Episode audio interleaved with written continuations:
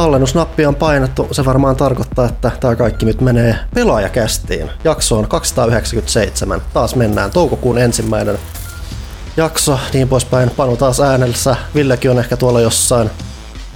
Fyysisesti läsnä, henkisesti en ole ihan varma. No se nyt on ihan vakiotilanne, ymmärtääkseni. Mikäs Johannan tilanne on? Mä oon parhaalla tuulella, mitä mä oon varmaan koko kaudella. Tänään mun viimeinen työpäivä Hootaunilla. Näillä kahdella asialla on jotain tekemistä. niin, näillä kahdella jutulla on tosiaan varmaan jotain yhteistä te- tekemistä kieltämättä. Joo. Jannekin kuului sieltä taustalta. Hyvä. Olen iloinen. Mun pitää... Ja, se, jos, jos joku katsoo videota, niin saattaa nokkelimmat, pokkelimmat huomata, että mä oon nyt hakkerin luolassa. Toi ihan huikea. Siis mun mielestä sun kasvoiltakin ka, niin kuin jotenkin heijastuu toi kelmeän vihreä valo. Halusitteko tiedä miksi? Koska mä äh, kaivoin tuolta Google-hausta, Image-hausta Green ja kuvan ruohosta ja zoomasin sen maksimi isoksi mun ruudulle, jotta hakkerin valo heijastuu mun kasvoille. Oho. Tämä jakso on panostettu jo. Tuotanto, tässä on, on tuotantoarvoja. Special effects.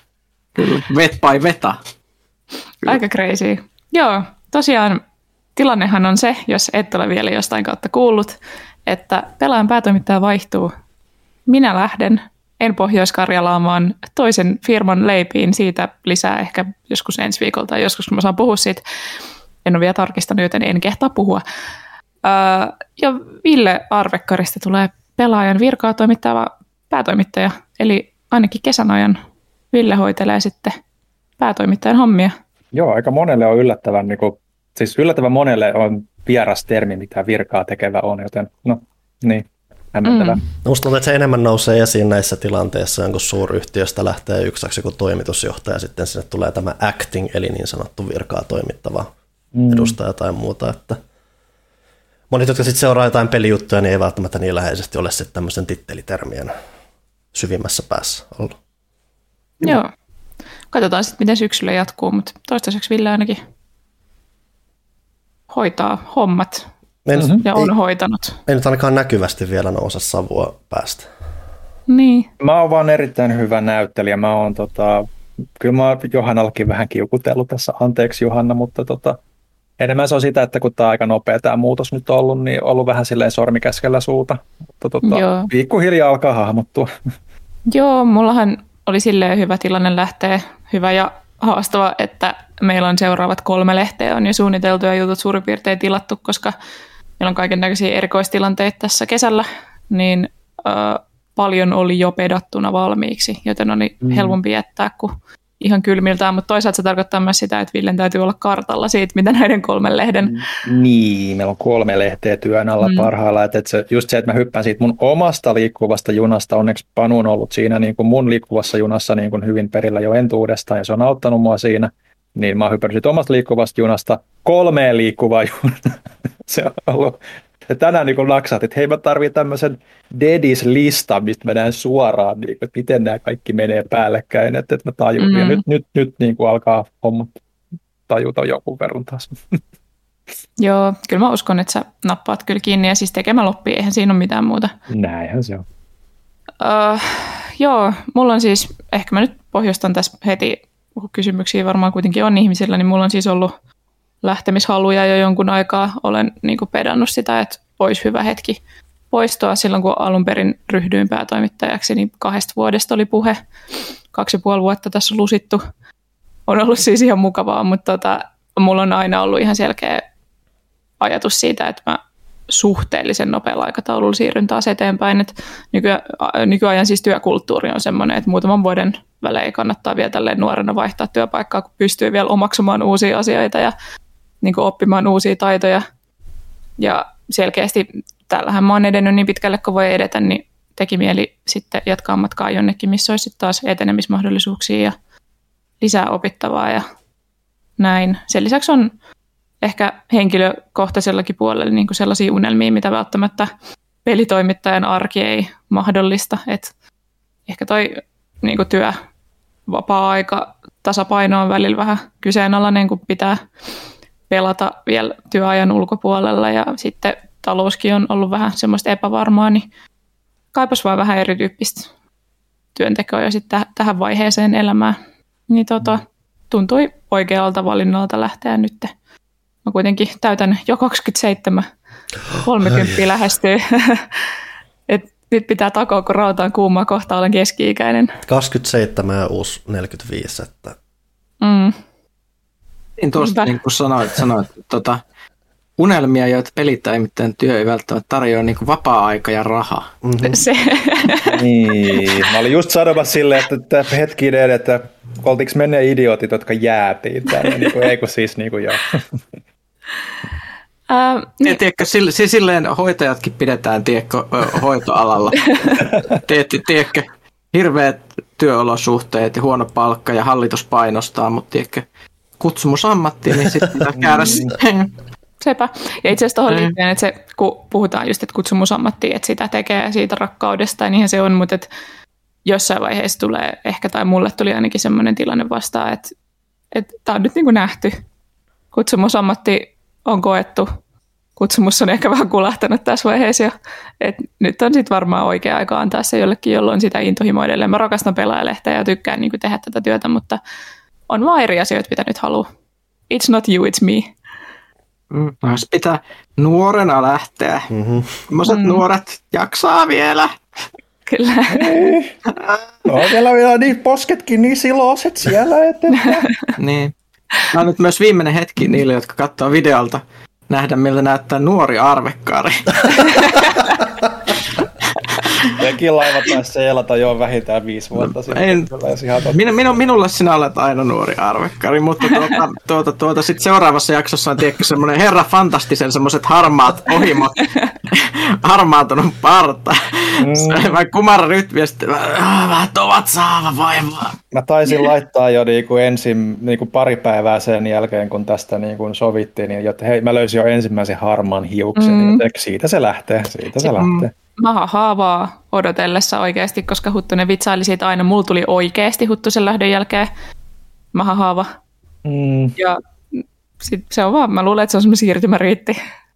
Joo, no kyllä joku hermoromahdus varmaan jossain vaiheessa. Ei siinä mitään. Mutta onneksi tässä on se hieno juttu, että Janne on kuitenkin tässä niin kuin kehissä ja, ja, ja niin kuin, niin kuin isomminkin nytten taas. Ja ja, ja Panu auttelee myös Tuota. sitten sen, minkä pystyy. Ja, mutta on kiva, että Janne on nyt niin kuin oikeasti isosti messissä myös. Mä olin tässä vähän vähemmän tuossa viime kuukaudet, mutta nyt tulen olemaan, minulla on, tulee olemaan enemmän aikaa taas, huomattavasti enemmän tänne, niin silleen, niin vielä niin kuin vi, viimeiset niin kuin Jäkälän kappaleet täällä pyörii. Mutta mut, mut, mut, ei, ei, ei siis ihan kiva, Mulle tämä on semmoinen kiva hetki, koska mä, mä edelleen muistan, kun Ville oli vielä nuori arvekkari, niin mm.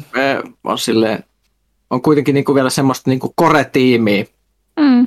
jäljellä. Ja siis on sitten taittajapuolella on, tota, jos miettii ihan niinku täyspäiväistä porukkaa ja tämmöistä, niin taittajatiimi on kanssa niin, niin, niin todella veteraaneja jo tässä vaiheessa, että mm. ei mitään rajaa tullut tehty kaikenlaista. Niin sinänsä on vielä. Tiedätkö, vaikka pä, pä, ihmisiä aina varmasti huolestuttaa tämmöiset niin kuin bändin soittajavaihdokset niin sanotusti. Mm. Ja kun lähtee soolouralle, niin tota, kyllähän näitä ydinjäseniä täällä vielä kuitenkin riittää. Mm, sepä se. Tässä on se tietysti ihan hyvä, että kun mekin ollaan niin kuin Jannen kanssakin tehty nyt pitkään, mitäs 14 vuotta yhdessä töitä, Jeesus. Niin, tota, me ollaan myös kaikki nähty niin kuin Tomaksen tapa tehdä lehteä, Niikan tapa tehdä lehteä, Johannan tapa lehteä, sä oot päätoimittanut lehtiin, niin kyllä tämä niin kuin homma niin kuin pysyy pystyssä ja, ja, ja saada, saada varmasti toimia, kunhan tämä nyt on alkukankeus, kun saadaan sähköpostit toimimaan esimerkiksi oikein, niin tota, eiköhän tämä niin kuin tästä pikkuhiljaa. Joo, ei, ei tarvitse kuulijoiden vielä niin kuin lähteä niin kuin huolestumaan. Joo. O, o, oikeasti meidän vuodesta ei kyllä mm. Mutta mm. Johan on tuota... ihan heti ainakaan kuitenkaan kuulla sen ymmärtä, ymmärtänyt. Joo, siis toi on vaihdon alaa käytännössä, joten tota, siinä on aika paljon niin kuin, opeteltavaa varmasti ja ei tiedä yhtään, että kuin intensiivistä se työn tekeminen on ja kaikkea, niin haluan mielellään pyhittää joksikin aikaa just oman vapaa-ajan vaan itselle. Että mä veikkaan, menetän muutaman viikon yöunet siihen, kun yrittää vaan sulattaa kaikkea siellä uudessa paikassa. Se on aika paljon isompi talo kuin, ja kun mä sanon aika paljon, mä tarkoitan niin kuin kymmeniä, ellei satoja kertoja.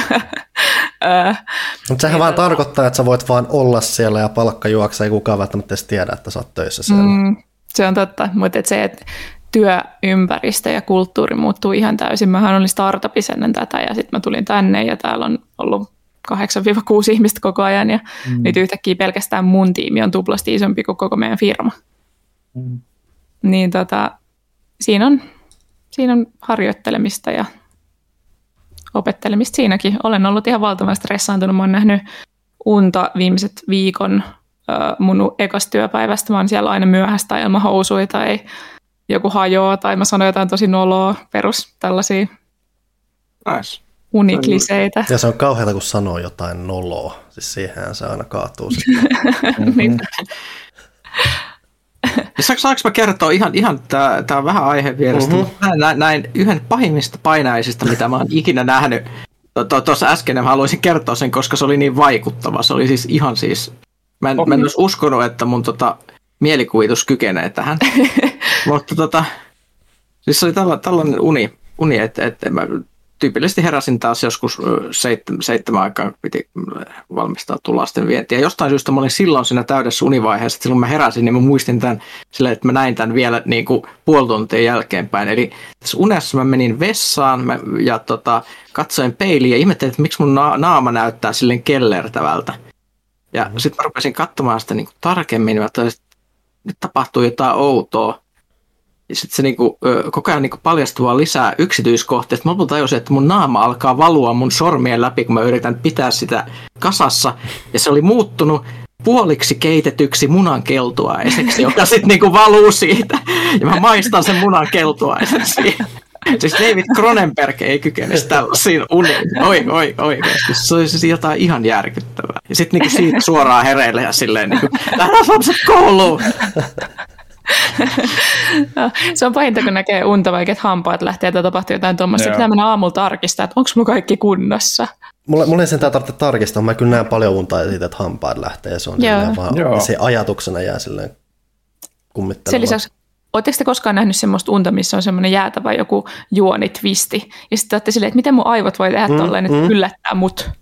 Ja siis ylipäätänsä mä oon yllättynyt siitä, että tai siis tulee semmoiset, että olipas tuossa muuten itse asiassa jotain kerronnallista nyanssia. Miten ihmeessä mun ali, mä olen kateellinen mun alitajunnalle, että se vaan heittää tuommoista juttua. En mä, jos mä miettisin ja miettisin, niin mä varmaan pystyisi koskaan hereilläni tuommoiseen asiaan. Joo, niinpä. Mä oon siis nähnyt pari painajaista, missä on ollut ihan sairas lopputvisti. Sitten mä, mä oon ollut aamulla ihan, kun mä herään, että mitä? Niin kuin, miten? Ja mä en ymmärrä sitä, että miten se voi tulla mulle siinä hetkessä yllätyksenä, koska ne on mun aivot, jotka on keksinyt sen. Tarpeeksi kun traumatisoituu näissä hommissa, niin tikka kykenee ihan mihin vaan. Piilevät, piilevät traumat sieltä jostain lapsuudesta, jota ei ole tiedostanut taas. Niin kuin sitten. Joo. Kyllä. Suotteko anteeksi, jos mä sanon ihan toisen niin kuin tämmöisen niin kuin aasinsillan, mikä ei Aina. mitenkään mitä me on puhuttu, mutta liittyy tähän, tähän, tähän juttuun. Niin tota, äh, mä, mä, mä, pakko jotenkin tilittää tästä, että miksi suomalainen viihde aina niin an- ankeeta. Mä taas luin, että on tulossa joku uusi suomalainen elokuva ja sen juonikuvaus oli, että se kertoo suomalaisesta puunhakkaajasta, jonka elämä tuhoutuu täysin jossain pienessä kaupungissa. Sitten sit, sit me juuri käytettiin varmaan puoli tuntia kaverien kanssa Discordissa aamulla siihen kaiken muun, muun lomasta. Kaikki sanoivat, että minkä takia ihmiset teette mm. tätä, että et, et, niin kuin, minkä takia meille on Suomi-viihde opettanut lapsesta asti, että Suomi on niin kuin helvetillisin paikka elää, mitä niin kuin voi olla. Että et, niin kuin alkoholismi ja itsemurha ainut, mitä voi elämältä niin kuin odottaa käytännössä, niin kuin jos uskoisi elokuviin. Mä uskon, että siihen vaikuttaa se, että suomalaisille ei ole luontaista niin kuin tarpeeksi suuresti ilmaista onneaan ja iloaan silloin, kun se tapahtuu, että se olisi viihdyttävää valkokankalla, koska siis vaikka, jos te olette koskaan katsonut jotain huvila, huvila ja huussi tai jotain tällaista, niin kaikissa näissä uh, house makeover-ohjelmissa Jenkeissä ne, ne ihmiset vaan niin kaatuilee ja itkee siellä, kun on niin iloisia. Ja sitten suomalaiset on mm. silleen, hmm, tosi kiva. Se ei vaan ole hyvää viihdettä. niin. Se on niin erilainen se mentaliteetti, että se on hyvä, kun just, just niin kuin toi noin, ja sitten kun katsoo sitä, miten me tehdään esimerkiksi podcastia tai videoita, ja sitten kun katsoo joskus paikan päällä jossain Xboxin eventissä, kun Jeff Keely lähti vetämään, lähti vetämään jotain omaa niin kuin showta joskus vuosia back niin kuin day, se oli niinku ihan oikeasti niinku ihan samanlainen kuin me niinku vähän niinku maansa myyneitä. Mutta heti kun kamera lähti päälle, niin se kunnon jenkkismaili ja tekopiirteys lähtee pyöriin. Niin siinä oli se, että nyt mennään niinku livenä, että niin, näin tämä vaan menee, että ei ne oikeasti mm-hmm. ole tuollaisia energisiä, että se on vaan showta ja Suomessa se ei ole niinku luontaista paitsi ehkä TikTokkaajille ja tämmöisille nykyään, että nuoremmalle sukupolvelle, jotka on niin kasvanut. Su- Suomi, some pilaa suomalaiset, kun sieltä tulee se kansainvälinen jenkkimeininki. Tuossa tuli hiljattain mm. just teille näin twiitin siitä, että joku oli, että tässä on ero amerikkalaisissa ja briteissä, että siinä oli tämä joku haastattelu, että Cure oli päässyt johonkin Hall of Fame ja siinä on joku jenkkihaastattelu.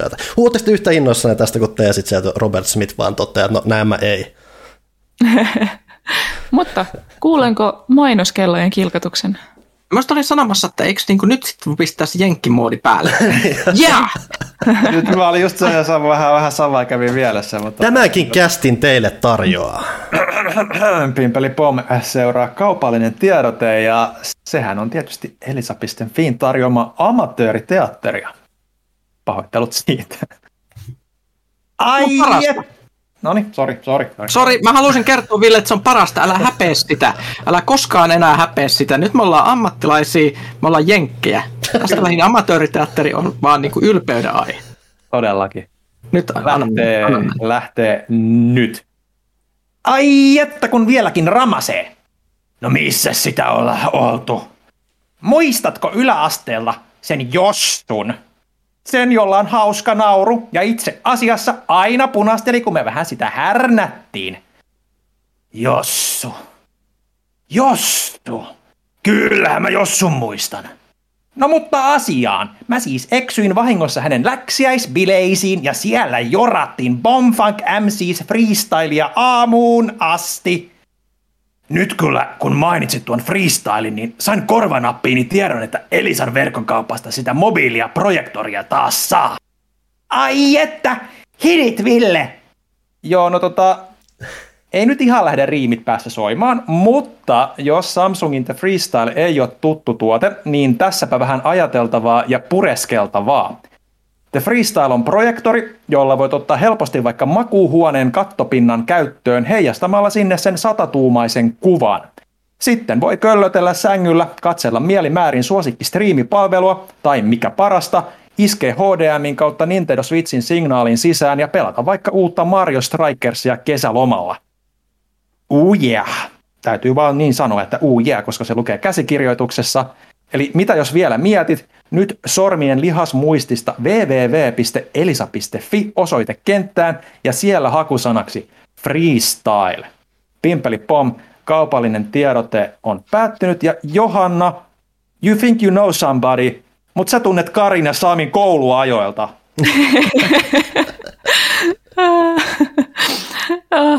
Mä en tiedä mitä vastata tähän, oli huikea.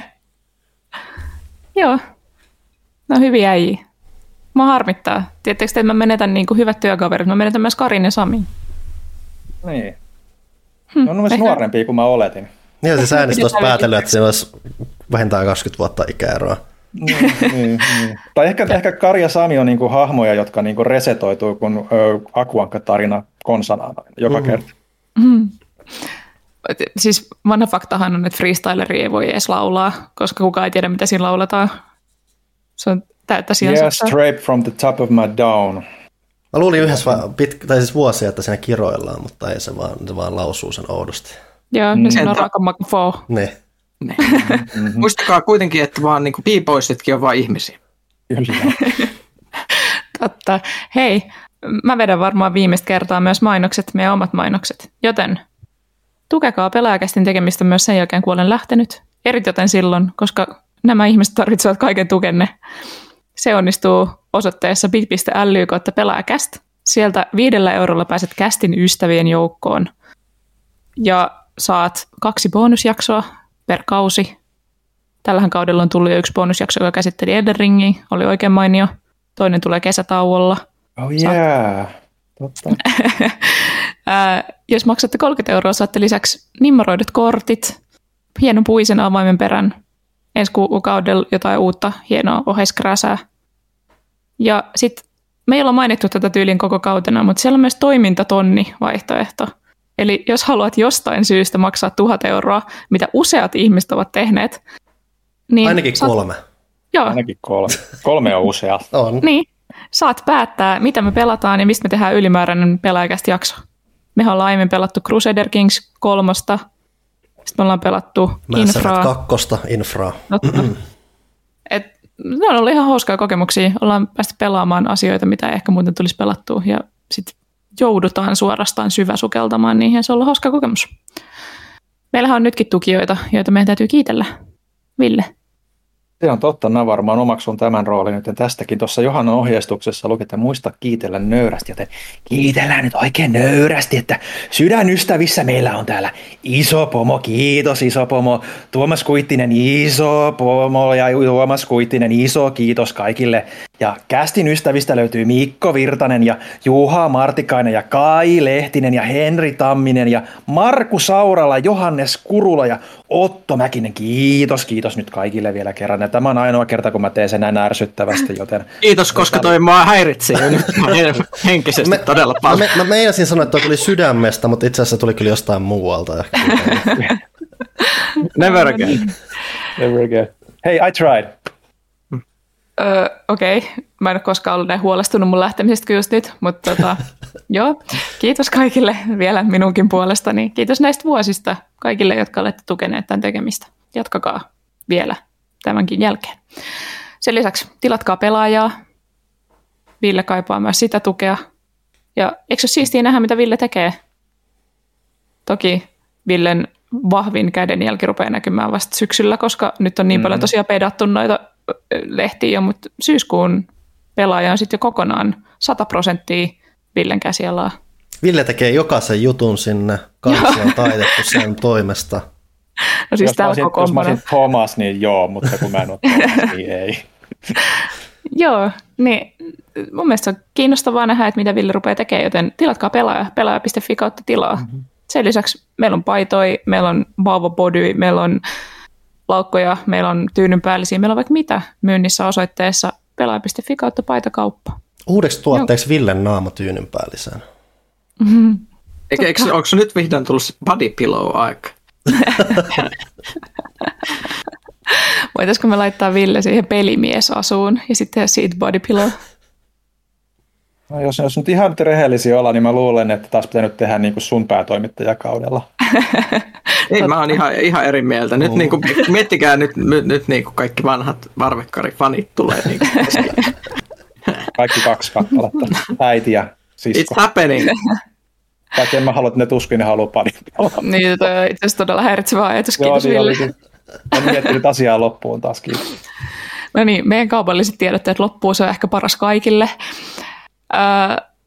Sitten kuulumisissa on täsmälleen samat asiat, mitä me jo käsiteltiin, joten halutaanko me mennä suoraan uutispuolelle? Mä voin nostaa totta kai sen viimeisen parin viikon suurimman uutisen, eli Carly Rae Jepseniltähän tuli uusi sinkku. Janne Pyykkönen, oletko kuunnellut? Se on pihalle. Mä näin vaan promon siitä, tai siis semmoisen niin kuin viiden sekunnin pätkä, mutta mä tiedän, että se tuli jo ulos. Se tuli viime viikon perjantaina muistaakseni. Oh, mä en tiedä, miten mä oon missannut tämän, mutta tota, mä kerron impressiot myöhemmin tässä kastissa, kun mä nyt kuuntelen sitä tässä huomaamatta tässä sivussa. mm. Pyykkönen hiljainen neljäs minuutiksi, mä tiedän. jatkakaa, jatkakaa. Ja täytyy itse sanoa tuohon liittyen, että Points of the Fall tuli uusi levy, ja mm-hmm. mulla on se ongelma, että koskaan kun joltain bändiltä, mistä mä tykkään, tulee uusi levy, niin mä en pidä siitä. Sitten mun pitää kuunnella se joku 50 kertaa ja sitten mä alan tykä, tykätä. Et jotenkin siitä puuttuu joku, en mä tiedä, ehkä tunneulottuvuus, kun ne on kaikki uusia biisejä. Mm. Ei siellä niinku ollut mitään semmoista, mikä olisi iskenyt hirveästi. Siinä pitää aina niin kuin, vähän niin kuin saada sitä kontekstia ja semmoista niin kuin yleisfiilistä, tilanteita, missä mm. sitä kuulee, että sen osaa yhdistää johonkin, missä on, on itselle tärkeää, että kun musiikki on kuitenkin semmoinen, että se on aina taustalla, kun elämä tapahtuu, niin tulee ne myös ne sitten kosketuspinnatkin sitä kautta. Johanna, Johanna ai kun se on jo, jaa, joo, Pyykkönen Jora, mä en huomannut. Kyllä. Pyykkönen jammaa siellä.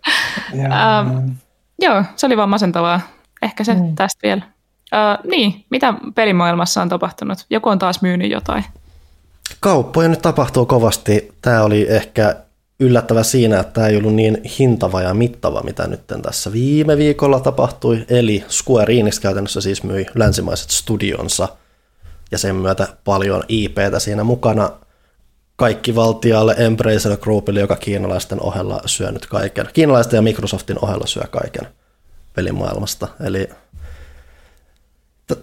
jossain määrin tekijät harvenee, tai tässä tapauksessa kädet vaihtuu, että kuitenkin tämä Eidos-business nyt on ollut Square Enixillä pitkään, vähän jopa kal- voi miettiä kaltoin tai huonoon kohdeltuna, että ei siinä mielessä mm. yllättävää, että luo, mutta silti 300 miljoonaa kuulostaa pieneltä jo pelkästään siinä, että saat Crystal Dynamicsia ja Tomb Raideria ja sitten vähän päälle vielä Deus Exia, Eidos Montrealia, Legacy mm. of Kanea, Thiefia, ja toki monet on muun muassa tässä Square Enixin vallan alla ehkä vähän jopa menettänyt sitä arvoaan, koska mm. asioita ei ole käsitelty niinkin hyvin, mutta on silti vähän tuommoinen shokki juttu, että just tuommoista Tomb Raideria ja tuommoista isoa nimeä lähtee noinkin pilkkahintaan, kun johonkin Gearboxiin niin laitettiin ihan reilppas miljardi soimaan mm. saman firman niin, toimesta.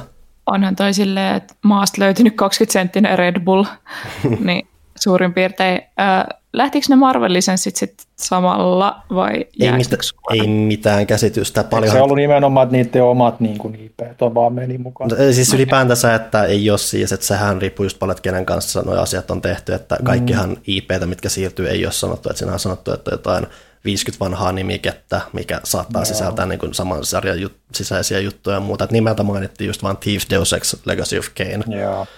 Mä luulen, että noin Marvelit ja tuommoiset on niinku semmoisia, että ne niinku sitten on niin, pitää sopia uudelleen Marvelin kanssa sitten ja katsoa sitten, mm-hmm. miten ne jatkuu, että, ne ei tosiaan automaattisesti taida siirtyä yleensä tuollaisissa tilanteissa. Joo, että se mikä on siirtynyt, että Crystal, Crystal Dynamics jatkaa kyllä edelleen sitten myös tuon, ton, ton, että nehän on avittanut tämän uuden Perfect Darkin kehittämisessä tuon Microsoftin puolella, että se ilmeisesti jatkuu, että jotain tuommoisia luonnollisia hyppyjä tapahtuu, mutta paljon silti mm. on myös hämärän peitossa.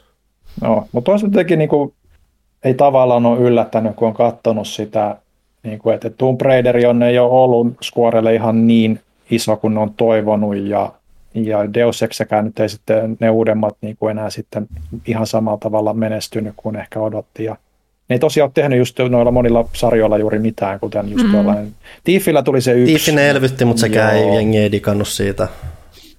Et, et, et, et siinä on paljon niin kuin, asioita, mitkä niin kuin, nyt niin kuin, tavallaan make sense niin heidän näkökantiltaan, mutta toi kauppasumma kyllä kieltämättä oli aika mikä yllätti mutkin kyllä, kun sitä lueskeli. Ja toki siinä ilmeisesti on, että Square on pitkään jo jonkun aikaa yrittänyt ehkä kaupetella, ja siinä on edelleenkin se, että toki voidaan miettiä sitä, miten ne on hallinnoinut, mutta Square on paljon ollut vähän pettynyt siihen länsimeininkiinsä, tosin sitä on myös just pidetty huolta vähän oudolla tavalla, että se oli se, että mitä Tomb Raider myy 5 miljoonaa ja Square Enixen toimitusjohtaja toteaa, että joo, tämä nyt oli kyllä aika massiivinen pettymys mm-hmm. meille, että, että se, se, siellä, siellä ei ole ollut semmoista synergiaa selvästi, ja siellä on sitten vaan ilmeisesti, että ylipäänsä siis se on toki se, että kun myydään studioita tai muuta, niin se ei, että vaikka joku Microsoft on hirveästi sijoittanut sijoittanut niihin, niin se ei ole aina silti mikään helppo ostos siinä, että sä kuitenkin nostat sitä aika hintavaa operaatiota siinä, ja sun pitää oikeasti sit perustella itselle sitä vähän, että onko tämä nyt jollain tavalla tarpeellinen mun toimintaan tai muuta. Että tässä on jonkun verran ollut, joku, ollut paljon myös puhetta siitä, että pitäisikö, tai onko Warner luopumassa niistä peliosastoistaan tai muusta, että siinäkin nyt mm. ei, ei ole käynyt sitä ilmeisesti. Saattaa olla, että yksi syy siinä taitaa olla se, että niiden peliosastojen myyminen ei välttämättä vaan ole niin helppo homma itsessään, että se on vaan järkevämpää niiden katsoa, katsoa se järkevästi omassa päässä kuosiin. Mm. Kiinnostavaa minulle on se, että äh, joidenkin analyytikoiden mukaan tätä ilmeisesti on varmistettu, mutta Sleeping Dogsin lisenssi siirtyi myös Embracerille, eli sieltä saattaa jotain tulla, kun siihen tehtiin sitä äh, jatko-osaa, joka kuulosti tosi mielenkiintoista, että se kuopattiin loppujen lopuksi. Sitten tehtiin sitä Child Wars verkkopeliä, joka oli roskaa, se kuopattiin. Mm.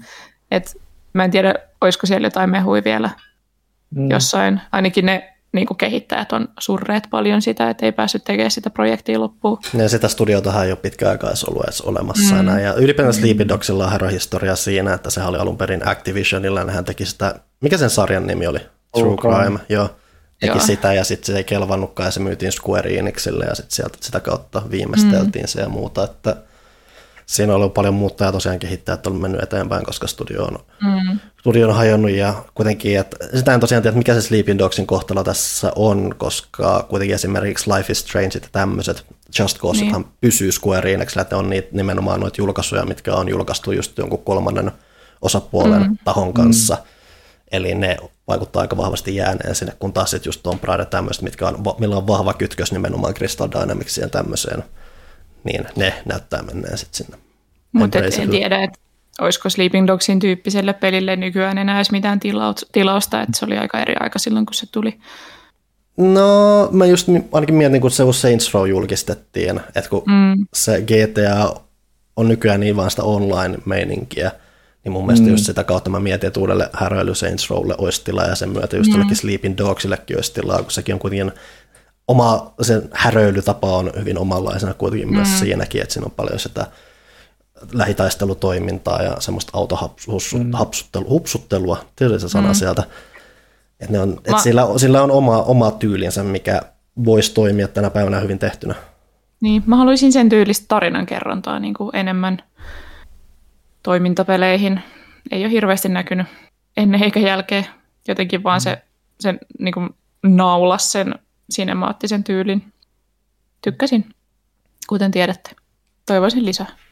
Tuossa on ylipäätään tuo Embracer on alkaa olla sellainen niin kuin entiteetti, että se niin kuin jo hahmottaminen alkaa olla aika vaikeaa, että mitä kaikkea siellä onkaan ja miten paljon sinne on nyt mennyt pelisarjoja tollasia, mistä nyt ei ole vielä kuulunut pitkiä aikoihin, että mitä niillä sitten edes tehdään. No siis se, oudon, oudon, no siis se oudonhan on se, että kun nehän alkoi tänne Nordic Gaming, mikä siis käytännössä julkaisi pelien fyysisiä versioita, ja sitten ne osti mm. THQ Nordicin, mikä siis sielläkin edelleen tehdään käytännössä hyvin semmoista, jos puhutaan näistä kirjainluokista, niin hyvin semmoisia B-luokan tapauksia – hyvin semmoisia, ei, ei mitään massiivisia teoksia, mikä kautta oli sitten äärimmäisen yllättävää, että nappasi esimerkiksi, esimerkiksi tämän K-Media ja Deep Silverin, missä siis mm. oikeasti on vähän isompaa pelijuttua, ja sitten just, että oli varaa hankkia Gearbox 1,3 miljardilla.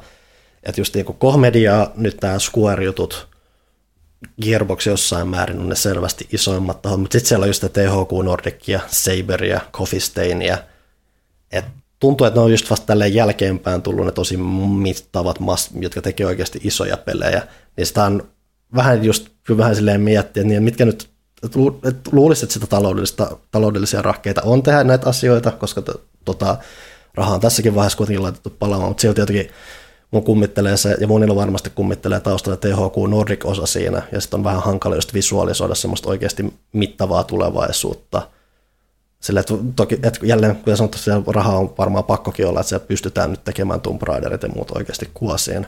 Ei siinä mm. mitään, mutta se on vaan jännä se kuvio, se, mikä tuosta muodistunut miettinyt.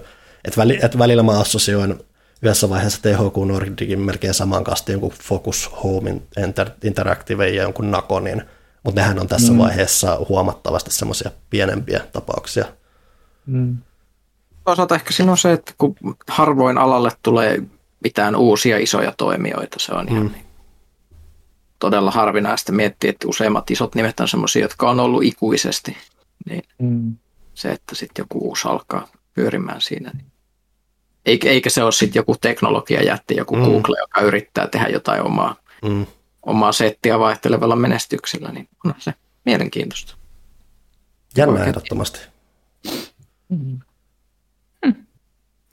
Oliko muita uutisia? Mulla ei sattunut silmään. Tein oli tuota se Ka- Karlin uusi biisi, niin kuin no, niin. Manu mm. no, esille.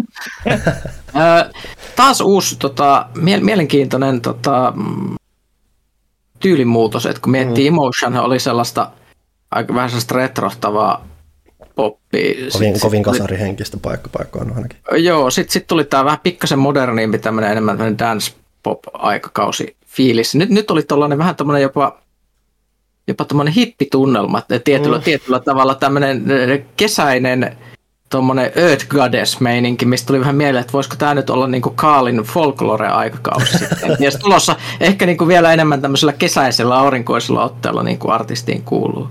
kuuluu. Mutta mut, mut, mulla on hyvät vipat, mulla on sieltä on tulossa kova kesälevy. No niin. Mainitkaa nyt se vielä se biisin nimi, niin ehkä jengi vielä muistaa tässä. Western Wind. Western Wind. No niin, loistavaa onko munkin nyt pakko sitten sanoa, että hei, Ville Valoltkin tuli uusi, uusi biisi, mä kuuntelin. Ai niin tulikin. Se oli, se oli ihan jees. Se kuulosti nimeä. Ville Valolta. Se Öö, kuulosti- se oli se Niin sanoo. Love Ledding oli sen biisin nimi. Joo, hyvin perinteisestä. Siis mulla tuli niinku var, ei ihan varhasi himi, mutta Mm. mm. niinku hyvin himmäinen, totta kai, koska se on Ville. Mutta tota, just joku Deep Shadows ja Brilliant Highlights tyylinen, niinku, tai Love Metal aikakauden niinku, himi tuli siitä vahvasti meille. Ei ihan niin säröinen, mutta semmoinen niinku, kaikki elementit tuntui tutuilta. Ja, Mm, sillä, että si- mä voisin kuulla, mä ehkä kuullut tämän biisin joskus aiemmin, mutta tämä on kuitenkin uusi. sieltähän tuli pari vuotta sitten se Gothica Fennica minilevy, mikä lyhyt soitto se on. Joo. Niin tota, se oli hyvin samaa sarjaa. Eikä mua haittaa, mä vaan mietin, että miksi se tekee niitä yksi eikä himinkaan, mutta niin. Mm. Tervetuloa muuten musakästiin ka- kaikille. No, kerran nyt kerran aloitettiin. niin, niin, niin, niin, niin, ei, ei, ei siinä mitään. Siis Mä luulen, että kun, et, et, eh, ihmisillä on siis tarve puhua tämmöisestäkin ihan siinä mielessä, että kun me, me on eletty outoja aikoja viimeiset pari Mm. vuotta. Musiikki on ollut toisaalta semmoinen henkireikä varmasti monelle, ja plus sitten nyt kun on alkanut vihdoinkin oikeastaan niin kuin keikkakausi uudestaan, että ihmiset alkaa lähteä konsertteihin, Mm. Niin, niin se, se on kielen päällä tämä asia. Kyllä hyvinkin. Mm. Mäkin, mäkin kävin konsertissa, mä kävin katsomaan Nightwish Oho. Tampereella. Se oli ihan järkyttävää. Se oli hirveästi ihmisiä ja oli semmoinen fiilis, että mä kuolen. Mä, niin paljon ihmisiä on siinä ympärillä ja ne hönkäilee jotain ruttokaasuja tiedätkö, päin, päin, päin siinä. Ja sitten se vaan niin kuin joudut totuttelemaan pari tuntia siihen, että yhtä, mennään niin kuin nollasta sataan täällä niin kuin social distancing poistossa. Mhm. Mutta tota, se oli, se oli, se oli hieno, hieno kokemus, vaikka on sanottava, että tota, Flor Janssen oli just silloin sairaana, se oli vähän flunssassa. Yhdessä biisissä erityisesti kuuluu, että sillä vähän, vähän oli kurkussa, mutta toisaalta se on niin hyvä laulaja, että se nyt laulaa silti ihan mitä vaan. Mm, siinä mitään. mm. Mulla on syvä masennus, koska mulla on kahdelle eli eri Maiko Chemical Romancen keikalle liput tänä kesänä, koska sain uuden työn. Mulle ei päivääkään lomaa, joten en pääse kummallekaan, koska ne on molemmat hitto keskellä päivää toisessa maassa. Niin Mm. eh, nyt mulla on semmoinen olo, siis silloin kun ne tuli Suomeen 2011 muistaakseni, öö, niin mä sanoin mun vanhemmille jotain tyyliä, että mä kuolen, jos mä en pääse sinne, ja te pilaatte mun elämän, ja näin öö, pääsin. Niin mulla on vähän sama fiilis, mutta mä en voi raivota kenellekään. Mä en voi sanoa mun pomolle, mun uudelle pomolle, että sä pilaat mun elämää, jos mä en pääse katsomaan My Chemical Romancea. Sä oot pilannut itsen sun elämän. niin, Oi Tässä on, mutta tässä on se, että sä käytit sen sun valttikorttis jo. niin. Se meni silloin. Nyt, nyt, Totta. nyt, ei, nyt ei enää, nyt, ei, nyt se on vaan kohdattava totuus tässä vaiheessa. todella masentavaa. Mm, Mäkin peruin, mäkin peruin Queenin ja Adam Lambertin keikan. Otin lip, lipuista rahat takaisin, kun tota se siirtyi Tampereelle Helsingistä. Ja ei ehkä mm. ihan vielä itse ole ihan niin luottavainen, että uskaltaisi lähteä. Niin kuin. Toisaalta, että niin kun mä kävin se mesta, missä mä kävin siellä, niin se oli entinen Uros-areena. Siis niin kuin kau, kauhe, kauheimmin nimetty mesta. Oi- oikeasti olisi hävettänyt mennä sinne, jos olisi ollut tota Uros-areena, mutta onneksi niiltä loppu rahat, joten se nimettiin uudestaan Nokia-areenaksi. Mm-hmm. Locked out. Kyllä, No nythän se on kla- klassinen paikka siinä tapaa, on Nokia ja muuta, niin sehän on. kyllä. Heti tuli semmoinen niin kuin Suomi voittaa fiilis. Joo. Äh, Oletteko te pelannut mitään, koska mä en oo. Koska mä en ole ehtinyt ja mä oon ollut niin stressaantunut, että mä en ole pystynyt suorittamaan yhtään mitään. Oh, mä voin puhua vaikka heti alkuun, kun mulla oli niin pitkä lista. Mä Mm. voin käydä ka- kaikki ne hirvittävällä vauhdilla niin, että en jää Ei tarvitse olla Kerrankin hirveätä vauhtia. Kyllä mulki on pari peliä, mutta varo palaa. Nyt saa kerrankin jaaritella. Mm. Ai, ai saa. No, voi, voi, voi, voi teitä. Tuli tehtyä paha virhe teiltä kyllä. Tota, Jos olisi hyvä käydä keittää kahvi. mm, Mm. sitä voi harkita. Mä voin mainita pari suomalaista peliä, mitkä li- liittyy semmoiseen, että tota, on puuhaillut kaikenlaisia juttuja. Sitten tuli pelattua suomalaisia pelejä. Pelasin tota Cyber Shadowta, Mm-hmm. joka on, nämä, nämä on tämmöisiä, että on arvosteltu pelaajassakin aikanaan. Tota, Jep, mä pelasin sitä aikoina ja hyvin pikaisesti sain sähköposti haastatella tekijääkin. Joo, ja tota, äh, se, ei- se ei ole sinänsä mun genre, mm. silleen niin kuin, Ninja Gaiden elvyttelyt ja sellaiset, niin kuin, ne, ne ei ole välttämättä semmoista, mitä pelaisin niin kuin ihan normaalisti. Mutta mun on sanottava, että se oli kyllä tosi hienosti tehty. Varsinkin siis audiovisuaalinen puoli oli niin uskottava kuin voi olla semmoisen tietyn aikakauden mm. elvyttely, että sä uskot, että se on enemmän 80-luvun Nintendo kuin 80-luvun Nintendo oli siis jokaista niin. piksel, pikseliä ja värivalintaa myöten. Mm. Et, et, et se oli hirveän hyvä soundtrack kanssa. Ja tota, kyllä se tuntuu aika hyvältä pelatakin, vaikka vaikeahan se kyllä on. Ja siinä on ihan vinhoja ideoita kanssa sille, että ihan hauskaa liikkuvuustemppuilua tulee loppuun asti ja muuta. Että se kehittyy myös yllättävän pitkälle siihen nähden, että sä käytännössä pelaat sitä vain parilla napilla, koska se on kuitenkin uskollinen sille NES-ajalle Niin, ei, ei, ei, voi, ei voi olla useampia nappeja kuin ajan ohjaamissa, mm. ei ole enempää niin. nappeja. Ja tota, öö, joo, jos tykkää kasari Nintendo-meiningistä haasteella, niin Cyber Shadow ehdottomasti. Ja tota, sitten toinen oli tätä, tämä Last Cube, joka on siis tota suomalainen puzzle-peli. Se oli, se oli kans miellyttävä yllätys. Tosi hyvin mietitty ja erityisesti ne pulmat. Silleen, että et, et se, se perusmekaniikka, eli lattia, sulla on kuutio, joka liikkuu aina lonksahtamalla kyljelle, ikään kuin, niin kuin pyörittäisit noppaa eteenpäin lattia silleen, että jokaista liikuttua ruutua kohden sun pitää niin kuin sen sivun verran kallistua siihen suuntaan ja niin edelleen. Niin tota, sitten se, jos sä, siellä lattiassa on sellaisia juttuja, joihin kun sä ö, tietyllä sivulla ikään kuin lonksahdat, niin sitten siihen sivuun jää semmoinen merkki. Ja se merkki pitää saada todennäköisesti johonkin toiseen paikkaan ikään kuin kuljetettua, mutta sitten siellä on sellaisia juttuja, jotka esimerkiksi pyyhkii tai resetoi sen merkin siitä kuution kyljestä. Ja jos se merkki, niitähän voi olla siis useita erilaisia, on sun päällimmäisenä ikään kuin nopan siinä ylä, jos, se olisi noppa, niin se olisi se yläpuoli, niin sitten se kuutio saa jonkun erikoiskyvyn riippuen siitä, mikä se on se juttu. Öö, että jos sulla on keltainen päällä, niin sä voit syöksyä ja tälleen. Hirveän mielenkiintoinen. Ja sitten siinä on vähän sellaista skifistoria. Mulle tuli semmoiset samanlaiset vibat, kun tulee ehkä jostain tämmöisiä, mitä, mit, tämmöisiä niin skifipulmapelejä, Portal, Talos Principle. Mm, ja siis sehän näyt, ulkoisesti visuaalisesti tulee, mulla ainakin tulee tosi vaan Portal-vipat, vaikka toki Aha. ei ole mitään portaalimeininkiä ja muuta paitsi laatikoita. Ei, mutta Aha. siinä on jotenkin sama. Joo. Mä olin joku puolitoista vuotta sitten, mä en tiedä ajan konsepti on mennyt rikki, Igdan semmoisessa demoraadissa, missä annettiin palautetta niin indie-kehittäjille, jotka laittoi niiden demoja siihen sisään. Ja Last Cube oli yksi niistä ja se oli silloin jo tosi mun mielestä niin kuin nätti ja viilattu ja se konsepti toimi tosi hyvin. Ja mä tykkäsin niistä pulmista, koska niissä siitä huolimatta, että niissä ei ole mitään obskuuria, vaan se on tosi semmoista kylmän spatiaalista ajattelua, että miten päin tämä kuutio on ja miten mä saan sen niin päin tonne, niin, mm. niin mun mielestä ne pulmat oli tosi luovia ja semmoisia oivaltavia. Se on ylipäänsä hauska, miten edelleen tuommoista hyvin yksinkertaisista ideoista saa ihan vänkin juttu, että mä oon jonkun verran pelannut tässä nyt semmoista kuin mikä se on Patrick's Parablocks, mikä siis on 2D-peli, missä on laatikoita. Niin, Blocks. Eikö Box? Box, okei. Okay. Jotain sellaista. Paraboksi, kuitenkin siellä työnnetään laatikoita, se on 2D-peli, se just miettii että no on maailman, maailman yksinkertaisia idea, mutta siinä sitten on semmoista just semmoista, just semmoista vähän paradoksimieninkiä siinä määrin, että tietyssä vaiheessa, vaikka se on 2D-peli ja muuten, niin se melkein jopa alkaa päässä heittämään, kun ne asiat mm. alkaa mennä niin häröiksi. Sekin, sekin on kuitenkin se, että se ei tunnu semmoiset ylimalkaiselta, että se on koko ajan ajatus siitä, mitä siinä tapahtuu, ja semmoinen käsitys, että mitä, mitä sun edessä tapahtuu, mutta se, miten ne tapahtuu, on vähän sellaista, että, se, että sä saat sun päässä, sun pitää vähän, vähän niin kuin muuttaa sun miettimistapaa, että saat kiinni, mitä siinä tapahtuu, mutta se on silti just silleen, just silleen sopiva yksinkertainen, että sä pysyt siinä kyydissä mukana. Se on mm. ha- ha- hauskaa, että tuommoisia noinkin yksinkertaisesti ideasta saadaan noin paljon irti. Mm. Kyllä, ja kuten, tota, kuten siis Cyber Shadow, niin Last Cubekin on suomalaista tekoa. Se katkaa, jos tykkäätte hyvistä pusleista.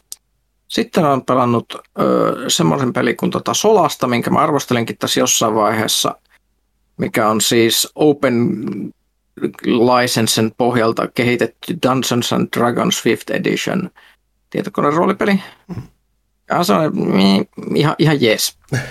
se, että et siis vähän, vähän tietyllä tavalla rajoitettu oli se pääpeli, kun se tuli ja muuta, mutta se minkä se tekee, niin se tosi hyvin mallintaa sen, miten viidennen editionin säännöt toimii taktisesti, jos haluat opetella taistelemaan Dungeons Dragons 5 edikas silleen, että sä käytät optimaalisesti sun juttuja ja muuta, niin se on ihan äärimmäisen hyvä opetteluväline siihen.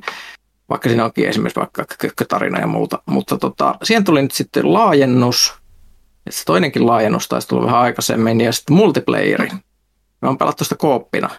Öö, kahdesta neljään pelaajaa voi pelata kooppina, ja se tuntuu siltä, niin kuin pelaisi sellaista hyvin simppeliä DD-kamppista yhdessä kaverien kanssa. Että et, et semmoinen yhteinen taktikointi tuntuu tosi hyvältä. Se on ihan, ihan jees. Ja tota, se on siis ihan multiplayer, vaan pätsättiin siihen peliin mm. sisään. Ja, et, et, ja nyt siinä jos ostaa sen laajennuksen, niin sitten voit pelata se ekan kamppiksen tai sitten tämän uuden kamppiksen sitten, molemmat koppi. Ja tota, sitten koska maailma on mitä se on, niin mä installoin myös Wargame Red Dragonin, jotta mä voisin tota, ampua NATO-kalustolla BMP paskaksi. Ehkä jonkinlaista terapiaa maailman nykytilanteeseen liittyen. En mä tiedä, voiko sitten sanoa, mitä onko tässä moraalisti hyväksyttyä toimintaa mm. tämmöisessä tilanteessa, mutta se on hyvin terapeuttista. Mulla on yksi tuttu, syystä. joka on tyyliin pelannut tuhansia tunteja Red Dragonia, että en tiedä, onko terapio, terapian takia vai minkä, mutta siellä on maistunut ainakin, että se on aika kovassa suosiossa ollut parhaimmillaan peli. Kyllä, sehän on nyt siis vähän tietyllä tavalla ajankohtainen. Mm, mä tosin myös tuo... ymmärrän, että siellä on chatissa myös hyvin ajankohtaista huutelua ja välillä vähän ajattomampaa huutelua. Itsehän en siis ikinä pelaa sitä monipelinä muuta kuin mm. kaverien kanssa, koska se Joo. yhteisö on mm, ihan mm, kauhean. Siis, mm. Et ikinä halua olla ikinä tekemässä yhdenkään ihmisen kanssa, joka on pelannut Wargame, Wargame Red Dragonia bilimmiä. Sitten tota, uutispäivitys, pelattua Crusader Kings 3, meidän neljän pelaajan monin peli. Mä oon nyt tuota, olemme valloittamassa edelleen Eurooppaa ja tuota, kaverini on nyt Lotharingian kuningas. Toinen kaverini perusti aivan uuden valtion, joka on nykyään Unkarin ja Pohjois-Italian risteytys ja se on Karpaattien keisarikuntaa siellä, joka on tästä super uskonnollista porukkaa. Aikoo haastaa Byzantin tässä kohta. Ja tota, Yksi on sitten Burgundian viinikuningas, jonka suvussa aina kaikki vaan harrastaa jotain epämääräisiä seksiskandaaleja. Se on, se on vähän sellaista ropetusmeininkiä. Ja sitten mulla on tota, keski-italialainen porukka, jonka piti olla alun perin jonkunlaista keski-italialaista porukkaa, mutta sitten mä lähdin taistelemaan Afrikkaan, missä mä oon nyt yhdistynyt yhdistänyt kulttuurini Saharan berberiheimojen kanssa kabylombardialaiseksi kulttuuriksi, jotka ovat äh, tota, autiomaa rosvoja nykyään, niin mä aion vallottaa luoteis-Afrikan ja luoda siellä massiivisen afrikkalais-roomalaisen imperiumi, josta tulee parasta shittiä ikinä. Sitten me aiotaan lähteä ristiretkille, kun me olemme luoneet valtavan katollisen blobin sinne Eurooppaan, koska jos sitä pelaa yksin pelinä, niin ristiretkien ongelma on se, että Paavi kutsuu kasaan, sanotaan vaikka parhaimmillaan kuin 100 000 tyyppiä, jotka lähtee seilaamaan – mutta se on se ongelma, että kun on myös tietokoneohjaamia, ne ei ole mitenkään sille koordinoituja, hmm. niin sitten 100 000 tyyppiä seilaa sinne ja tulee kaikki yksi kerrallaan tapettua, kun ne samoilee siellä autiomaassa jossain, jossain ja muuta. Ja siitä ei niinku, se on, se on niinku vain loputonta surua kaikille. Mutta nyt me aiomme luoda massiivisen katollisen valtamaailman, joka sitten lähtee tekemään ensimmäisen onnistuneen ristiretken koskaan. Wish us luck, me ollaan nyt pelattu joku 200 vuotta sitä nyt varmaan. Niin että It's gonna be great. Öö, onko mä pelannut vielä mitään muuta? Mä oon, mä oon pelannut itse asiassa yllättävän, yllättävän paljon nyt. Mainitaan, että mä oon pelannut uh, Vampire the Masquerade Blood Huntia, uh, sitten tulee arvostelu lehteen. Mm-hmm. Free, free, free to play, uh, miksi sitä sanotaan, Battle Royale. Blojara. Blojara.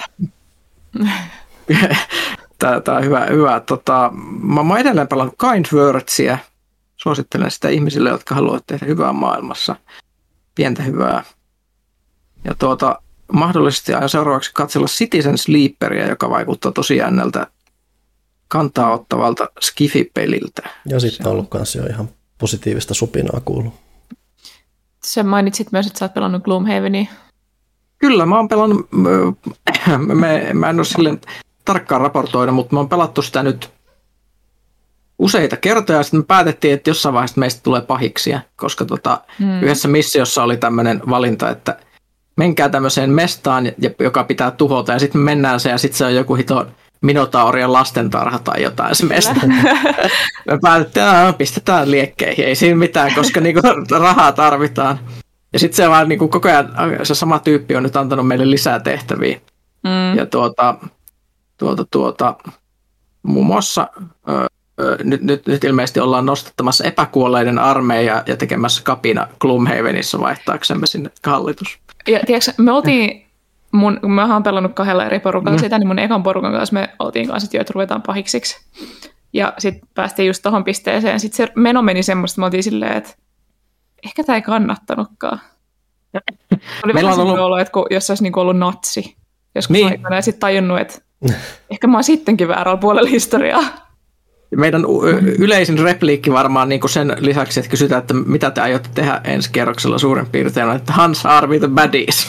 on on, on niin kuin tullut, tullut monesti, mutta me on päätetty, että koska tämmöisessä peleissä, jos sä lähdet niin kuin tekemään jotain, jos sä lähdet hyviksi tai pahikseksi, mm. niin se on pahin virhe, että sä et ikään kuin sä et sitoudu siihen rooliin, Joo. vaan sä lähdet tekemään jotain semmoista puolinaista sössimistä. Ja tuota, mm me aiotaan nyt niin kuin mennä niin, niin täysille, ja me katsotaan, että miten hirveäseen kuosiin me saadaan se Gloomhavenin maailma. Me tehdään siis kaikki niin pahuuden meiningillä, kun pystyy vaan siis tekemään. Oikeasti raportoit tuosta mulle, koska me pelataan nyt sitten sillä toisella porukalla, niin me pelataan hyviksinä. Okei. Okay. Se on ollut paljon tylsempää.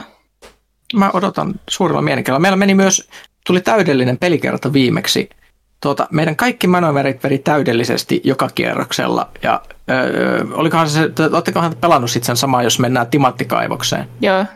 Jossa on niitä koiria. Ja tota, öö, se, se, oli niinku semmoinen suurin piirtein, että ensimmäisessä huoneessa mä liikkuin eteenpäin ja tapoin neljä koiraa yhdellä laukauksella. Ja, ja se, se sitten me, sit, sit mentiin seuraavaan huoneeseen, todettiin, että siellä on miljoona tyyppiä. Ja sitten tuli täydellinen semmoinen funnelointi, jossa ne funneloitiin siihen oviaukkoon ja tapettiin niin kuin jossain Rainbow Sixissä suurin piirtein, mm. että sieltä astuu joku tyyppi ja sitten se plästetään. Ja, ja sitten mä, vielä, kaveri, jolla, joka pelaa tätä Inoxia, eli sitä tankkia. Mä sitten semmoisen usk- uskomattoman manoverin, että se siinä kun oli niitä, mä taas plastasin niitä AOL, niitä muita tyyppejä siitä, ja sitten se teki semmoisen syöksyn, jossa se hyppi niiden päitten päältä sinne jonnekin, ja sitten lasautti sen parhaan iskun, minkä voi lasauttaa, ja se tuli tuplana, ja se teki ensimmäisellä kerroksella siinä bossiin 12 pistovauriota. Nice. It was the best thing ever, ja sitten me vaan todettiin tässä vaiheessa, että tämä on niinku voitettu. Toi Mario Manoveri on paras, kun sä niinku hyppäät niiden kaikkien päälle, ja sitten tulee kaikki damage. Se on Kyllä parasta, mitä sillä ainoksilla voi tehdä. Uh, Mutta siis, oli, oliko tuolla Diamond Mineissa niitä, niitä spirittejä, millä on ihan sikana armoria, mutta sitten joku kaksi HPtä? Öö, itse asiassa siellä oli niitä scoutteja, niitä kissäjiä, jotka ampuu, okay. tulee lähelle ja sitten välillä ampuu jousella. Tai jotain. Joo, no siis kun joissain noissa kaivoksissa on semmoisia kaikki spriteja tai semmoisia mm. jotain spirittejä, joilla on siis kolme tai neljä armoria, mutta sitten just y- yli kaksi HPtä. Ja kun se mm. saattaa olla, että se menee läpi ja saat tapettua sen kerralla, tai sitten sulla menee kaikki sun kortit siihen, että sä yrität tappaa sitä. Se on epäreilua mm. ja kamalaa. Vihaan sitä. Mm. Toi kuulostaa siltä, että mun pitää lisätä woundeja mun pakkaan.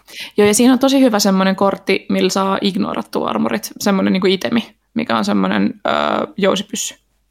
Okay. Se kannattaa jollekin hankkia niitä varten jos ette ole pelannut Gloomhavenia, tämä kuulostaa äärimmäisen turhalta ja tylsältä varmasti, mutta se on hyvin, siis, siis tulee semmoinen fiilis välillä, että tota, niin kuin pelattaisiin XCOMia lautapelinä multiplayerina, mm. kun tehdään tosi monimutkaisia tota, taktisia liikkeitä ja yritetään miettiä, että mikä on se todennäköinen tapa, millä ne viholliset tulee, mitä ne todennäköisesti tulee tekemään seuraavalla vuorolla niin, että me ollaan oikeassa asemassa reagoimaan siihen. Se on mun mielestä siinä tosi interessantti. Pari me käytetään paljon summoneita, siis niitä niinku apuri semmoisia juttuja, jotka kans liikkuu niinku tekoälyn voimi ikään mm.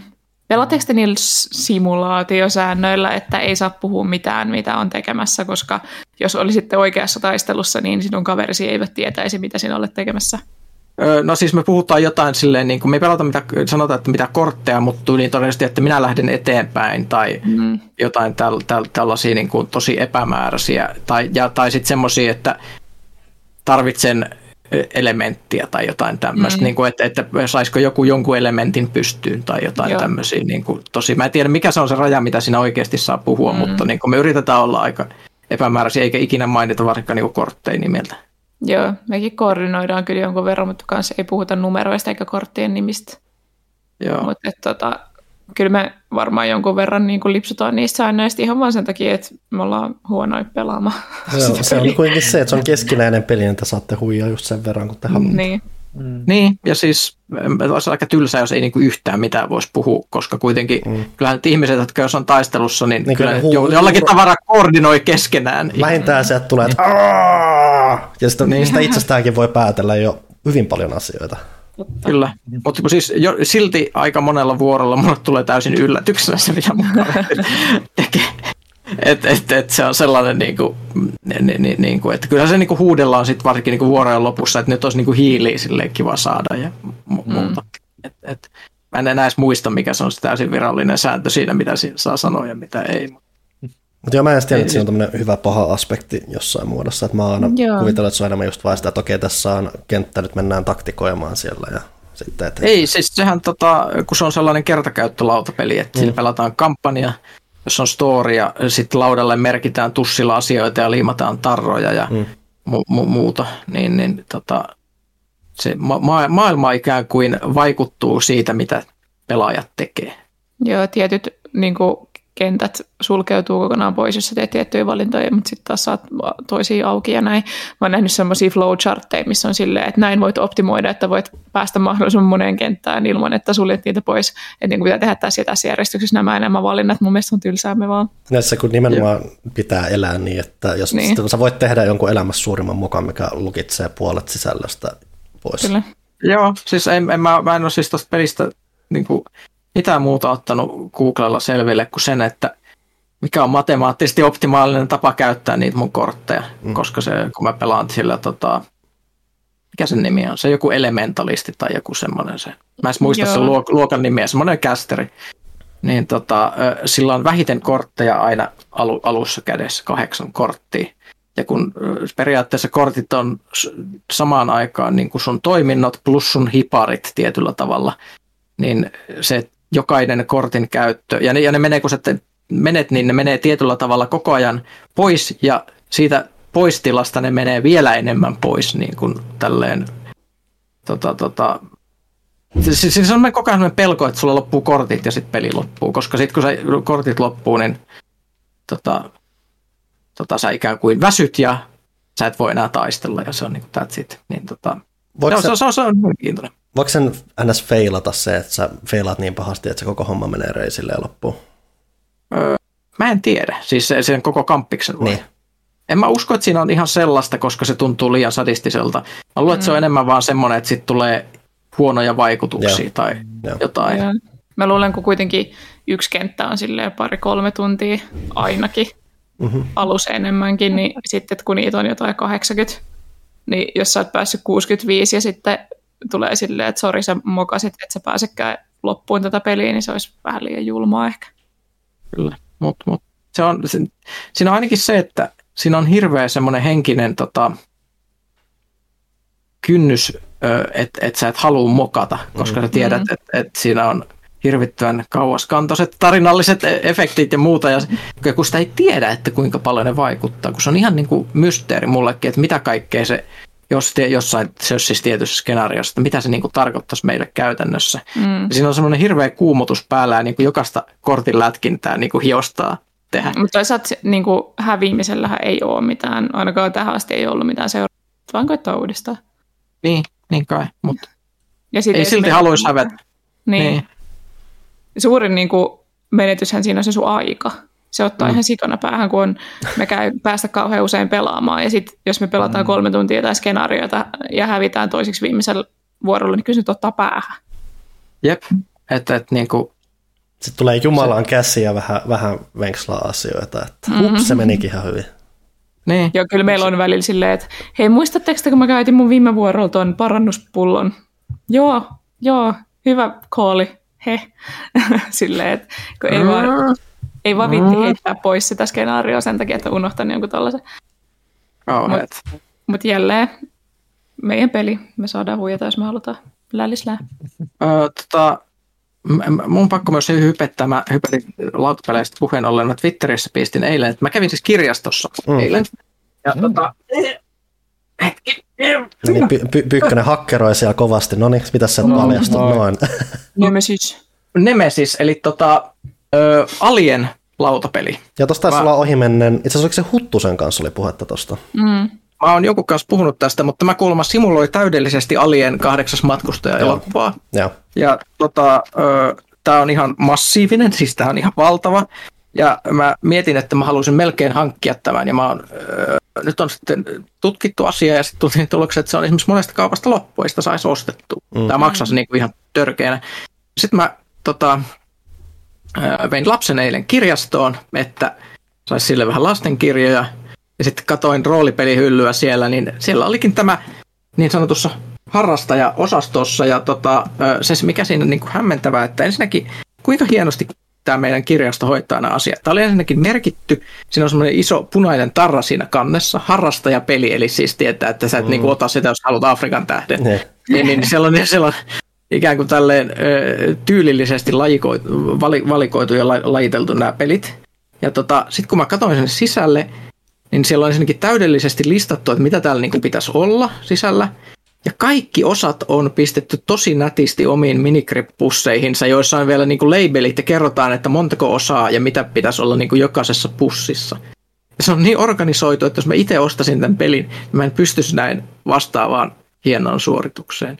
Mm. Joten siis mulla on ihan loputon kunnioitus niitä kirjastoihmisiä kohtaan. Se, siellä on varmasti joku harrastelija itsekin sitten hommissa, jos on noin. Joo, no meidän kirjastossa on kuulemma, tota, siellä on jotain lautapelikerhoa ilmeisesti no niin, perjantaisin ja muuta, mm. niin ne ehkä järjestää. Ja, tota, ja siellä, siellähän siis nykyään, mä en tiedä miten, kuinka paljon tämä poikkeaa normaalista kirjastosta, mutta siis meillä kun menee kirjastoon sisälle, niin siellä on, tota, siellä on siis ihan roolipelihylly, hyvin niin kuin siinä lähellä sitä ulko jossa on niin kuin tosi hyvä lajitelma moderneja niin kuin pöytäroolipelejä ja näitä, näitä, näitä HC-lautapelejä, ne on siinä tosi näkyvästi esillä.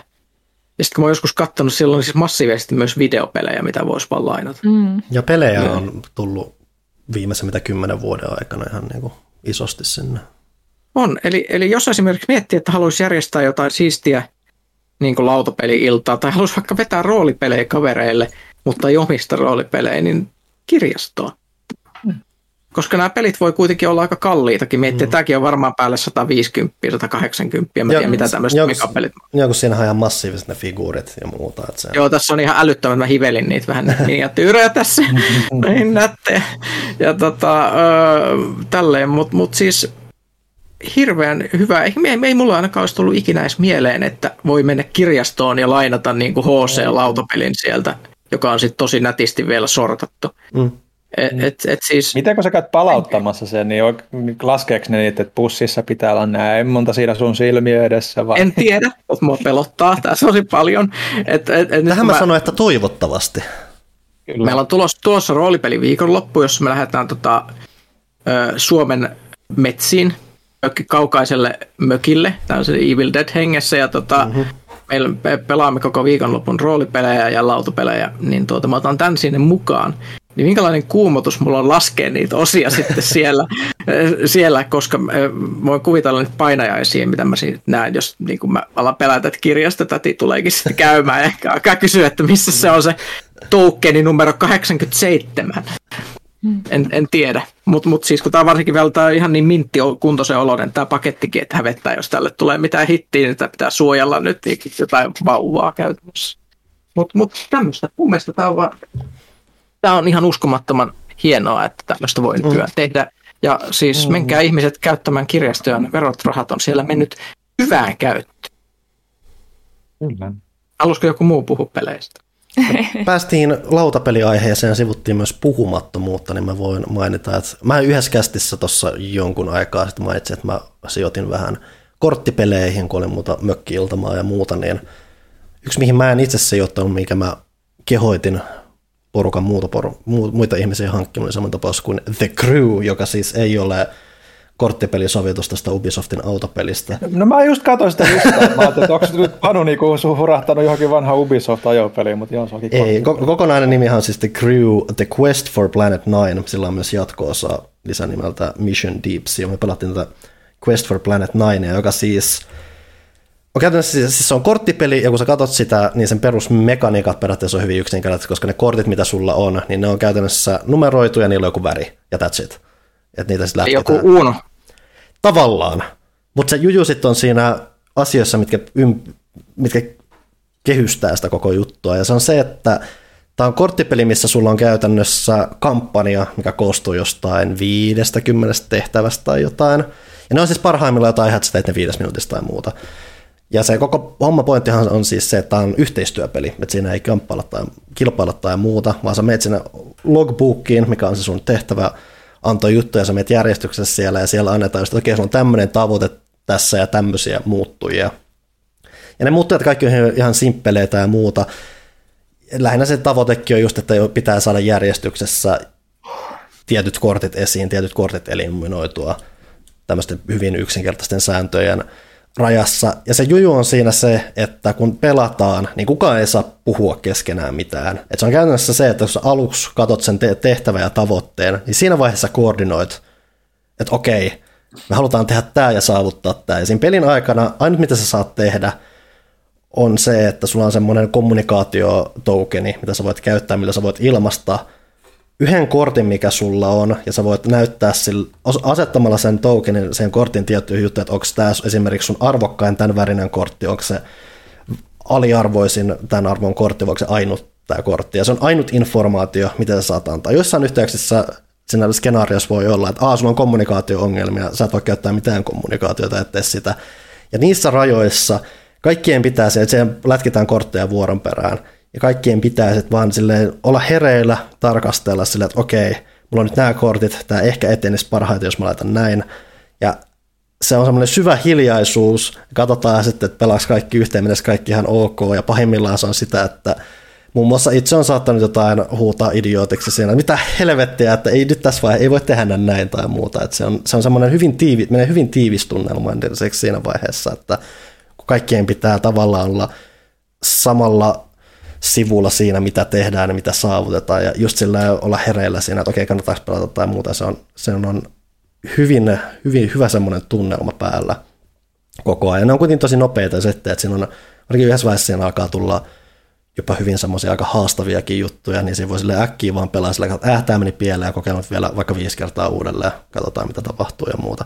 Että siinä on periaatteessa tosi hyvä flow, siinä ei mene liian pitkään järjestellä niitä asioita tai muuta, mutta siinä on sitten just hyvä se, se yhteisöaspekti siinä, että vaikka ei puhuta mitään, niin samalla se on tavallaan äärimmäisen sosiaalinen peli.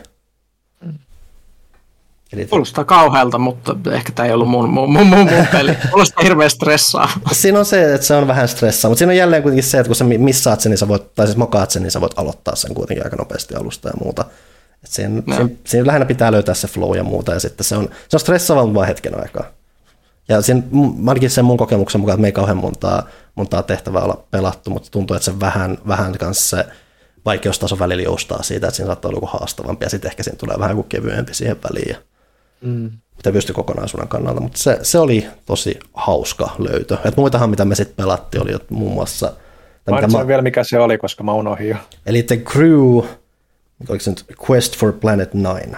Okay. Ja sillä on tosiaan jatkoosa Mission Deep Sea, missä on kai vähän monipuolisemmat tehtävät vielä, mutta se, niistä kai siihen kyytiin pääseminen vaatii ehkä vähän se, että sä tiedät sen alkuperäisen crewn idean. Yli, ehkä hankalin tuossa oli se, että kun me sen, että sen oppimisessa siinä että se ohjekirja ei mun mielestä välttämättä selittänyt hirveän selkeästi sen nimenomaan sen sosiaalisen aspektin. Että siinä koko ajan niin kuin meidän piti kysyä, että hetkinen, saanko me tehdä näin, voidaanko me tehdä näin, missä kohtaa tämä tapahtuu tai muuta. Että siinä oli, ennen kuin sitä, sitä pääsi kunnolla pelaa, ja käynnissä se hahmottuvasti siinä vaiheessa, kun pelasi, että okei, tämä toimii näin, koska se on pakko mennä näin. Että se ihan, ihan alku, alkututustuminen oli vähän hankala, mutta sitten kun sä pääsit pelaamaan, niin sitten se käytännössä menikin jopa selittää mm. vähän itse itseään siinä. Mm. Että sen pitää päästä vähän siihen mukaan. Uh, muuta korttipelejä, mitä nyt mä ohi menen mainitsin, tulla muutama kästi sitten, mutta muun muassa pelattiin myös Torakka-pokeria, mikä ilmeisesti ainakin joskus on ollut joillain ihmisillä ihan, ihan, ihan suosiossa. Se on siis peli, jossa se on niinkin yksinkertainen tapa, siinä on vaan monta, monta kuvakorttia, ja niissä lähinnä ne kuvakortit edustaa jotain ötökkä tai eläillä, ja siellä on kärpästä, torakkaa, skorpionia, lepakkoa mm. ja tällaista. Ja pointti on se, että kaikilla koko pakka jaetaan, ja sitten aina se, joka aloittaa, se ottaa kortin, se asettaa sen jollekin, ja se sanoo väitteen siitä, mikä se kortti on. Että on vaikka, että se on torakka, tai se on lepakko. Ja se seuraava tarkoitus on sitten joko, joko arvata siitä suoraan se, että mitä se höpöttää, tai sitten se voi passata se ja väittää jotain muuta sinne, kunnes sitten se on pakko laukasta se kortti. Ja se koko homma perustuu siihen, että sä vaan päätät, että okei, että puhuuko tämä paskaa, puhuuko tämä totta. Ja sen perusteella niitä kortteja sitten levittäytyy ihmisten eteen, ja se häviää, jolla joka, ne, joka on neljä kertaa joutunut keräämään samoja, sama, samaa maata kortteja sen myötä, kun se on arvannut väärin tai jos sieltä loppuu kortit. Ja pelin kauneus on siinä se, että tässä on yksi häviä ja kaikki muut voittaa. Jälleen ultimaattinen seurapeli, että yksi, yksi, yksi häpäistään ja hmm. kaikki, muut, kaikki muut voi iloita siitä. Maininnan arvoinen kapaus on myös semmoinen kuin Fantasy Realms, mikä on semmoinen hauska kombottelupeli, että sen käytännössä seitsemän kortin voimin koko ajan katsotaan, että sulla yrität rakentaa aina tämmöistä fantasia kuningaskuntaa, ne kaikki kortit jollain tavalla komboaa keskenään jotenkin, tai, tai ne on ristiriidassa, ja sun täytyy sitten, mitä Johanna? Me pelattiin tota silloin. Uutena vuotena Ville oli siellä myös. En mä ole sun kanssa Fantasy Realmsia mun mielestä. Mä en ole koskaan aiemmin tota pelannut. Itse asiassa toi on itse asiassa aika tuorekin mun mielestä. Missäköhän mä oon sitten pelannut tota? Se vaan kuulostaa niin tutulta. Siinä on se, eikö ne kortit ole tosi värikkäitä? Kaiketi. Ja sitten siinä on semmoisia jotain jättiläisiä jotain. En mä jättiläisistä tiedä. Okei, okay, ehkä, ehkä sitten sekoitan tuon johonkin toiseen. Mutta pointti on se, että sulla on koko ajan seitsemän korttia ja sä niistä, kun yrität koko ajan nostaa kortteja ja discardi pakasta myös samalla, koetat rakentaa semmoista mahdollisimman parhaiten kompuavaa kuningaskuntaa, mistä sitten lasketaan, että kellä on paras. Ja se on hyvin kanssa semmoinen nopeatempoinen peli, mutta se on just kanssa semmoinen, että yksi, yksi kaveri just totesi, että tämä niinku kutittaa tosi paljon just aivoissa sitä, sitä, sitä lokeroa, että kun sä yrität min maksata jossain roolipelissä jotain statseja tai muuta, niin sä katsot, että okei, tämä, tämä toimii tämän kanssa hyvin, tämä on täällä ja tämä on ristiriidassa, että mä hankkinut tuosta terveä. Se on semmoinen tosi nopea, nopea korttipeli, mikä on, mitä, missä on kuitenkin just sellainen tyydyttävä, tyydyttävä pelata. Ja se oli tosiaan Fantasy Realms. Et se, mitä mä oon Johanna ja Villen kanssa pelannut, me pelattiin jonkun verran kanssa Dalmutia, mikä siis on Magic luoja tämän Richard Garfieldin tämä mm. Joo, ei ollut se. Sano vaan Johanna. No siis, koska siis oli jotain pasianssimekaniikkaa. Siinä oli siis semmoisia fantasia just satuolentoja, jättiläisiä keijuja. Sitten niissä korteissa oli jotain uh, numeroita ja sitten piti, piti laittaa semmoisia kasoihin. Ne oli semmoisia tosi värikkäitä. Mä en muista sen nimeä, mutta mun mielestä pelattiin sitä silloin. Et sehän, mitä me pelattiin, oli just tuo Dalmuti, minkä mainitsin, mikä on semmoinen käytännössä peliyhteiskunnista. Että yksi on semmoinen suuri Dalmuti, sitten on pieni Dalmuti, ja sitten on tyylin keskiluokkaa ja palvelijoita. Ja aina kun se, joka on palvelija, niin se joutuu aina sekoittaa pakaa ja jakamaan kaikille. Ja se itse pelaaminen, Ai niin, on, just, itse pelaaminen on sitä, että sä käytännössä heität tietyn määrän tietyn arvoisia kortteja, ihmisten pitää matchata sitä ja sitä kautta mm. sitä korteista Siinä lähinnä hauska, tai siis se on, se on ihan semmoinen, että hirveästi ei tarvitse ajatella, että se on hyvä semmoinen seurapeli, ja sitten se hauskin aspekti on just se, että se, että se yhteiskuntaluokat vaihtuu, ja kun ihmiset joutuu sen myötä muuttamaan, vaihtamaan istumajärjestystä ja muuta, just se, se aspekti sitten, että kaikki saa pompottaa sitä palvelijaa, niin se on, se on semmoinen hauska, tyydyttävä sosiaalinen mä, aspekti. Mä olin, mä olin, mä olin pyyhkinyt tämän muiston mieleen, koska mä, mä taisin hävitä siinä olla koko ajan se pompoteltava. Mä muistan tämän, mutta se ei ollut toikaan peli, se oli joku muu. Mä yritän googlata, no. mutta en löydä. Hmm. Harmillista. No ehkä joku viimeistään kommenteissa löytää hmm. näistä erittäin mainioista selityksistä. Se, ei, ei päde kovinkaan moneen peliin nuo samat, samat mm. termit. Mainitaan vielä tällaisena outona tapauksena. Mä oon pelannut viimeisen kuukauden parin sisällä häkellyttävän paljon, paljon Counter-Strike Global Offensivea, eli CSGOta. Mistäs nyt tulee? Se on lähinnä siis ehkä eniten tullut siinä, että mulla on tosiaan pandemian myötä meillä on ollut näitä erilaisia peliiltamia, jossa on pelattu mm, paljon, on pelattu paljon digitaalisia lautapelejä tai muuta. Sitten välillä vähän väliin toi CS sit vaan nousi sieltä, se on jotenkin semmoinen, että tavallaan moni meistä on vaan just pelannut vähintään jotain 1.6 joskus vuosia sitten, niin se on vaan semmoinen, no ei mä muista, onko tätä voi pelata, ja sitten se sitten on vaan tullut semmoinen helppo, mihin pystyy hyppäämään sitten välillä.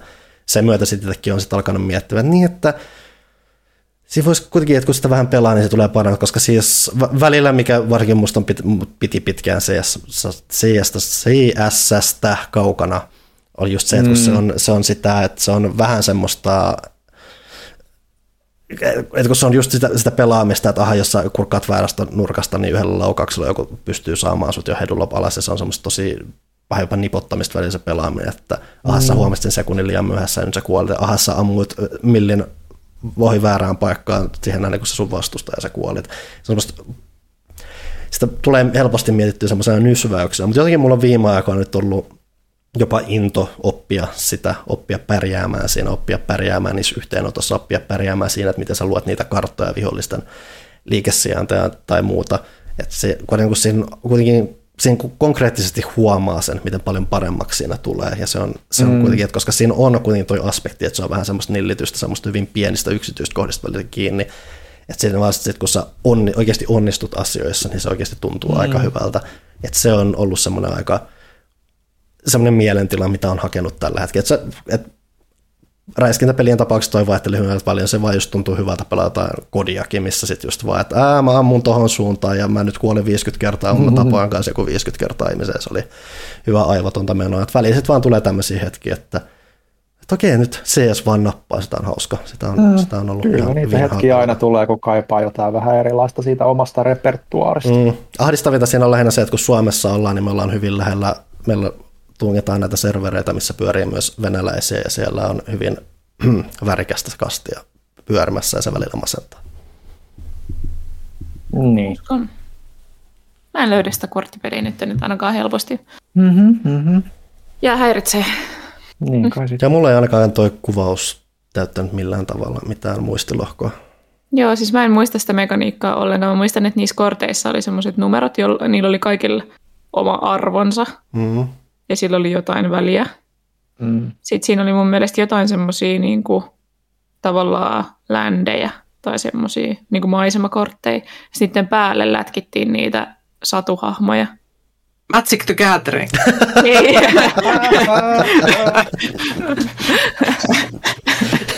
Siinä on numeroita, ländejä ja satuhahmoja, niin mun mielestä on aika, aika selkeä tapa. Se on totta. Mutta siis se oli aika yksinkertainen ja nopea. Muistaakseni ne oli tosi värikkäät ne kortit. Ne oli semmoisia niinku lasten piirrosmaisia. Hmm. Mutta mä en tiedä, kenen... Niin, mä en tiedä kenen kanssa on pelannut sitä, jos sen teijä. Lasten hmm. piirrosmaisesta ja värikkäästä tuli se ainoa peli, mitä mä oon ehtinyt pelaamaan kahden viikon aikana. Sitäkin vaan ihan ohimennen vaan, mutta Kirby and the Forgotten Land. joka on uusin kirpipeli 3D-seikkailu. Olemme siitä, ollaanko puhuttu siitä yhtä? Oliko kukaan muu pelannut sitä? Ei ainakaan meistä varmaan. Kyllä se tavallaan kiinnostaa, mutta ei se, et kirpit on aina se jännä juttu, että niitä on, jos semmoinen putoo syliin, niin sitä pelaa ihan mielellään, mutta samalla Joo. ei koskaan ollut mikään hinku siihen – se on vähän sama itselläkin, että, että, että kyllä niitä tulee niinku pelattua, ja, mutta ne ei ole ehkä semmoinen niin Nintendo sarjoista semmoinen, että must get every time. No, no, no muutenkin vähän, varsinkin ne 2D, no pääosa niistä on 2D-pelejä, mutta mm. monet niistä pääpeleistä on häröjä siinä, että niissä on se, kaikki liikkuminen muun on yllättävän syvällisiä, siinä on yllättävän Joo. paljon kaikkea, että siinä näkee vähän sen smash-pohjan vähän, että, mitä, että sieltä sieltä on ponnistettu tekemään myös mässiä myöhemmin. Joo. Se näkyy siinä, mutta sitä ei välttämättä koskaan hyödynnetty ehkä ihan sillä tavalla, mitä mä olisin toivonut. Sehän on aina se, että ne on vähän semmoisia läpihuutojuttuja ne pelit ollut. Joo, varmaankin suurin osa. Että viimeisin, mitä pelasin kirpi, taisi olla Epic Jarni. No se on sitten hyvin, hyvin erilainen kirpi sitten vielä. Joo, mutta on pelannut muitakin, mutta siis on se mitä viimeisin, mm, mitä nyt muistan mm. niin kuin ihan pelanneeni, pelanneeni ihan niin kuin kunnolla. Mutta tämä nyt on tietysti kiva, kun tämä on vähän erilainen, kun tämä on kuitenkin ensimmäinen 3D.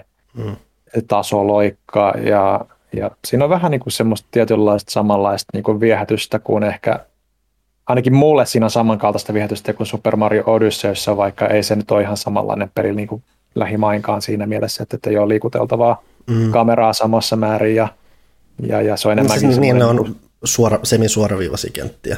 Joo, että ehkä enemmän niin kuin sit sinne 3D Worldin suuntaan niin kuin mm. tyylillisesti menee kuin Odyssey, mutta jotenkin se vaan siitä maailmasta ja siitä niin kuin kekseliäisyyden määrästä, että kun sä pystyt muuttumaan niiden perusvihollisten ohjaksi, saat sen mieka ja kaiken muuta, niin siellä on ollut jo niin kuin ihan siinä alkupäässä tosi niin kuin kivoja tasoloikka ja niin kuin etenemishaasteita, että sä otat sen ö, auton itsellesi, että mikä se nyt on se full mouthful, vai mikä Mm, se mouthful, on se meka, mouthful mekaniikka, että tulee, susta tulee auto tai sitten susta tulee niin kuin, ö, limuautomaatti, joka pystyy ampumaan niin kuin niitä limutölkkejä ja kaikkea tollasta, noin, niin se siihen ihan semmoista hauskaa niin kuin, kekseliäisyyttä, toki simppeliä ja vastaavaa, mutta semmoiset, harvoin niin kuin taas niin kuin tasoloikissa näkee, että kun on yleensä suht suoraviivaisia niin kuin nykyisetkin, niin sitten semmoiset pikkasen pohdi, pohdiskelu, että no käytätkö me tätä, tätä, tätä jättimäistä, tota, mikä on cone, se semmoinen Tötterö. niin tötterö, liikennetötterö, Mm. niin että käytätkö me tätä niin kuin vihollisten tappamiseen vai, mutta hei, tuolla onkin tuommoinen niin kuin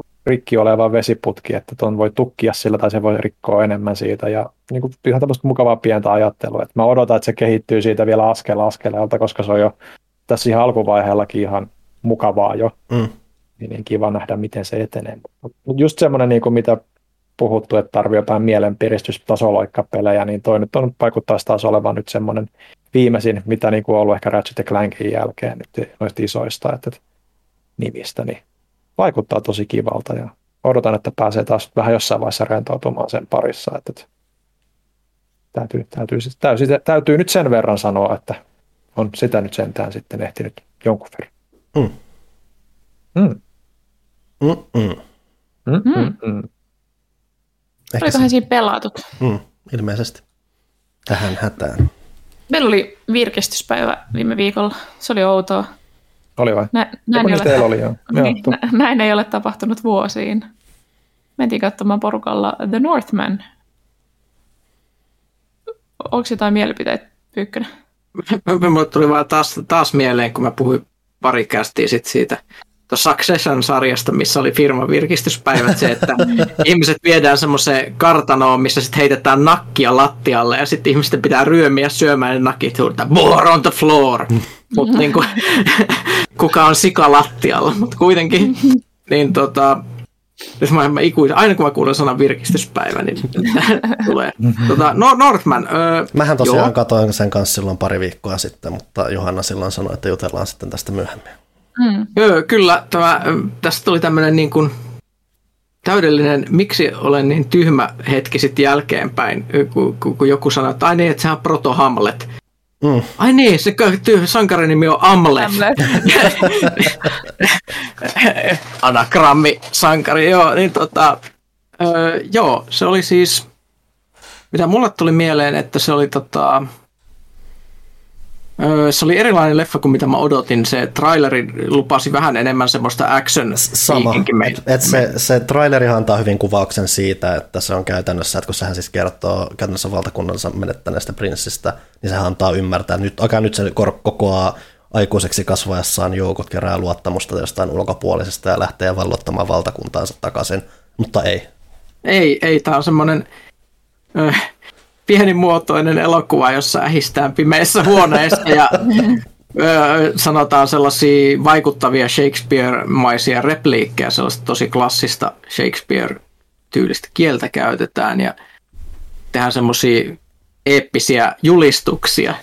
Ja välillä vähän ulvotaan susien kanssa. Ul- ulvotaan susien kanssa ja muuta ja se, on, se ei tunnu niinkään semmoiselta realistiselta viikinkimenolta kuin semmoiselta myyttiseltä viikinkimenolta. että ne on- Fantasia-elokuvahan se on. Vaikka, vaikka silleen semi-maanläheisestä näkökulmasta kuitenkin, että iso osa siinä, mitä siinä tapahtuu, on vähän silleen, että se voi mennä vähän silleen, on tämä nyt on vähän tälleen väritetty tai vähän tämmöinen mieli, mm. mielikuvituksellisesti vähän lisätty asioita. Mua, mua lämmitti se, että siinä oli niinku ystävällisiä eläimiä, mitkä mm. auttoi monesta kohtaa. Ja mm. se on jotenkin niin lasten satumeininki, että se oli tavallaan hauska nähdä tuommoisessa pimeässä ja vakavasti otettavassa viikinkielokuvassa sitä, että siellä on tiedätkö, ystävällinen Tosi, tosi sen mä sanon, että mä, mä en sanoisi tätä vakavasti otettavaksi viikinkielokuvaksi. Mm. Joo, se, on, se on enemmän semmoinen, niin kuin, siinä on semmoinen satumeininki, mutta myös se semmoinen, että vaan se, että siinä niin kuin se, se niin kuin ne myytit on niin vahvasti siinä, että semmoinen niin kuin unimaisuus ja semmoinen, mm. että todellisuus ja uskonto sekoittuu, mutta niin, niin se, on, se, se, se on, ja se oli, se oli siis ihan erilainen elokuva kuin mitä mä odotin. Sehän mm. siinä niin kuin on, että esimerkiksi mun mielestä esimerkiksi taistelukohtaukset ei ollut mitenkään superhyviä muuta kuin siinä, että että et ne tuntui suhteellisen karun, karun pienimuotoisilta. Pa- pa- paitsi se lopun, missä se setuppi on kaikkea. Ky- kyllä, itse, kyllä. Itse taistelu on hällä väliin, mutta se setup on parasta kaikesta. Joo, joo, joo, siis ei se ole sellainen elokuva, jota mennään katsomaan niiden taistelujen takia, vaan se semmoisen yleisen tunnelman ja, mm. ja, ja siis aina kun ne jotain tosissaan huutaa ja julistaa semmoisia eeppisiä ö, juttuja siellä, niin siis, siinä, siinä on sellainen viba, että, että pitäisi mennä installoimaan Skyrim taas koneelle. et, et siinä on paljon, paljon sellaista ja tota, hirveästi hyviä näyttelijöitä, jotka näyttelee hyvin, että tämä nyt ei tule mitenkään varmasti yllätyksenä, kun katsoo sitä listaa. Björk oli myös hieno siellä Joo. jumalana. tuota, ja, ää, siis mielenkiintoinen leffa. Siis mä, mä en tiedä, mä odotin, että mä, ää, mä, mä, mä oikein tiedä sille loppujen lopuksi, mä en ehkä ihan mega paljon loppujen lopuksi tykännyt siitä. Se ei ollut semmoinen, että mä niinku lähtisin julistaa kadulle, kuinka hieno se oli, mutta se oli tosi mielenkiintoinen mm. ja, ja silleen, jännä, jännä kokemus. Ja siinä on muutamia kohtauksia, jotka on, jotka on tosi, tosi hyviä ja semmoisia mieleenpainuvia ja visu, visuaalisesti tosi kans jänniä. Et, et siis, se, se, se, oli, se oli mitä Johanna kanssa sanoi, että, että siinä on semmoista fantasialeffa fiilistä aika paljon. Mm. Se pisti miettimään, sanoin tämän jo silloin, kun käytiin lounaalla sen jälkeen, mitä niin kuin meillä pohjoismaisilla ihmisillä on tapahtunut? Et kun me ollaan tämmöistä ihme hyykkä pasifisti kansaa nykyään, kun joskus täälläkin eliö voi hyvin tuollainen niin kuin kunniamurhan konsepti. Niin. Ja Mutta se on se, kun vi- viikingit teki asiat niin hyvin, että niille kaikki vaan ne vaan pystyisit vaan olemaan. Mm. Että ei ollut tarvetta enää näille asioille. Nyt kun sä sanoit tuon, niin mulle tuli siis tuli siis tällainen niin kuin Ikea-fiilis, että se olisi mennä Ikea ja sitten ostaa sieltä Fjölnir-hyllyn. I will kill you, Fjölnir! I will avenge you, father! I will rescue you, mother! I will kill you, Fjölnir! Tämä oli siis minkälainen se elokuva on, jos joku ei ole käynyt katsoa sitä. Siis sit, jos mä pistäisin valot pois tästä huoneesta, kasottaisin 80 kiloa lisää lihaksia, niin se olisi siinä.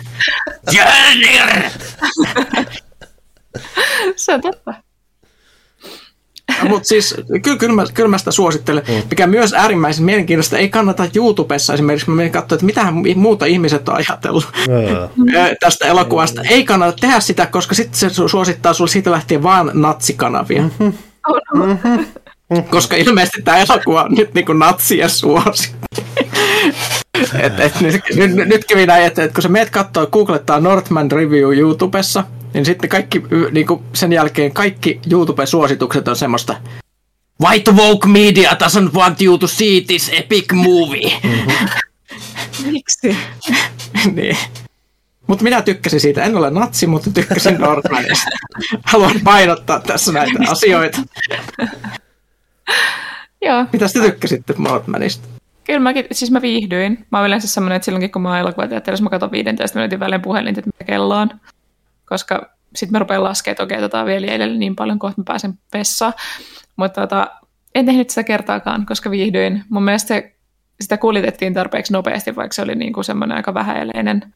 Se on vähäeleinen, mutta siinä on just se, että kun siinä tapahtuu niin erikoisia asioita vähän koko ajan, se muutenkin just on vähän, just kun se ei ole ihan sitä mitä, että melkein mitä mä kuvailisin, niin se on semmoinen viikinki ja valtaa maalaiskylässä meininkiä välillä, mikä just ei ole, kun sä mietit tuota leff- trailerista, niin se ei ole todellakaan semmoista, mitä sä kuvittelet, että se on. Niin. Joo. Ja sitten mun mielestä siitä huolimatta, että ilmeisesti toi on niin natsielokuva, tai ainakin niiden adoptoimu, niin tota, mun mielestä sitä viikinkikulttuurikaan ei niin kuin glorifioitu siinä, että se olisi mitenkään erityisen siistiä. Vaan ei se kaikki... näytti ihan hanurasta olevan. Niillä oli hirveät kaikille siellä. Sitten sä vaan mietit, että miten nämä ihmiset on elänyt tolleen. Joo, ja siis se on sellaista, että niinku, ollaan mudassa ja on köyhää ja tuuli ulvoo ja, mm. ja soihduvalossa pelätään pimeään, niin ei, mm. ei siitä tule sellaista fiilistä, että tässä on nyt maailman sen haluaisinpa mennä elämään nyt tässä niin, kulttuurissa. Ja niin kaikkien tavallisten ihmisten elämä, toisaalta on se edelleenkin sitä, riippuu siitä, että mikä, joku mies on suuttunut jollekin toiselle miehelle. Ja kaikki mm. joutuu kärsimään sen takia. Tätä me mietitään itse aina, kun me pelataan Crusader Kingsia myös. Se, se, se, se, et, et, Esimerkiksi eilen, kun me pelattiin, mä puhuin mun kavereille siitä, että on, onko se niinku, että, pitäisikö mulla olla pahoillani tässä pelissä siitä, että kun mä haluaisin piirittää jotain linnaketta, ja mä voin muuttaa sen piirityksen ajan kolmesta kuukaudesta viideksi päiväksi, jos mä uhraan 2000 ihmistä siihen kun ne vyöryy sen muuri yli ja ne ammutaan seulaksi. Ja mä teen sen viisi kertaa per perikerta, niin on paha ihminen. et, et, et, niin kuin, siinä mielessä nämä ajat ei ole mun mielestä sellaisia, mitä hirveästi kannattaisikaan glorifioida. Joo, niin mun mielestä se oli mukava nuanssi siinä. Mm, so, mainitsen Mulla... myös, siinähän siinä oli väliotsikot siinä elokuvassa, mikä on hienoa. Elokuvissa Joo. ei enää nykyään väliotsikkoja, eli chapterit. Kyllä. Ja ne, yhden niiden chapterin nimi oli Pimeyden miekka herkuttelee. Mikä on mielestäni välittömästi yksi tähti elokuvaan lisää, kun mä luin sen siitä ruudulta sille. et, et, et jos tuommoista saa leffaan mukaan, niin se on siinä. Ähm, me ollaan Panunkaan ilmeisesti molemmat kulutettu teiniviihdettä, mutta aika eri päistä spektriä. No mulla on siis ylipäätänsä vähän tarina liittyen tuohon spektriin ja muutenkin. Eli mä oon siis katsonut vähän reilun kauden verran Euforiaa, mikä siis on tämä HBOn suurin sarja sitten Game of Thronesin. Ja se on siis pitkään halunnut menestys, sehän nykyään kulkee kolmannessa kaudessa ja muuta. Ja mulla ei pitkään silleen, että äh, en mä nyt tiedä heitä sytytä mikään. Ja sitten mä näin joku, jonkun nettikeskustelun siitä, että joku, joku vaan totesi, että niin, no tämähän on käytännössä vaan skinssi, mutta ei este asioita välttämättä niin hyvin, mihin sitten joku sitten sanoi, että tämä on paljon tunt- skinssiä tunteellisempi ja taiteellisempi tapaus ja muuta. Sitten mä aloin sit sitä näkökulmasta sit vaan miettiä niin, että Skinsin kaksi ekaa kautta, mitkä siis on ainoat Skins-kaudet, mitä on koskaan tehty. Se oli hienoa, että lopetti juuri siihen täydellistä. Et siis mullehan ne skins aikoinaan iski tosi kovaa, mä tykkäsin siitä tosi mm. paljon, mä katsoin jälkikäteenkin ne pari ekaa kautta aikoinaan, niissä on, niissä on pysynyt se viehätys. Eli mä lähdin tosi skins-näkökulmat katsoa tuota euforiaa sitten, mikä on ehkä virhe, koska siis Euforiassa on siis se, että siis se on uskomattoman hyvin tehty, todella näyttävä draama lukiolaisnuorista ja kuinka niiden elämä on a-perseestä tai, kos- tai kuinka niiden elämä on niin tylsää, että ne ajaa elämänsä päin honkia. Klass- mm-hmm. klassinen teini juttu. Siinä on vaan just se, että kun Skintsissä iski että jälleen puhutaan vähän ehkä tietynlaista maanläheisyydestä tai muusta. Et Skinsissä on se, että kun siinä on nämä nuoret lukiolaisteinihahmot, jotka pyörii siinä, niin jo ihan alusta asti on selvää, ja silloin kun mä katsoin niin kuin teininä itse sitä, että ne on ihan helvetin noloja ihmisiä, mutta ainakin niillä on hauskaa, mä voin olla tässä menossa mukana, ja sitten tapahtuu jotain synkkää tai sillä vähän ikävämpää, niin se on sitten vähän vaikuttavampaa, sillä että oho, sepäs harmi. Tämä kyllä tavallaan oli nähtävässä, mutta olipas harmi. Mutta että siihen eläytyy semmoisen tietynlaisen maanläheisyyden kautta. Mm. Kun taas euforia on se, että jo niin kuin alusta alkaen sä mietit, että kaikkia hahmoja kuvataan kuin jotain kreikkalaisia jumalia ja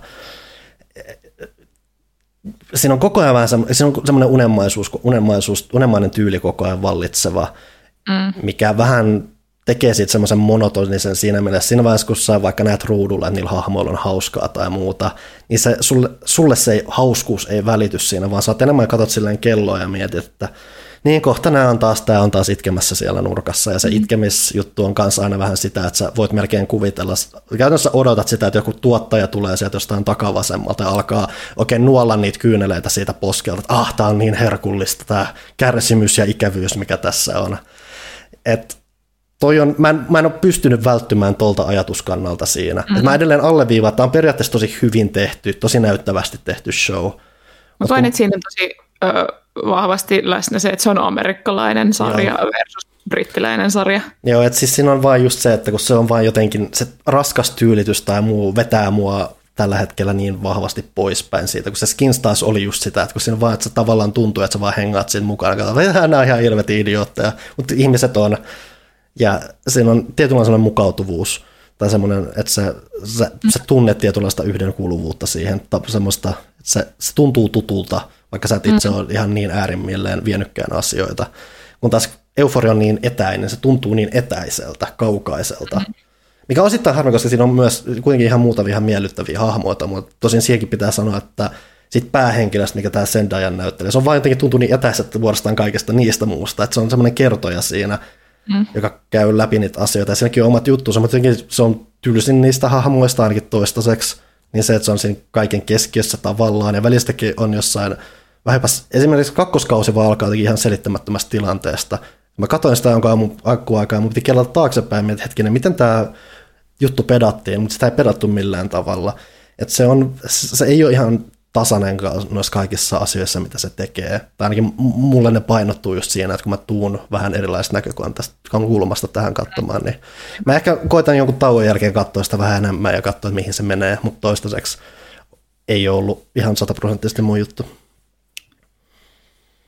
Saatoin missata, missata jotain, mutta mut hämmentävästi tämä palaa siihen, kun nykyään ei haluaisi katsoa mitään niin kuin, semmoista, mikä on liian äh, sosiaalisesti äh, tai tämmöistä niin kuin, tietyllä tavalla realistista, mutta ankeaa, koska mm. se on vain jumalattoman masentavaa. Mä oon kuullut, että on semmoinen suomalainen elokuva, jota on ainakin jossa festareilla näytetty ja hypetetty, mikä tekee tämän samanlaisen nuorisokuvauksen kuulemma tosi hyvin, mutta silleen, että se ei ole masentava. Mm. Ai tytöt, tytöt. Joo, onko joku nähnyt sen? Mä näen ne trailerit, ja ne trailerit on vähän luontaan työtäviä. Se on kuulemma äärimmäisen hyvän mielen elokuva loppujen mm. lopuksi ja kuulemma realistinen. Siis mä luin arvosteluja Rotten Tomatoesilta ja se oli sataprosenttisen se, semmoista hypettävää. Okay. Mm äärimmäisen hyvän mielen viihteestä puheen ollen. Mä katsoin Netflixistä parispäivässä Heartstopperin, mikä on ollut siellä top 10 nyt pyörinyt. Mulla tuli se, se vastaan ja mä mietin sitä, että ehkä, mutta samalla se, ainakin se mainossa näyttää siltä, että okei, tämä on, tää on joko ihan tosi ok, tai sitten tämä on taas just tätä, että tämä on ihan helvetinmoista höttöä luokkaa Emily in Paris tai jotain. Josta mä muuten katoin aikoinaan jopa kokonaisen kauden. Kakkoskautta mä en enää pystynyt katsomaan. Emily Paris on myös ihana, mutta siis Tavallaan, niin... mä, tavallaan siis mä katsoin sitä kauden, mutta kyllä. Se on niin kuin, jos te muistatte ajat yläasteella, kun ihastui ekoi kertoi ihmisiä, ja sitten ei osannut tehdä sellaisia mitään, ja sitten oli hirveästi kaikki väärinkäsityksiä, tykkääkö se musta ja eikö se tykkää musta, ja sitten sä kuulet jotain kavereita, että oikeasti tykkää tosta tytöstä eikä susta ja kaikkea tällaista. Mm. Se on pelkästään tota. Se on kahdeksan jaksoa pitkä.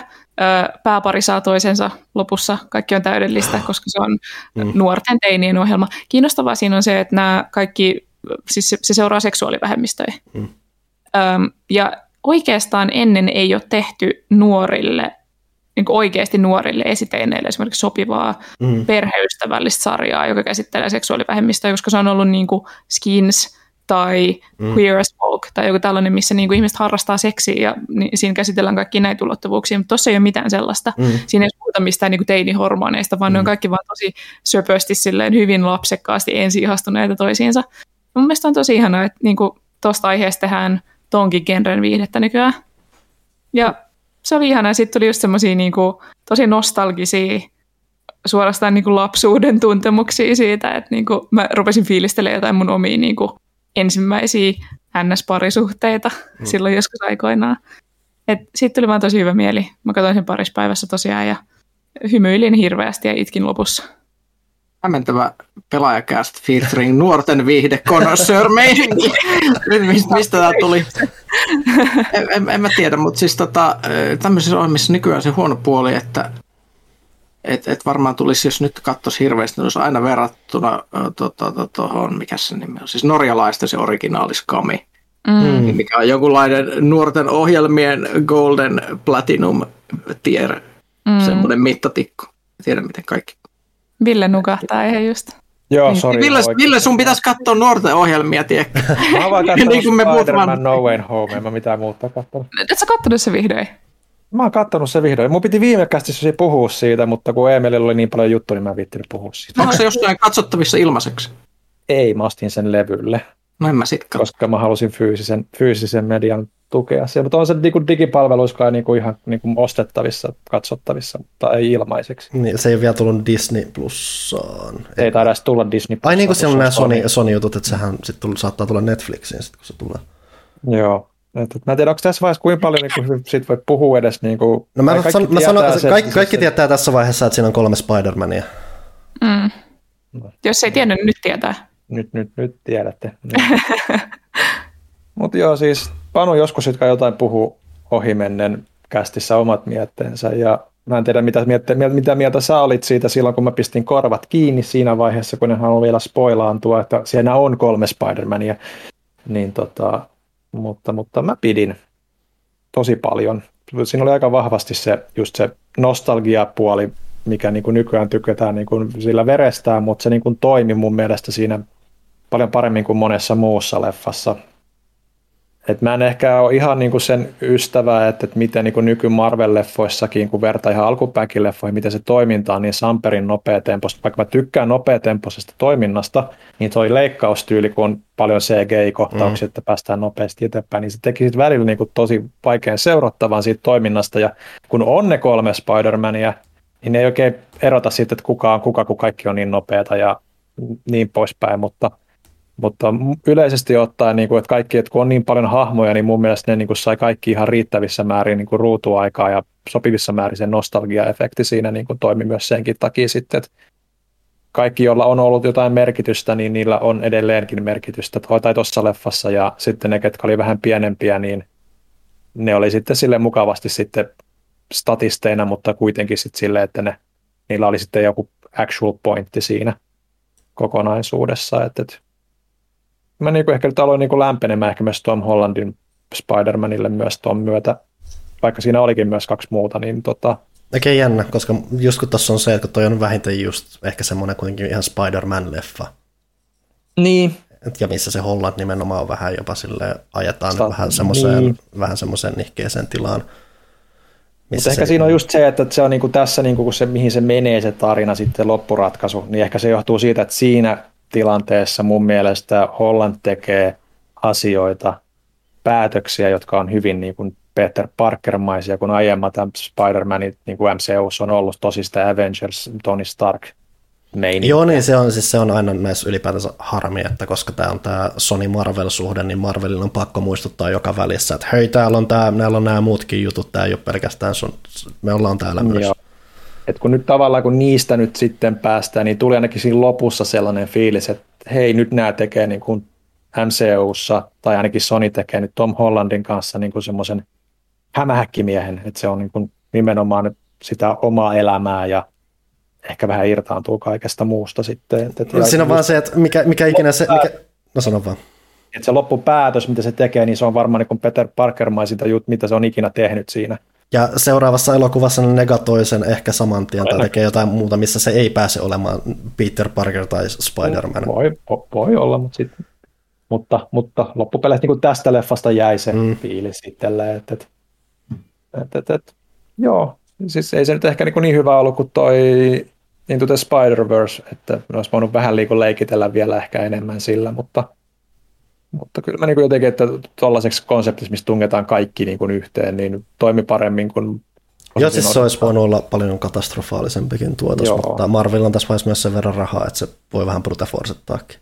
Joo, mutta, mutta pidin, pidin. Nyt kun on käsitelty Northman ja Spider-Man, niin mä lupasin Akkelin kipurahalle tänään Discordissa, mä puhuin vielä Batmanista tänään. Eli mm-hmm. hän vinkkasi meidän Discordissa että on tullut tämmöinen uusi podcast kuin Batman Unburied, ja se on ilmeisesti mennyt Spotify ykköseksi, niin kuin Joe Rogan ja kaikkien muidenkin ohi. Batman uh, oikeasti onkin kaikkien sankari. Joo, ja mä kuuntelin sitä nyt niin kuin 90 prosenttia ensimmäisestä jaksosta, että en saanut sitä ihan loppuun um, tällä aikataululla. En, en siis voi antaa mitään mielipiteitä vastaan mielenkiintoista. Siinä siis ensinnäkin se lähtökohta on vähän eri, että siellä on Gothamissa on tämmöinen sarjamurhaaja kuin Harvester, joka kuulostaa ihan Hannibalilta, että se tekee semmoisia ihmeinstallaatioita niistä ruumiista ja sitten se tekee niillä kauheita asioita ja sitten se vie niiltä aina jonkun elimeen, ilmeisesti se myös syö niitä ehkä. Ja sitten Bruce Wayne on niin kuin tämmöinen mm, rikospatologi, että se tekee näitä ruumiin avauksia, että se ei ole mikään rikas playboy, vaan se on, se on niin kuin rikostutkija. Ja sitten sen vanhemmat on myös elossa ilmeisesti. Mä en ole ihan varma. Tai sitten ne on hallusinaatioita, ne on vissiin elossa käsittääkseni. Ja äh, ne myös hengailee siellä sairaalassa, missä on töissä. Ja se isä on kai joku kirurgi, se Thomas Wayne. Ja et siinä on niinku tämä lähtökohta on vähän eri. Ja ilmeisesti Bruce Wayne ei jostain syystä muista olevansa Batman. Siinä ensimmäisessä jaksossa sitä puukotettiin. Mä luulen, että sen puukotuksen voimasta se unohti sen tai jotain. Mutta sitten Batman on niinku kateissa ja sitten Barbara Gordonin täytyy ruveta selvittää arvuuttajan uh, uh, avulla, että mitä siellä tapahtuu ja kuka tämä Harvester on ja missä on Batman ja näin. Et se on tosi, tosi erilainen asetelma kuin yleensä. Ja siinä on ihan jäätävä castingi. Et siinä on uh, ensinnäkin Black Pantherin Mbaku, eli Winston Duke on Batman, mikä on jo itsessään uutta ja hienoa. Ja tota, sitten äh, Alfredin on Jason Isaacs, eli esimerkiksi Lucius Malfoyna tunnetaan. Sitten Lance Reddick, joka on maailman kaikissa peleissä ja ah. sarjassa. Miten rikospatologilla on tota, öö, öö, hovimestari? Ää, en mä tiedä, kai ne sen verran. Että on sen isä on kirurgi niin ja se on hankkinut niin, hovimestari. Niin. Koska nyt, nyt alkaa herätä kysymyksiä. niin Thomas Wayne on tämä Lance Reddick. Ja sitten siinä on myös esimerkiksi Ashley Birch, joka on toi uh, Aloy ja sitten Life is Strange in Chloe, niin se on siinä Vicky Vale, tämä toimittaja. Ja sitten John Reese Davies, eli Gimli, on sen uh, Brucein terapeutti. Et siinä on tosi tommosia korkean profiilin näyttelijöitä. Sitten siitä on tehty ilmeisesti lokalisoidut versiot myös eri maissa, ei kai suomeksi, mutta tosi monessa muussa maassa, että on niin kuin tosi iso, mm. suuren rahan produktio.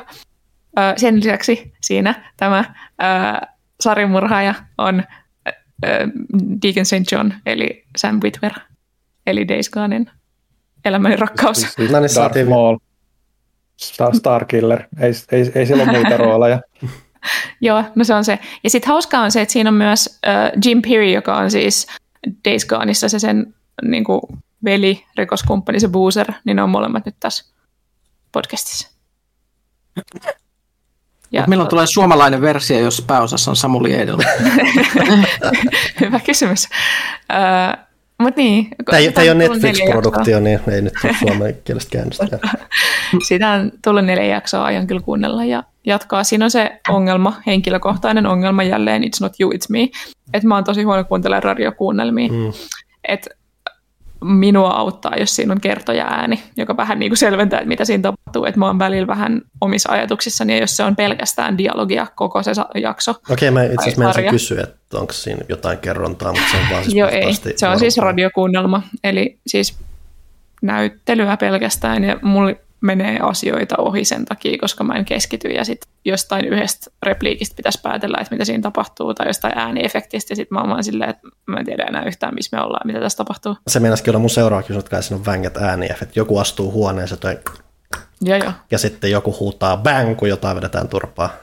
Kyllä. Siinä on, siinä on 60-luvun Batman. Niin se sitä myös visuaa, että joku, joku pitää, jonkun pitää saada ne muodostettua äänimuoto. Tai no, on niistä äänet, se kuuluu nimenomaan ääniefektit 60-luvun Batmanista. Joo, mutta siis kuitenkin ilmasta viihdettä, niin varmaan jos tykkää Batmanista, kannattaa testata. I don't know. Oliko jollain vielä jotain? Kai se on mainittava, että mä kävin myös katsomassa kevään suurimman, mahtavimman multiverse-elokuvan. Eli siis tietenkin Everything Everywhere All at Oncein. Mitähän siis on hehkutettu aika kovasti tässä ja onhan se kyllä hauska. Hei, kerro miksi sitä hehkutetaan, koska mä en tiedä mistä kertoo tai miksi ihmiset tykkää siitä. Siis siinä on, siis, siinä on mun mielestä, siis kun se on periaatteessa, se on siis toimintakomedia, mutta se ei välttämättä silti hirveän niin on your face komedia, vaikka tavallaan se on, siis sillä on tosi hyvä suhde siihen asiaan, tosi hyvä suhde toimintaansa, siihen tekemiseen, mitä siinä tapahtuu, niihin hahmoihinsa ja muuta. Että sitä just ei tule välttämättä ajateltua sillä, että hoho, tämä on tämmöinen hauska toimintakomedia, vaan että siihen uppoutuu, tai niin mulla uppoudun siihen eri tavalla kuin sille, että mä lähestyn vasta jonain komediana tai muuna. Ja on, se on aika kekseli ja se on tosi vänkä se tietynlainen toiminnallinen gimmikki, mikä siinä on, että miten nämä multiversumit vaikuttaa tähän päähenkilöön, sen kykyihin ja näihin vihollisiin ja muuta. Ja just se, että miten se kaikki toiminta toteutetaan ja muuta, kuten sanottu, se on mun mielestä tosi mielenkiintoinen näkökanta siihen toimintaan, väkivaltaan ylipäätänsä, että siinä on toki lennokkaita kung-fu-tilanteita, mutta esimerkiksi loppukohtaaminen on lopulta semmoinen asia, mikä ei ole lopulta välttämättä taistelu, vaikka se puetaan taisteluksi. että se on aika semmoinen luo, hauskalla tavalla luova tapaus, missä koko ajan tapahtuu jotain vähän erilaista. Jollekin se saattaa ehkä olla vähän ahdistavaa, että siinä tapahtuu hyvin paljon asioita ja se kestää se mikä kaksi ja puoli tuntia. Ja että se on aika vilkas kokemus, mutta se on, mä, mä, mä tykkäsin niin käytännössä, ehkä, se olisi ehkä vähän lyhyempi, vähän tiiviimpi voinut olla, mutta muuten sinne, sinne käytännössä ei ole tylsää hetkeä, hetkeäkään, vaikka se ei ole kuitenkaan silti ihan, ihan niin, niin, niin, niin välttämättä älyttömän kivas kuin mitä ehkä jotkut saattanut väittää. Janne. kysymys. Öö, mulla on kaveri käynyt katsomassa sen ja ke- ke- kehotti katsomaan, ja sinä olet kehottanut katsomaan. Mä en edelleenkään tiedä, mistä se kertoo. Siis kukaan ei, kukaan ei ole onnistuneesti kertonut mulle vielä tässä vaiheessa, mistä se elokuva kertoo. Tavallaan se on ehkä jopa ihan hyvä lähtökohta siihen. Että kun Ei, sehän, mutta ei saa mua teatteriin, jos mä en tiedä mitään elokuvasta, niin minä en mene. Niin, no ihan mitä vaan.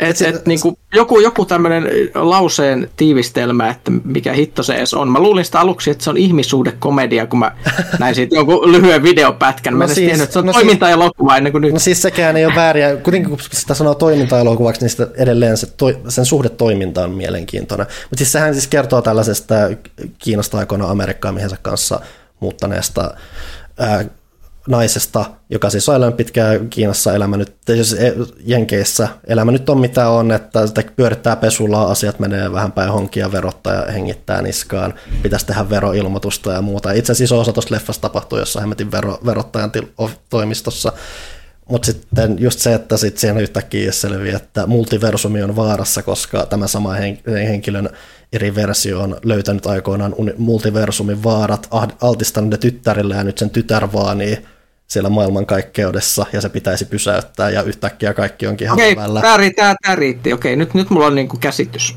Mm. Mä en halua tietää tämän enempää. Tämä oli just, just mm. hyvä.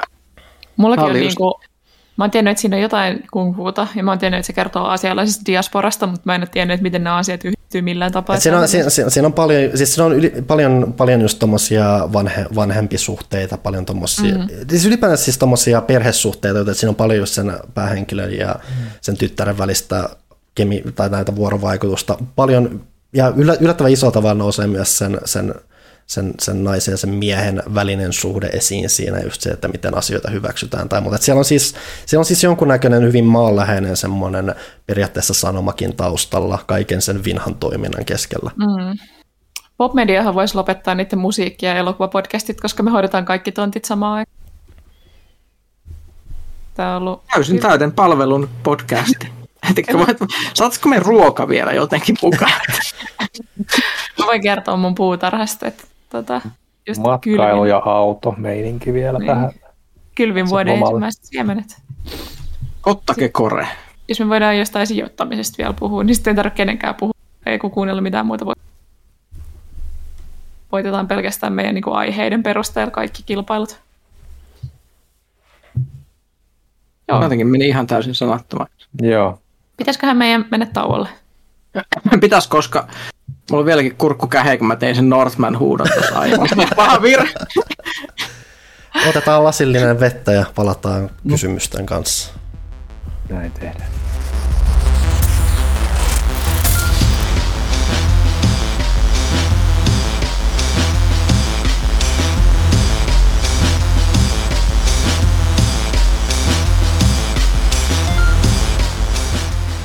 Tämä on ehdottomasti ensimmäinen yritys, kun me lähdetään tähän pelaajakästin toiseen osioon, vai mitä Ville? Ehdottomasti Pimpeli Pom seuraa kaupallinen tiedote.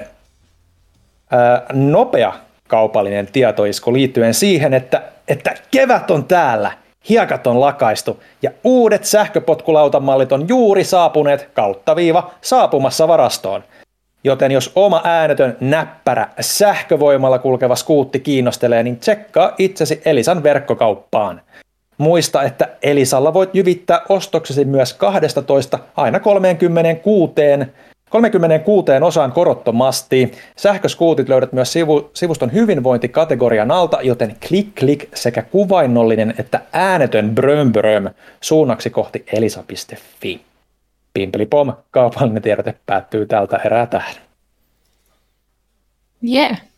Viimeistä kertaa minun puolestani tilatkaa pelaajaa pelaaja.fi kautta tilaa. Tukekaa kästiä bit.ly kautta pelaajakäst ja ostakaa paitoja pelaaja.fi kautta pelaajakauppa. Pelaajakauppa. Oh no, paitakauppa. Mun viimeinen kerta mä mokasin sen. Siis mulla on käynyt tässä muutenkin, että mä oon mokaillut tällä viikolla, kun kaiken pitäisi olla jo ohi. Niin mä oon mokaillut ihan hirveästi ja tehnyt kaikki kammottavia virheitä ja unohdellut asioita. Ja sitten Ville näkee kaiken mun inhimillisyyden tässä niin kuin viime metreillä, kun mä vaan Eikö, sählään. eiköhän se ole se, että kun on jo, niin kuin jo toinen jalka jo menossa, niin vähän myös sekin jo siinä sitten Se on totta. paistaa. Joo, ei ollut siistiä. Pistää vaan kaikille silleen, että no niin, lähdenpäs nyt kunniakkaasti, olen mokannut tämän. Mutta tota, ehkä se on jää ei, hyvin ole, ei, ei ole ollut oikeasti mitään niin kuin haudan vakavaa, vaikka Johanna Maala mm. oikein. No joo. Tota, meillä on Vain toinen jalka paljon. haudassa. Joo. Niin. Meillä on kysymyksiä aika paljon. Kuka lukee? Mistä lähdetään? Aloitetaanko Instagramista? Pelaajakästä tilillä oli aika paljon ja pelaajatilillä oli yksi kysymys kolme kertaa. No otetaan se kolminkertainen kysymys, kun kerta kolme kertaa toki. Mm-hmm. Christian Nordberg. Pyykkönen oli viimeksi pois, joten kysyn uudestaan mielipidettä Hearts of Iron 4 pelistä. En muista, jatkuuko toi vielä itse asiassa tosta.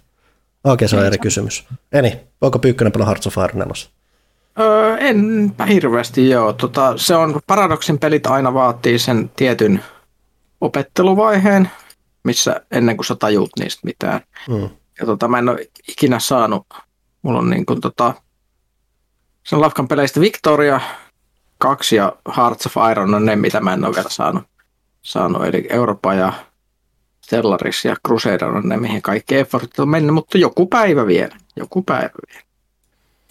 En muista tarkkaa twiittiä, mutta Johanna mainitsi jonkin aika sitten twiitissä, että 2019 postilakko vaivaa edelleen. Onko postilakon aiheuttama trauma todellinen syy lähtöön? Mä tiedän, että on vitsi, mutta osittain kyllä. Siis tämä viimeiset kaksi puoli vuotta on ollut niin kuluttavaa, niin epätavallista niin kuin tämän työn suhteen. Meillä on ollut niin paljon muutoksia, maailmassa on ollut niin paljon muutoksia, että on vähän silleen niin kuin, kuuluisan sanonnan mukaan polttanut kynttilää molemmista päistä. Et mä luulen, että jos meillä olisi ollut semmoista tasasta normaalia menoa, mitä niin kuin kuvittelin tämän olevan, niin tota, ilman postilakkoa ja pandemiaa ja sotaa ja paperilakkoa ja näitä, niin voi olla, että olisin jaksanut kauemmin, mutta tämä on vienyt tosi paljon mehuja, koska koko ajan on ollut joku hätätilanne päällä, mikä on pitänyt ratkoa. Sitten pelaajakästin tilille, jossa Tomi Turunen, anteeksi Tomi Alavieva Turunen toteaa, että pelaa kukaan teistä Halo Infinityä. Miettii, että season kakkosesta. Ei varmaan ole kukaan mm-hmm. sitten. Mä, mähän pelasin Ei vähän aikaa sitä sen julkaisun jälkeen, joo. Et julkaisus tuli kokeiltua vähän, oli ihan vänkä, mutta ei, se, ei, sitä ja, ja, ei sillä ollut mitään jalkoja jaksaa pidemmällä. Joo. Ylipäätään itsellä just nämä monin pelit, niin mä pelailen niitä aikani ja sitten siirryn jo eteenpäin, että mä en ole semmoinen aktiivipelaaja, joka Mm. samaa peliä vuodesta toiseen, kuten Huttunen Destinia ja kumppanit Mm. siellä. Et kuten Martti, mulla on nyt CS-kausi menossa, että Mm. heilumenot meni jo. Sitten vielä Sempit Johannalla hienosta työstä päätoimittajan todella vaikeina aikoina välikysymysmerkki. Kiitos, se oli kyllä huutomerkki. No, vaikka sitten sellainen. Tämä on se sama juttu. Olisi ollut vähän julma. Mm. Tämä on sama, mikä mulla jostain syystä tapahtui. Tästä on ollut itse asiassa puhetta yhden toisen kanssa tässä aiemmin. Että jotenkin kun mä, mun pitää sanoa vihreä, tai jos mun pitää sanoa sininen, niin mä saatan sanoa vihreä, ja mä ajattelen kuitenkin vihreä tai sinistä siinä ja muuta, että siinä on joku semmoinen, yhtä lailla samalla tavalla kuin ihmiset puhuu oikeasta vasemmasta, jotenkin mm. se assosiaatio keskenään, että vaikka ne oikeasti tietää, mitä ne tarkoittaa, niin ne saattaa sanoa sen saman asian, koska jossain aivolokerossa ne on niin ristikkäin Kyllä. jär, tietyssä järjestyksessä, prioriteettijärjestyksessä, että ne tulee väärin, vaikka ne oikeasti tietää, mitä ne sanoo. Mä on klassinen siitä, että mä sanon yhtä asiaa ja mä tarkoitan ihan toista, niin kuin, että, että, että sana vaan hakee, väärät, väärät sanat vaan löytyy suusta. Sitten Aili Penaalissa, täällä on melkoista kielen vääntöä, eli lehden virkaa toimittavan päätoim... Eli lehden virkaa toimittavan päätoimittajan roolin omaksuvat Ville Arvekkari, eli Ville Arvekkari toimittaa lehden virkaa. Eli paperilehtikö lakkaa kokonaan, vai Ville Arvekkari toimittaa päätoimittajan virkaa väliaikaisesti, vai päätoimittaja from now no. Eli voiko nyt palkata Rekusen takaisin verkkopäätoimittajaksi? Mä veikkaan, että Emilille ei ole kauheasti intoa asiaa kohtaan. Voi kun se olisi niin kuin siitäkin, että me halutaan Eemeli takaisin. Niin. Et, et, et, mä luulen, että Eemelillä on niin kuin siellä autuammilla vesillä. Se olisi kyllä hyvä, jos Ville Arvekkari toimittaisi lehden virkaa, että me lähetettäisiin se vaan kaikkien mm, niin kuin tilaajien Kotiin. ovelle vuorotelle kertomaan faktoja videopeleistä. Kierto Ville. Tämähän, on uusi, tota, uusi tota, kaupallinen idea, miten toteutetaan mm-hmm. videopelimediaa. Personal, tai sit- personal arvekkari. niin, tai tuossa on taas syy sille bodypillowlla. No mä olin just sanonut. ja olisiko siinä sitten niinku semmoinen vielä, niinku, että siihen tulee joka kuukausi niinku semmoinen digitaalinen counterpart, että se niinku vielä lukee mun äänellä kaiken sisällön sitten. Joo. Mm.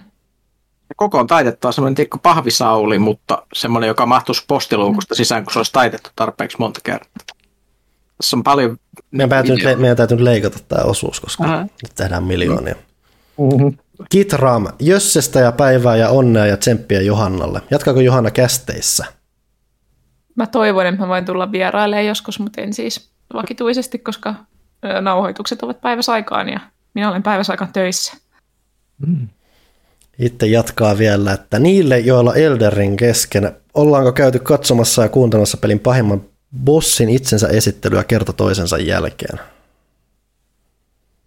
Hmm. Öö, ei, tota, mulla on Elden Ring tauolla, koska mä pelasin kolmella eri hahmolla niitä ristiin ja sitten, sitten yhtäkkiä loppukin aika kesken, kun piti ruveta pelaamaan kaikki arvostelupelejä ja mu- muuta, että semmoinen aika yhtäkkiä havisi jonnekin taivaan tuuliin, joten heti kunhan taas tulee tauko, niin sit jatkuu.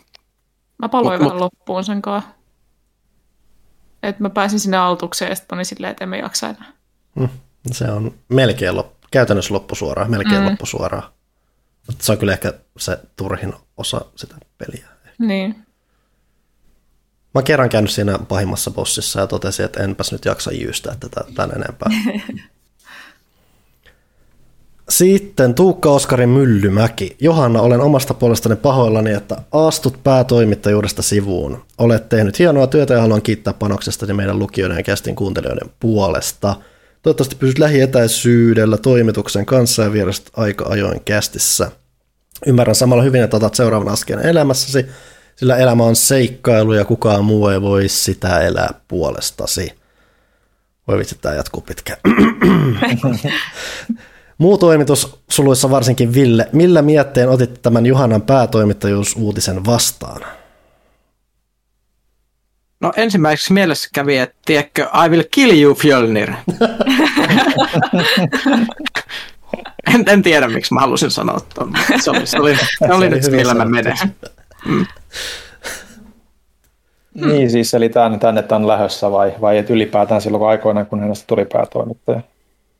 Ilmeisesti Sitä tämä on vuoden. Niin.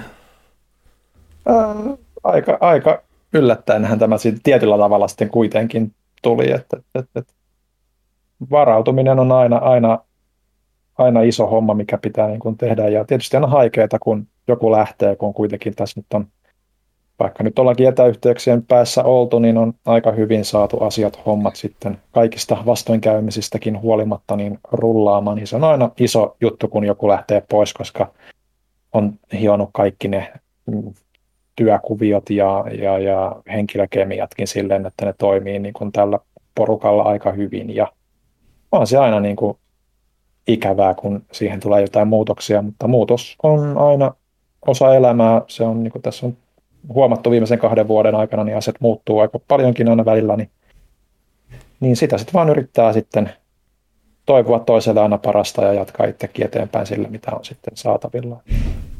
Mä olen iloinen Johannan puolesta ja, ja, ja on löytänyt sitten jotain oikeita töitä niin kuin, ja pääsee se kultaisen Ferrari sieltä ehkä sitten ostamaan jossain vaiheessa, kun me ajetaan vielä sillä polkupyörällä tai sillä jollain muulla. Niin ja voi ajaa se huttusen kultaisen Ferrari rinnalla sitten. joo, joo, joo, totta. Siellä ne vanhat päätoimittajat päässyt, päässyt paremman elämän kupeeseen kiinni. Ja tota, niin, tota. Jos ne on päässyt siihen parempaan elämään, niin ne voi viimein myydä sen kultaisen Ferrarinsa, minkä ne sai pelitoimittaja urallaan. Ai niin, joo, joo, joo, joo, totta. Missä mun kultainen Ferrari on, Johanna?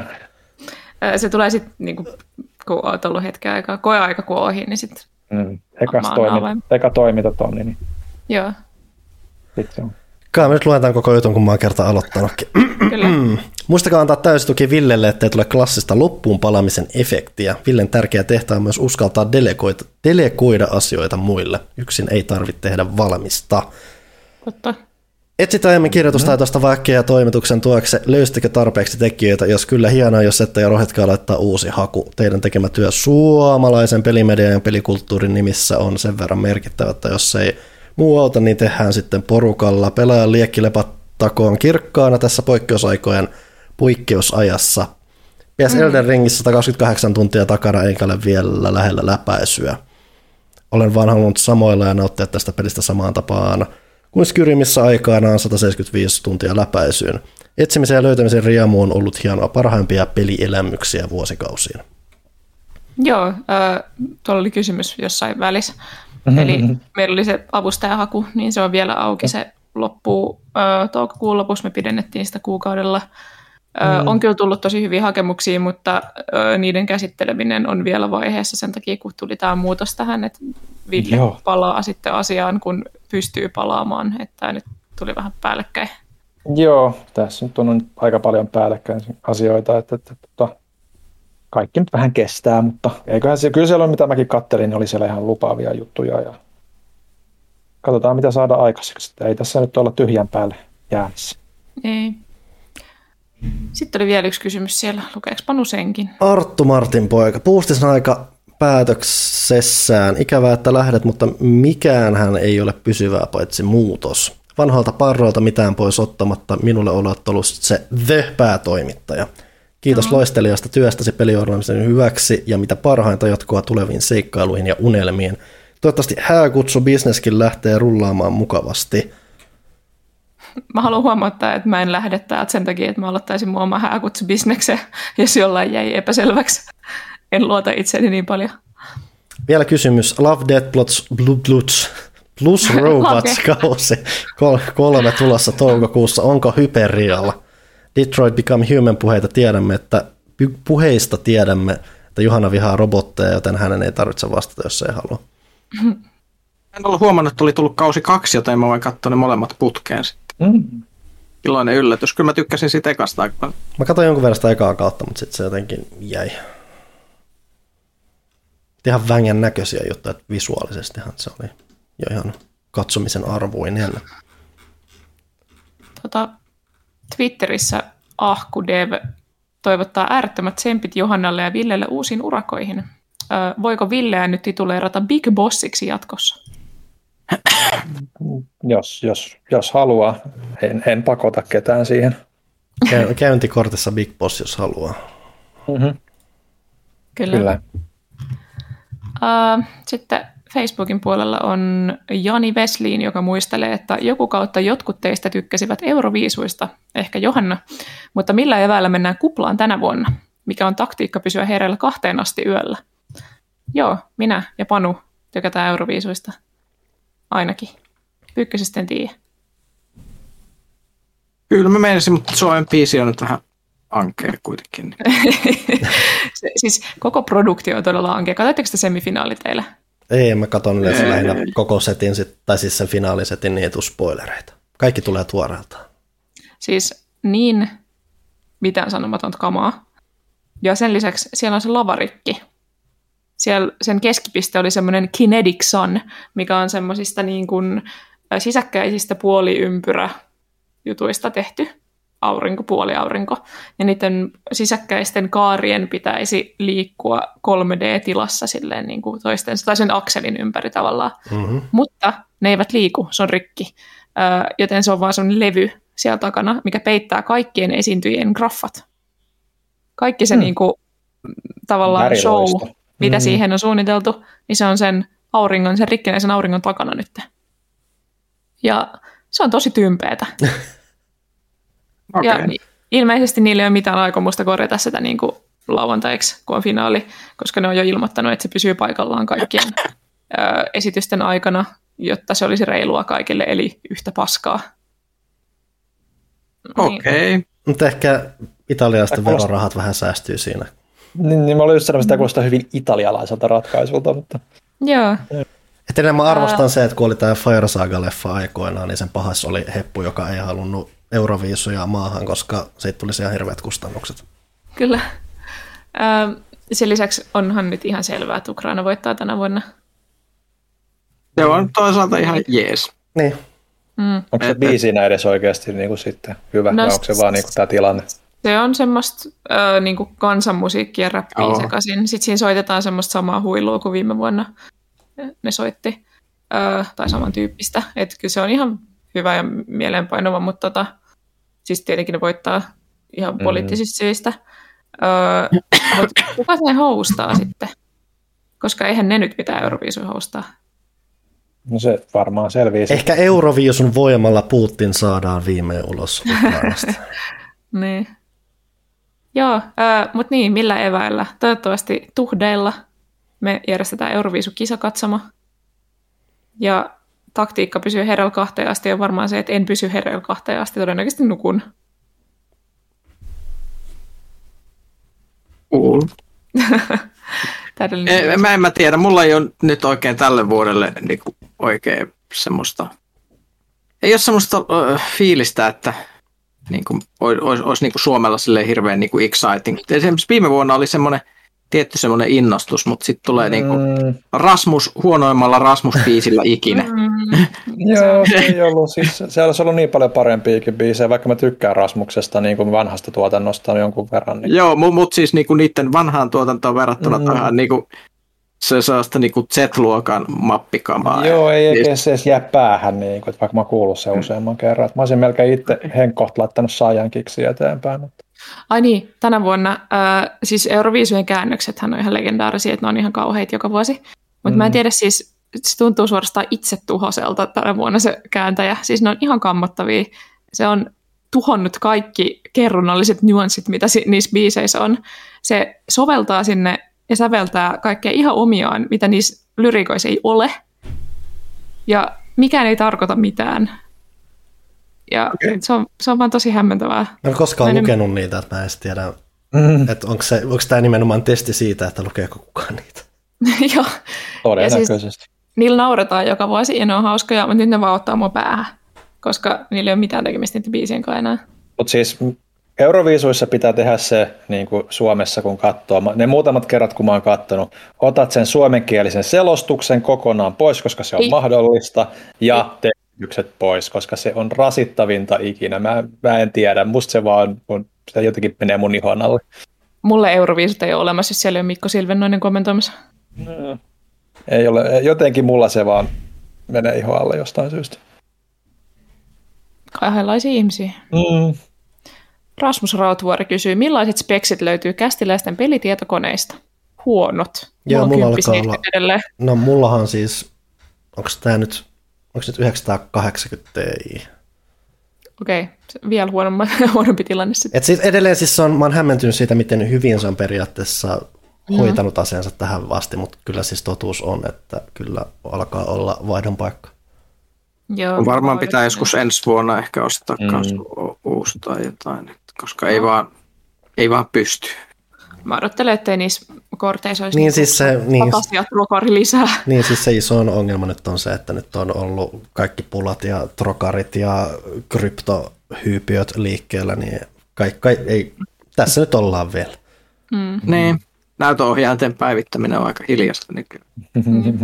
Ja toki mulla on varmaan kaikki, kaikki osat lähtee vaihtoon. Nyt kun saan lopputilin, mun oli tarkoitus ostaa uusi pelitietokone, mutta sitten mä ostinkin mun vanhemmille uuden uunin. Koska niiden, niiden vanha oli kauhean tota, Kuinka, kuinka epäitsekästä? Joo. Ehkä mä vaan toivon, että mun koko perhe ja perintö ei pala poroksi. Mm. Koska niiden 30 vuotta vanha uuni on konahtanut vihdoin. Sä oot kuitenkin saamassa jotain perintöä. En usko. Mutta sitä voi kuitenkin toivoa. Mulla on joskus 20 vuotta sitten faija linjasi, että ehkä, saattaa, ehkä tämä rannekello selviää sulle asti. Niin, mä mä luulen, että meillä on sama tilanne. Mutta mä olisin silti iloinen, jos mun lapsen koti ei palaisi maan tasalle. Mm.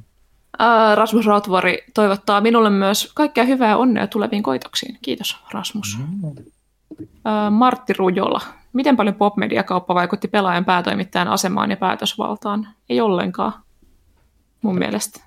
Ehkä vähän enemmän jotain vastuita on ollut, kun pitänyt, on pitänyt suunnitella sitä niin kuin markkinointia ja tämmöistä, mitä on nyt ollut vähän enemmän, mutta ei muuten, ei Bob Media sanonut niin kuin, sisällöllisesti yhtään mitään mihinkään, ja niinhän sen kuuluisi ollakin. Mm-hmm.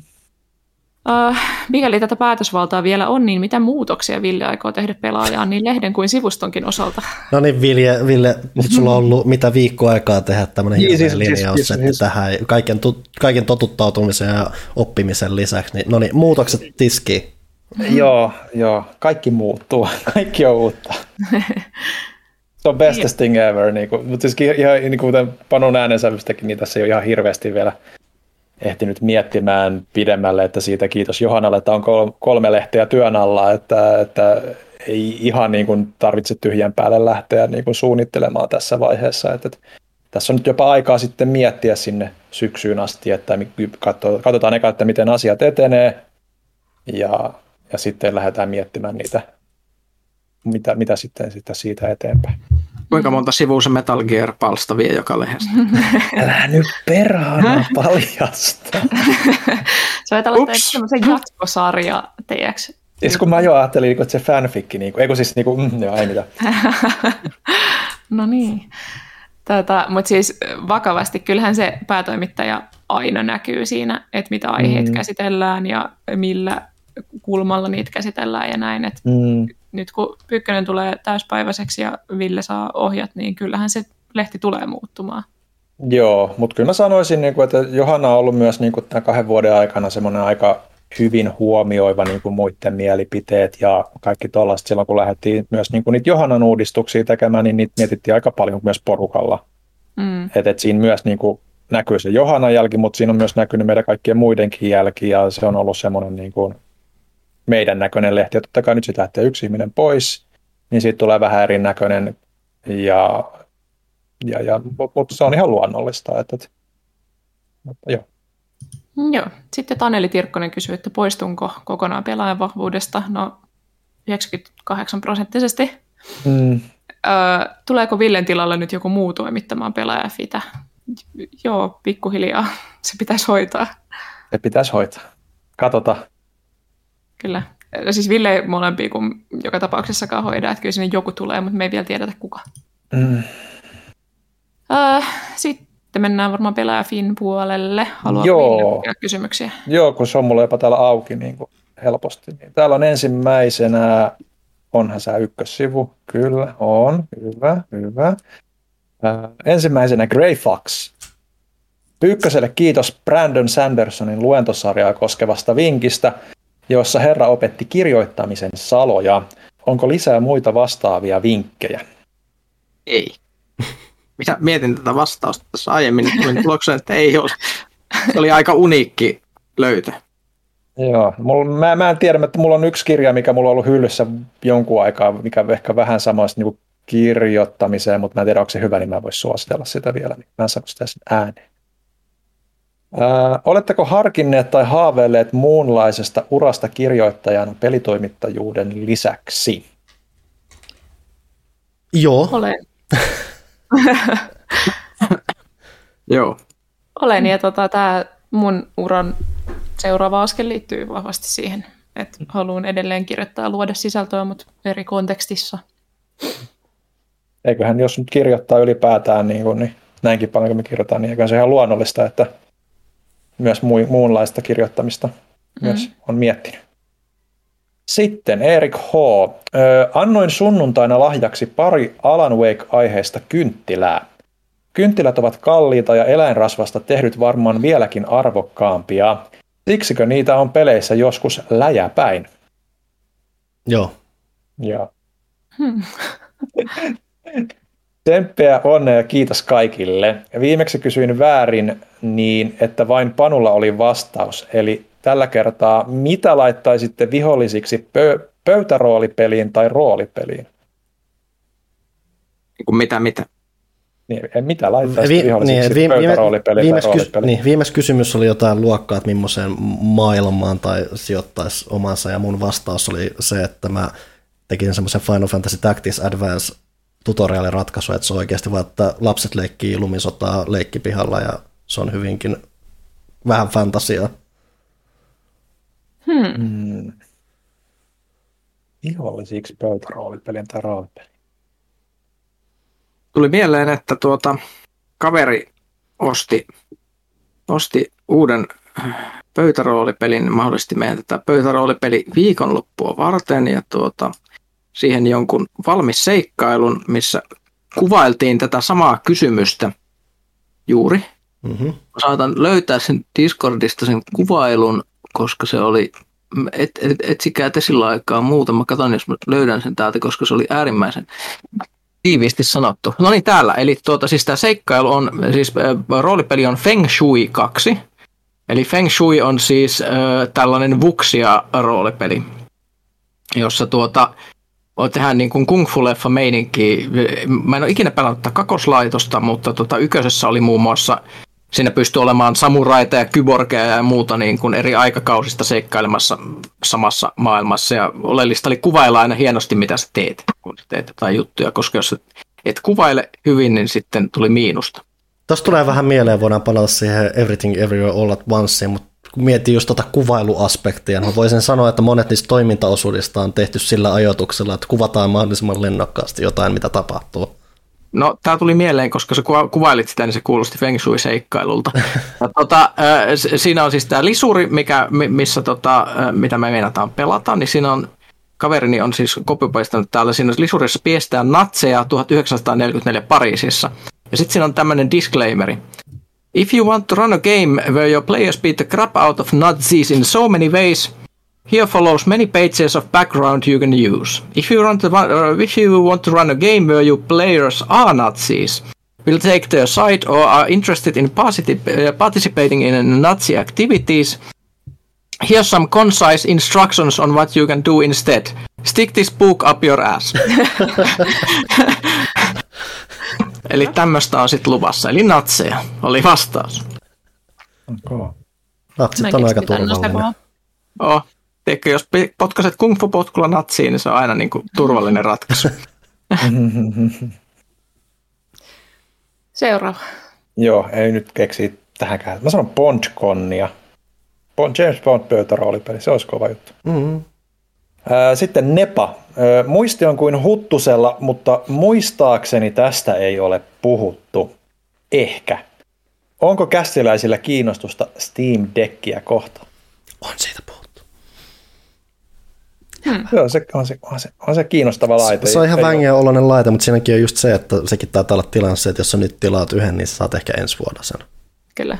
Joo. Mikä on vähän silleen, että no, sama juttu on kuin, että, että mua tavallaan kiinnostaa paljon nyt, kun toi Playdate tuli, mikä siis ei millään tavalla laite, mikä vertautuu moderniin pelikonsoleisiin tai Steam Deckiin, mutta se vaikuttaa semmoista hauskalta harrastelijakalulta niin pelien kehitykseen kuin niiden testaamisen kannalta – että se vaikuttaa mm. tosi vängältä, se on tosi hauska oloinen. Siinä on kampi, mitä sä kampeat, huikeeta. Ai niin se. Mm. Siinä on vaan sit se, että jos sä nyt tilaat sen, saat sen ensi vuonna, se on vähän silleen, että äh.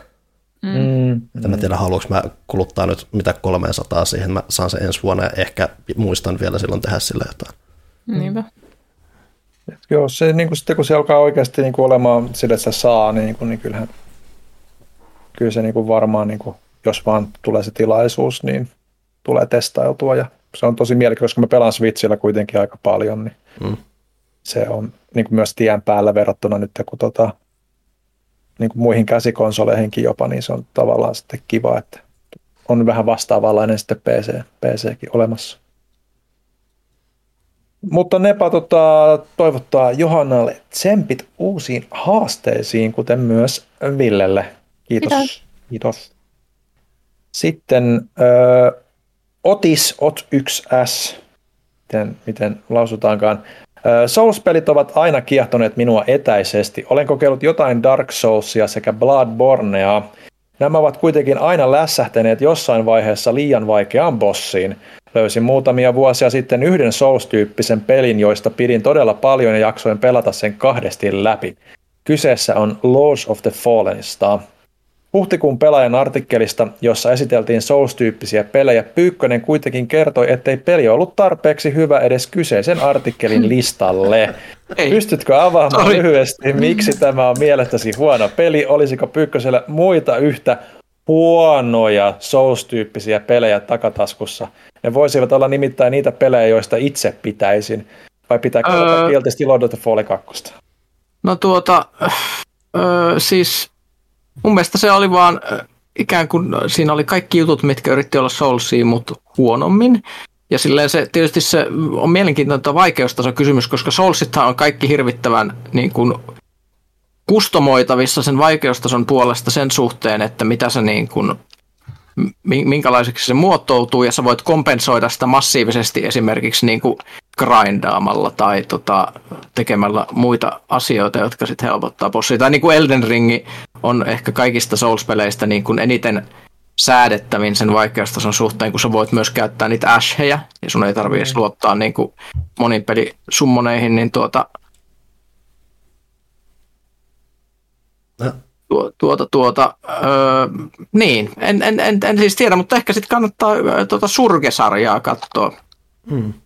koska tuota, siitähän, siitä voisi olla sitten, kokeile nyt sitten sitä. Niin siellä on samoja. Jos, jos ei kerta kelpaa ne oikeat Soulsit, vaan pitää jotain halpakopiota siellä pelata, niin pelaa sitten niitä.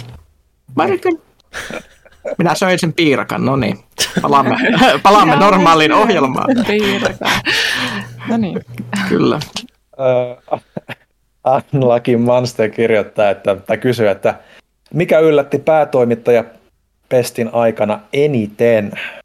Mm, kaikki tämä, mikä on tapahtunut ja tuhonnut koko roolin, koska mitään ei päästä tekemään. Ja kaikki vain tulipaloja samat. No ei.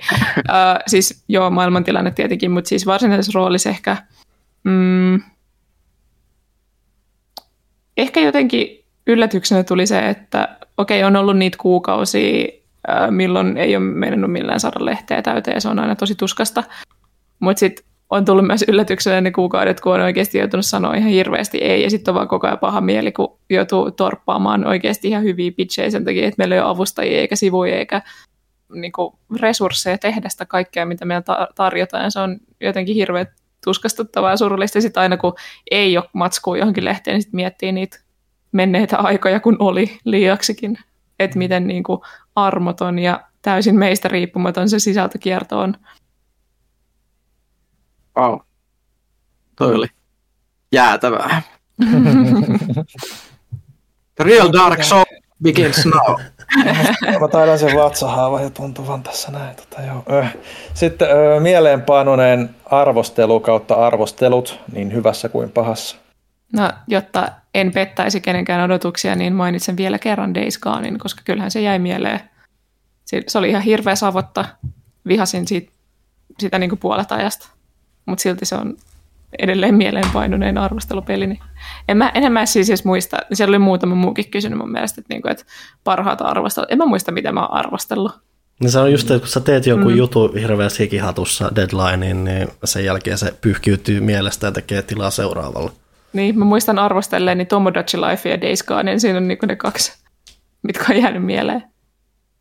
Se on ikuisesti Batham, Batham, Batham, Batham Arkham Asylum, koska tuota, se oli ensinnäkin, siinä, siis siinä on moniulotteinen vastaus, koska tuota, siinä oli, tuota, kun se tuli se peli, niin se tuli hirvittävänä yllätyksenä, tuota, että et miten hyvä se oli, Mm-hmm. koska siltä ei odotettu mitään, ja lisenssipelit oli siinä vaiheessa vielä lähes poikkeuksetta aina hirveätä roskaa.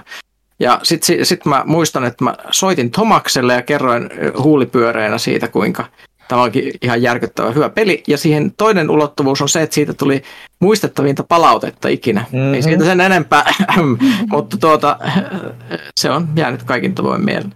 Tuossa tulee huvittavasti mieleen Kingdom Hearts 3 siinä, miten siinä kävi käänteisesti tolleen, kuinka jotkut odotti sitä niin kuumeisesti, että heti kun sä heität kutosen arvosanalla oleva arvostelun siinä, niin jengi on, että mitä, mitä tämä on. Ja sen jälkeen sitten ihmiset tulee sanomaan mulle, että sä olit itse asiassa vähän turhankin reilu tälle pelille.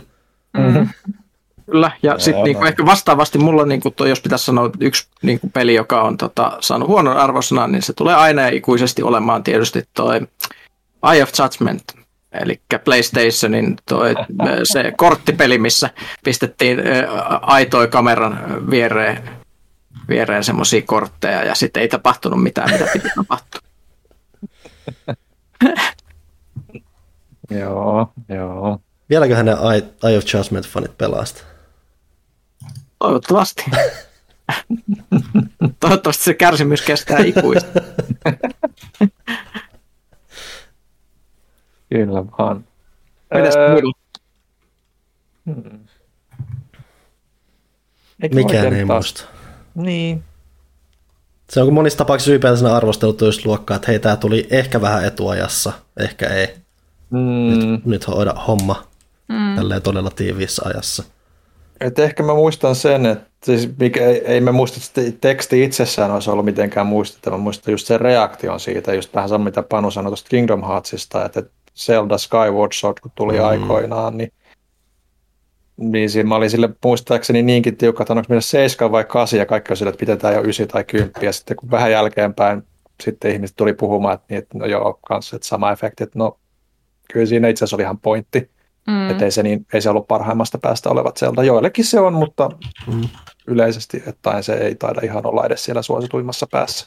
Niin. Itse asiassa joo, täytyy sanoa tuosta Days Goneista vielä, että onhan se niin kuin, äh, aika ennen kuin, kun mäkin annoin, annoin sillä kutosen silloin, ja se oli kuitenkin suuri pleikkari yksin oikeus, mitä odotettiin, niin kyllähän sieltä tuli tosi mm. paljon palautetta silloinkin. Ja siinä oli vielä se ongelma, että kun se arvostelubildi oli sit aika erilainen kuin se, mikä tuli sitten ulos, että ne oli saanut korjattua sitä, mutta se, mikä, se versio, mikä mulla oli pelussa, oli todella rikki. Mm. Ja sitten mä olin vielä aika hiljattain käynyt katsoa sitä ennakkoa, mistä oli sen jälkeen otettu vielä niitä esimerkiksi niitä narratiivisia tai niitä niin päätös tienhaaroja pois ja näin. Että mulla oli vielä niin kuin, tuoreena muistissa se, mitä se olisi voinut olla. Mm. Niin se oli vaikea niin kuin, perustella siinä arvostelussa. Toivottavasti tein sen silti hyvin, mutta se oli vaikea tuoda esiin sitä, että millainen kokemus se oli se arvostelu itsessään, koska se ei ollut välttämättä sama kokemus kuin mitä kuluttaja sai. Eteenpäin. Uh, Salmon Snake kysyy, että Johanna, mistä striimauspalvelusta katsot Nip and Tuck? Nip slash Tuck. HBO Maxista. Menikö tämä nyt tämä, tämä, tämä, tämä, tämä, mä yhdessä vaiheessa muistin tämän suomalaisen nimen. Muodon vuoksi. Kyllä. Mm. Onko se se, missä se tyyppi on, se vanha Charmed konna? Joo. Kyllä. Tämä, tämä on se, mitä mä aina ajattelen tuosta no, ohjelmasta. Ainut, mitä mä tiedän siitä. On, eikö siinä myös ole se Fantastic Fourin Victor Doom? Eikö, se, eikö se ole sama, onko se sama henkilö? Ei mitään. Voi olla. Vai oliko se joku muu Fantastic Fourin tyyppi? En minä muista enää kanssa. Muistin, että siinä oli joku ihme nelosta. Joo, on, Joo. Se, on se se Julian McMahon. No niin. Loistavaa. Sitten Lindario. Öö, kysymys syöni su- No niin. Kysymys suoni sykkii näin hyvin pitkästä aikaa, joten kysytäänpä röyhkeästi pidempi patteristo. Tätähän riittää. Siinähän on. Duke Nukem Foreverin alfa vuodelta 2001 vuoti nettiin ja ääniriplikkeineen kaikkineen kyseessä näyttäisi olevan yllättävän pitkälle kehitetty bildi. Vuodon sisältö ilmeisesti vastaa paljolti E3 2001 nähtyä legendaarista traileria, Kelpaisiko tästä versiosta fanien loppuun kehittämä versio vai olisiko Duken, Duke haudalle parempi kasata ennemmin tuplakerros multaa? Duken voisi ihan nukettaa maan päältä tässä vaiheessa. Että... Duke on niin kuollut, että se hauta on niin syvällä, että se on kuin jossain Gisan pyramidissa tällä hetkellä oikeasti. Plus en mä tiedä ylipäätään, niin kuin, vaikka niin kuin, siinä on niin kuin, tiettyjä muitakin aspekteja, mutta en nyt tiedä, onko se fanin versio sitten jostain pelistä, mistä ei ole selkeää visioa niillä ihmisillä, jotka mm. sitä tekemään, niin onko se kovin kiinnostavasti niin, niin jänni juttu tässä vuodossa on se, että hei nyt on ehkä pystytty arkistoimaan jonkinlainen vaihe vuosikausia odotettu sitä pelistä, joka ei osoittautunut lopulta kauhean mm. siksi, mitä odotettiin. Kyllä. Sitten, öö, nyt kun pandemialla alkaa kolmas täysi vuosi ja sota on leimahtanut Ukrainassa, ovatko nämä kriisit muuttaneet nyt zombigenreen sekä Call of Dutyn, Dutyn, Ghost Reconin, Combat Missionin, End Warin ja Operation Flashpointin kaltaisiin sotapeleihin, joissa Itä ja Länsi kohtaavat yhteen Itä-Euroopan tantereilla? Jotenkin tämä zombi-aspekti tuli niin, niin, niin puskista. Mä miettiä, miten se, miten se liittyy tähän. Öö, ehkä sitten äh, tulee vähän semmoinen fiilis ny- nykyään, että ei, ei tunnu sopivalta juuri nyt, juuri nyt pelata, vaikka toisaalta sitten tulee semmoinen fiilis, että saisiko siitä jonkunlaisen semmoisen voimattomuuden tunteen vähenemään, jos mm. pelaisi jotain semmoista peliä, missä voisi ampua Varsovan liiton tankkeja rikki. Erikoisjuttu idea, sotakriittiset sotapelit. Niitä, niitä, niitä on jonkun verran mm. silleen, mutta ne, toisaalta mä en tiedä, onko se sitten kaikki niin tunnettuja jo, että niin. Että mm. His War of Mineit ja Spec Opsit ja tällaiset. Mm. Ville kirjoittaa viisi sivua Metal Gearista siihen vielä päälle. Mutta mä luulen, että me ollaan myös käsitelty noita niin kuin aika paljon niin kuin myös, niin kuin vuosien varrella myös. Et Mulla oli joku mielikuva itsellä, mutta Tämän takia mä en ole enää päätoimittaja. Sodan takia sota tuli, niin Johanna sanoi, että Niin. ei, enää ei voi kirjoittaa sotapeleistä. niin. Eli ei mistään videopeleistä enää ikinä. Mm-hmm. Sitten, mitä Kästin väki tykkäsi viime vuoden Dyyni-elokuvasta? Entä millaiset tunnelmat Pyykkösellä on Herbertin kuoleman jälkeen ilmestyneistä Dyyni-kirjoista? Mieluiten mahdollisimman spoilerivapaasti. Minä tykkäsin siitä elokuvasta, vaikka se olikin vähän semmoinen, ainut mitä siitä voi ehkä sanoa, että se on vähän semmoinen kalsea, mutta toisaalta mm. se kirjakin on vähän semmoinen, se on semmoinen historiankirjaote sillä originaaliteoksella, mm. että toisaalta sopii siihen. Tietysti se harmittaa, että se on vaan puolet siitä. Jos olisi ollut viisituntinen elokuva, jos olisi ollut kaikki, niin se on ollut hienoa. Ja tota, mielipiteeni niistä kirjoista on, niitä, mitkä on tulleet kuoleman jälkeen, että haluaisin unohtaa, että tiedän niiden olevan olemassa, koska yritin lukea niitä joskus ja se oli sellaista, ne oli siis ihan kauheat, siis ihan, ihan, ihan siis kauheat, holy shit. Mm. Joo. En ole, en ole itse nähnyt vielä leffaa. Mä just aloitin pari viikkoa sitten ihan sille niin kuin koske, uittamaan varpaita tuossa Dune-kirjassa, mutta tota, sitten tapahtui asioita ja en ole päässyt vielä sen parin takaisin. Sattuu. Sellaista. Öö, mitä tunnelmia kästiläisillä on Neon Genesis Evangelionista, Evangelionista sekä sarjan päättäneestä elokuvasta? Itse en ole juuri millään muotoa anime-mies, mutta sarjan maineen, päätin, maineen tähden päätin kahlata sen talvella läpi. Lupaukset tajunnan räjäyttävästä filosofisuudesta eivät täyttyneet, kristillinen mystiikkakin jäi lähinnä satunnaisen visuaalisuuden ja sanadroppailun tasolle, ja about jokainen hahmo oli hanurista. Öö, Puolivälin jälkeen sarja kiihtyy kuitenkin niin happoiseksi, että sen tapittamisen sen tapittamisesta tulee kuin autobaanalla tapahtuvan ketjukolarin tai Hindenburgin tuhon kaltainen performanssi. Alati pahenevasta katastrofista on mahdoton kääntää katsetta. End of Evangelion ja pari sitä edeltävää jaksoa ovatkin jo sen tason sienisoosia, että ihmettelen, ettei, näiden, ettei niiden kollateraalinen vaikutus puhkaista aivoihin veritulppaa. Mä luulen, että Pyykkönen taitaa olla samoilla linjoilla, kun sitä vähän... Ja mä muistelin sen jotain kuulleen. Mä, mä en ikinä päässyt siihen puoleen väliin, missä se tulee, koska mun mielestä se alkupuoli oli niin jotenkin kulunutta. Ja mas... se, se, se, se hypetys, mitä mä olin kuullut siitä, ei millään tavalla vastannut sitä, mitä siellä ruudulla oikeasti näkyi siihen, siihen mihin, mihin asti mä pääsin. Sehän oli siis ihan niin kuin fuulaa kaikki, mitä mä olin kuullut siitä. Ehkä se muuttuu jossain vaiheessa semmoiseksi, mutta mm. en tiedä. En, siis en siinä, jaksa. siinähän on se, että se ylipäätään siis esimerkiksi nämä tuotantoprosessit ja kaikkihan näkyy vähän siinä alkuperäisessä sarjassa ja ja tänä päivänä, kun tuota lähtee katsomaan, niin se on ehdottomasti hankalampi lähteä lähestyä sitä, miettiä sitä, että, tänä, että kun tuollakin on kuitenkin ollut sellaiset vaikutukset media ja muu, että tänä päivänä asia, asiat voi näyttää vähän turhankin tutuilta mm. joltain osin, mitä se tekee, vaikka osin muun muassa niiden tuotantojen kannalta siinä on myös ihan semi-mielenkiintoisia aspekteja, että esimerkiksi mullahan ensikosketus Neogenesis Evangelion tuli silloin, kun näytettiin Subilla ja mä näin tyyliin Kyllä. kaksi vikaa jaksoa ekana, mm. mikä silloin, silloin ei sanonut mulle mitään.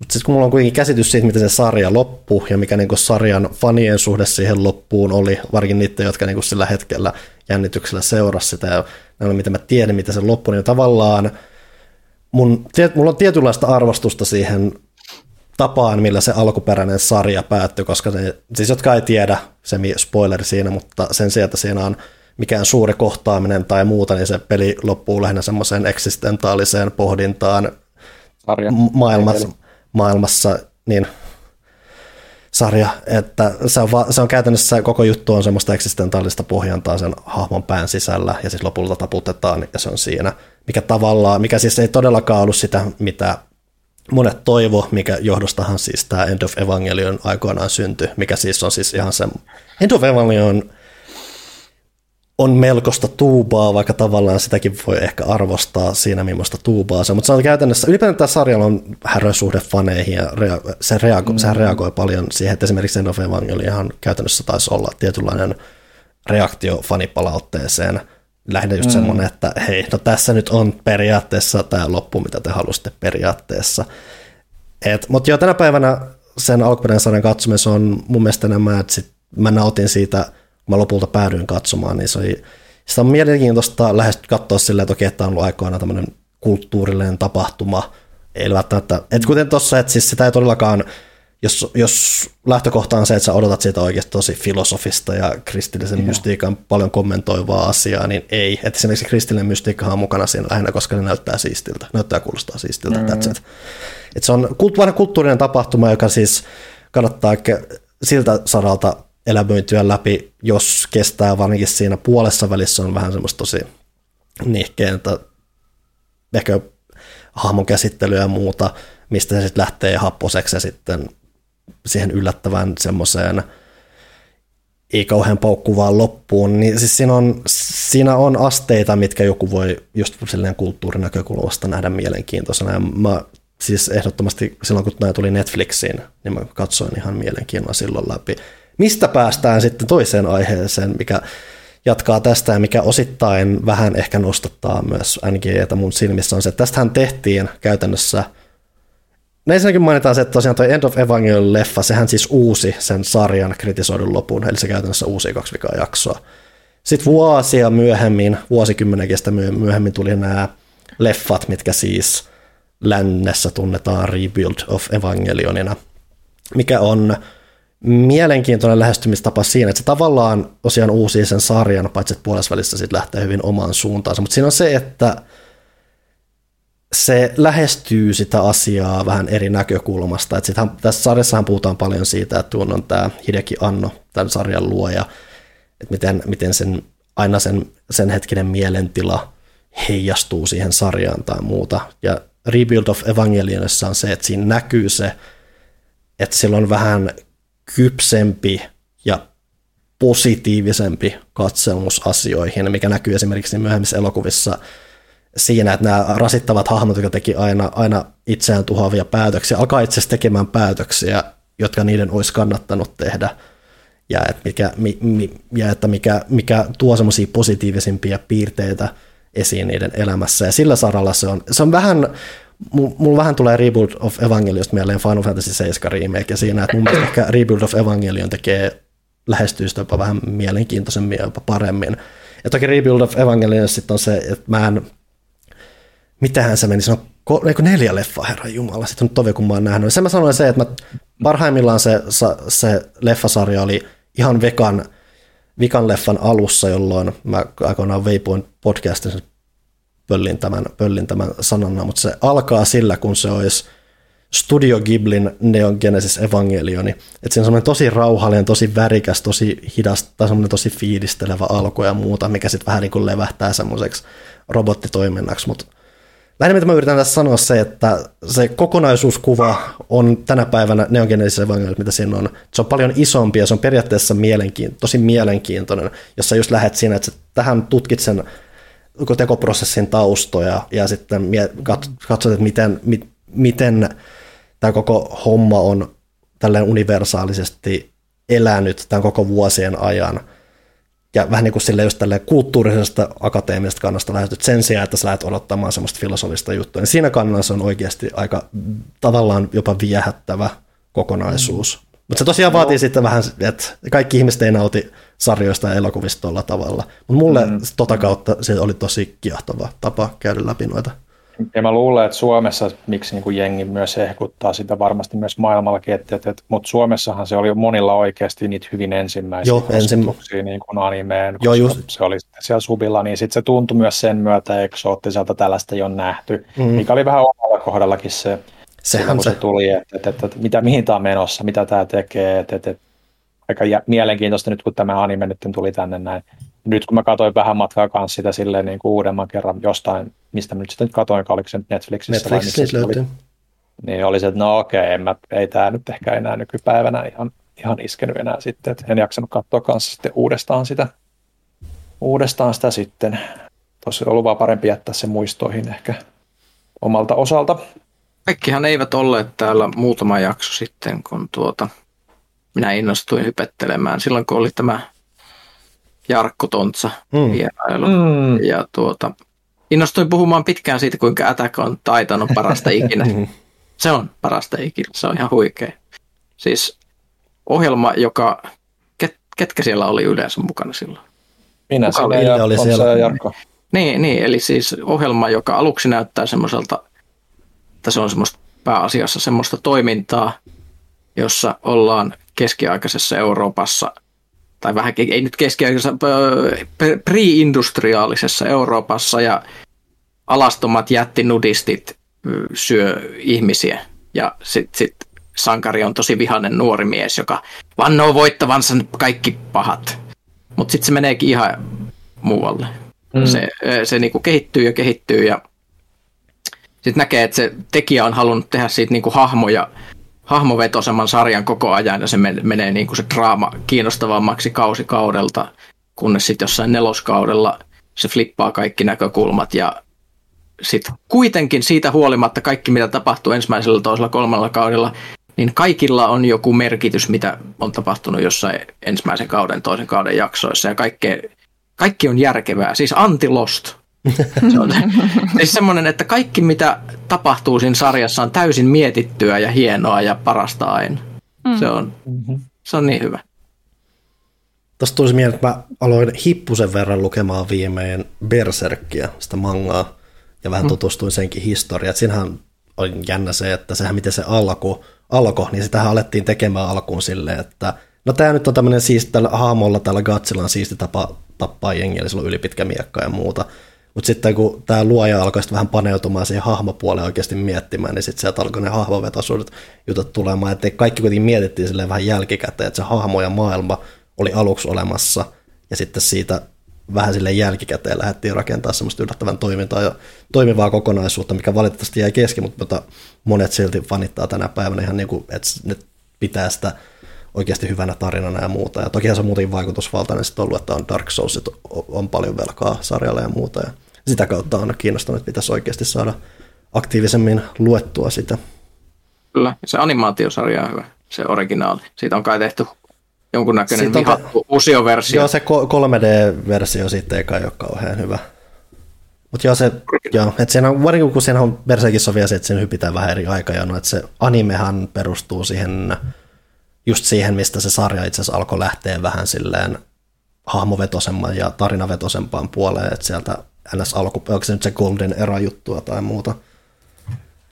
Että joo, että periaatteessakin kiinnostaisi nähdä se animu sillä saralla.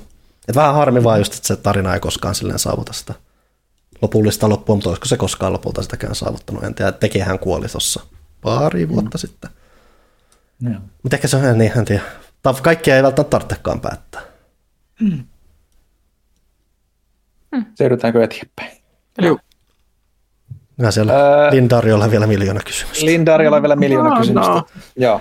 Öö, mitä mieltä olette Crusader Kings 3 tähänastisesta kehittymisestä? Onko CK2 jäänyt jo kokonaan historialliseksi kuriosite- kuriositeetiksi vai tekeekö peli joitain asioita edelleen paremmin kuin jatko-osansa? Öö, Crusader Kings 2 on edelleen aivan massiivinen määrä sisältöä verrattuna kolmoseen. Et kolmosen semmoinen käyttökokemus käyttis ja semmoinen flow on parempi.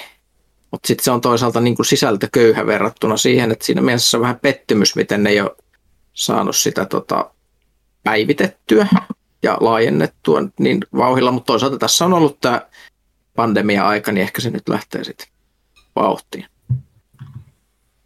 Et jos, jos, jos sulla on kyky pelata CK2, niin se on edelleen hyvä peli, mutta niin kun siihen on, varsinkin jos sä haluat niin kun saada sen aidon CK2-kokemuksen nyt, niin sun pitää ostaa massiivinen määrä DLCtä ja opetella käyttää sitä hirvittävän vaikeaa käyttistä. Toiko se siihenkin nyt se, että Euroopan Universalishan sai sen tilauspalvelun, missä sä maksat kuukausimaksua sitten, että saat kaiken sisällön. Tuliko ne se Crusader Kings 2? Kakkonenhan on nykyään peruspeli ihan ilmanen tänä Mulle päivänä. mitään käsitystä. Joo, no, maailma, lä, maailma laajalti onkin ehkä liikkunut eteenpäin. Mm. Se on niille himofaneille. Sitten öö, Ville on kulkenut pitkän jousijohteisen tien pelaajan hierarkiassa. Miltä tuntuu Johanan väistymisen, väistymisestä avautuva valta?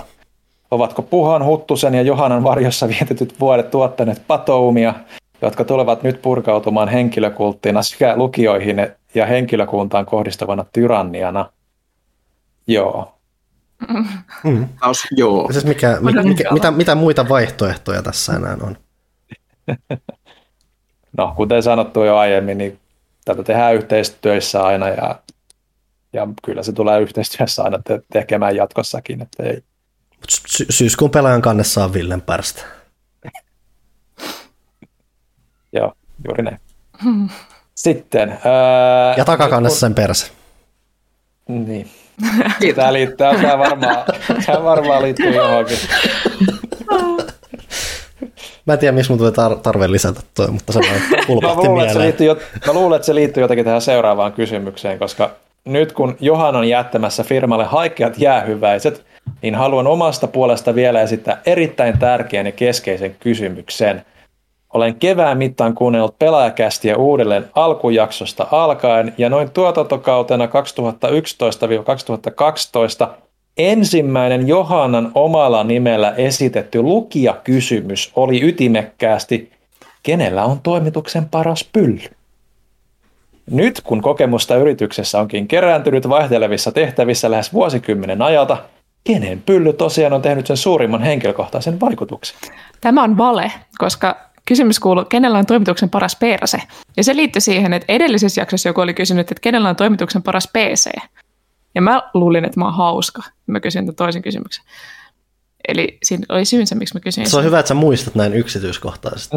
Mhm. Joo, Onko tämä semmoinen, joka herättää sut yöllä? Niin kyllä. Joo.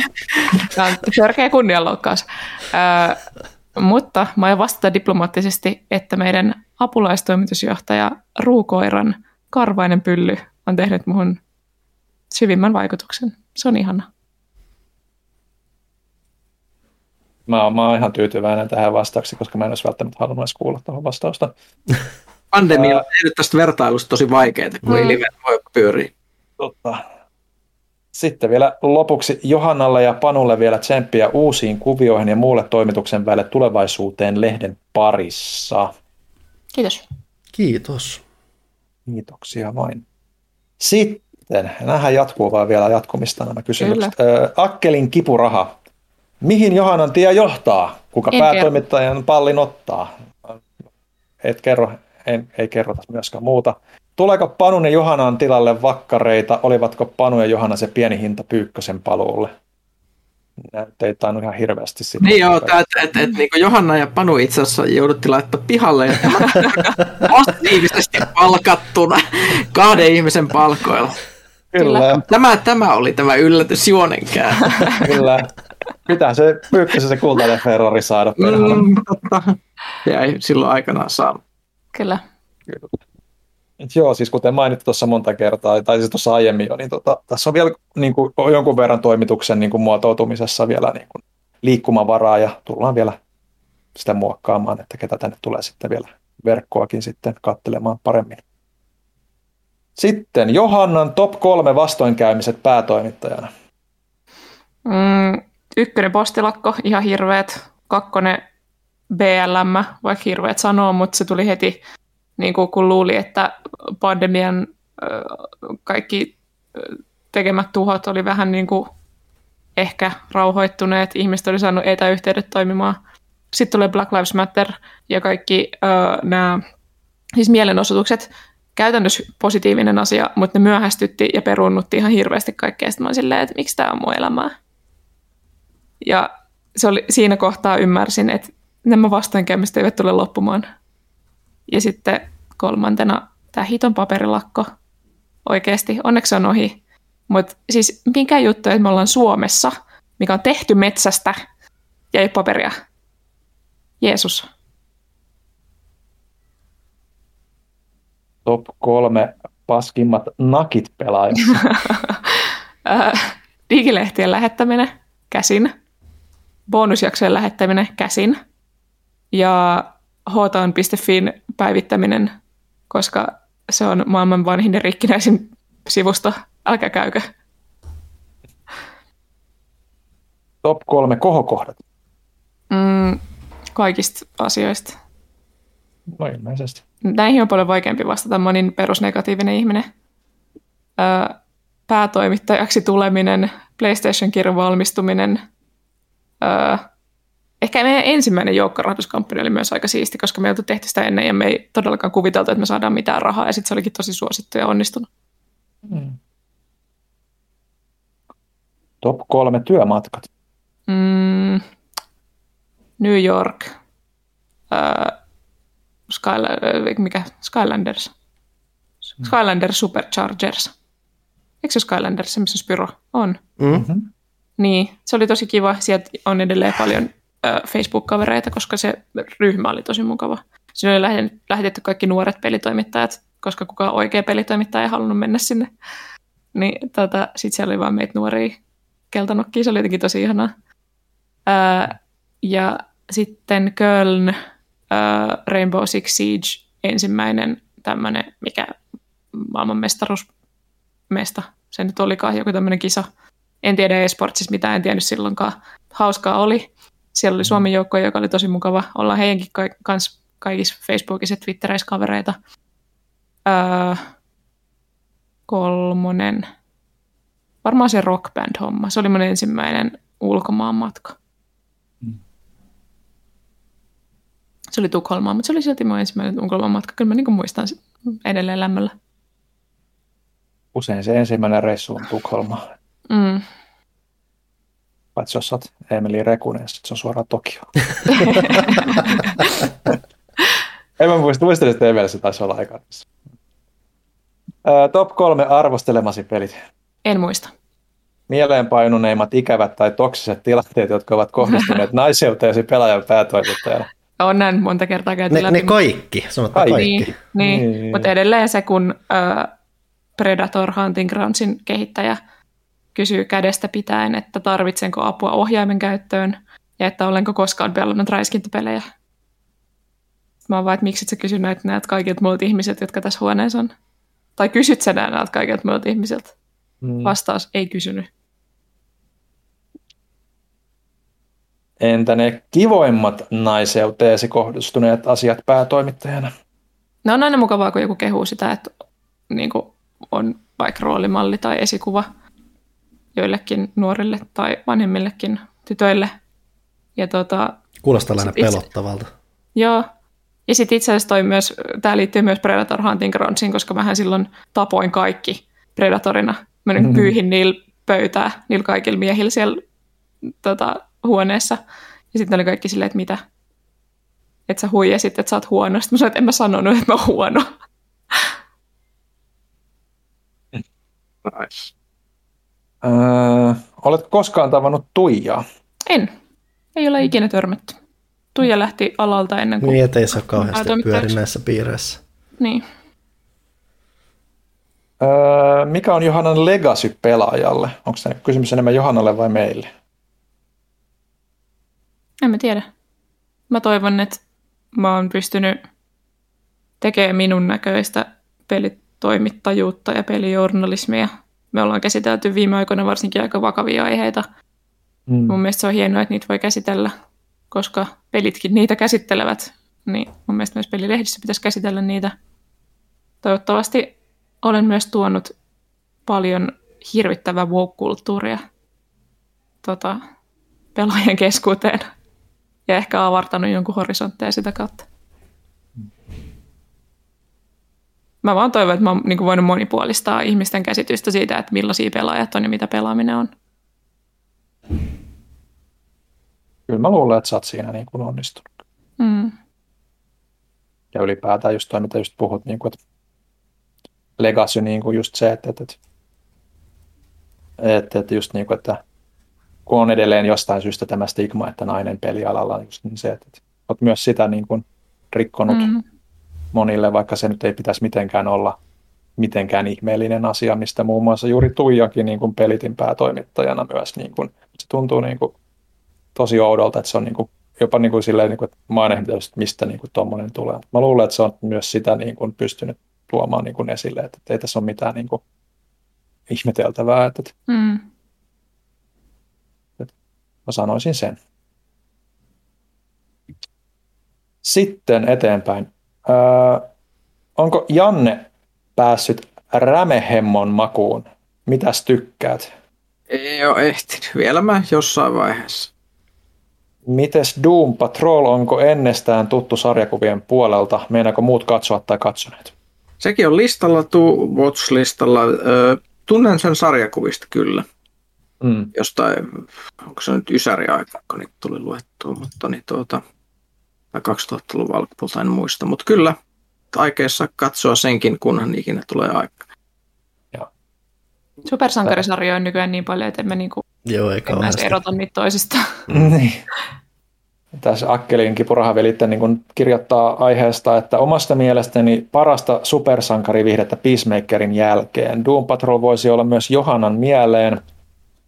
Sisältää nimittäin paljon LBGT-hahmoja, ja vähemmistöjä, mutta ei ollenkaan pakotettuina, kuten uusissa trekeissä, Star Warsissa ja sellaisissa. Jännä asia siis... nostaa Johanna spesifisesti esiin.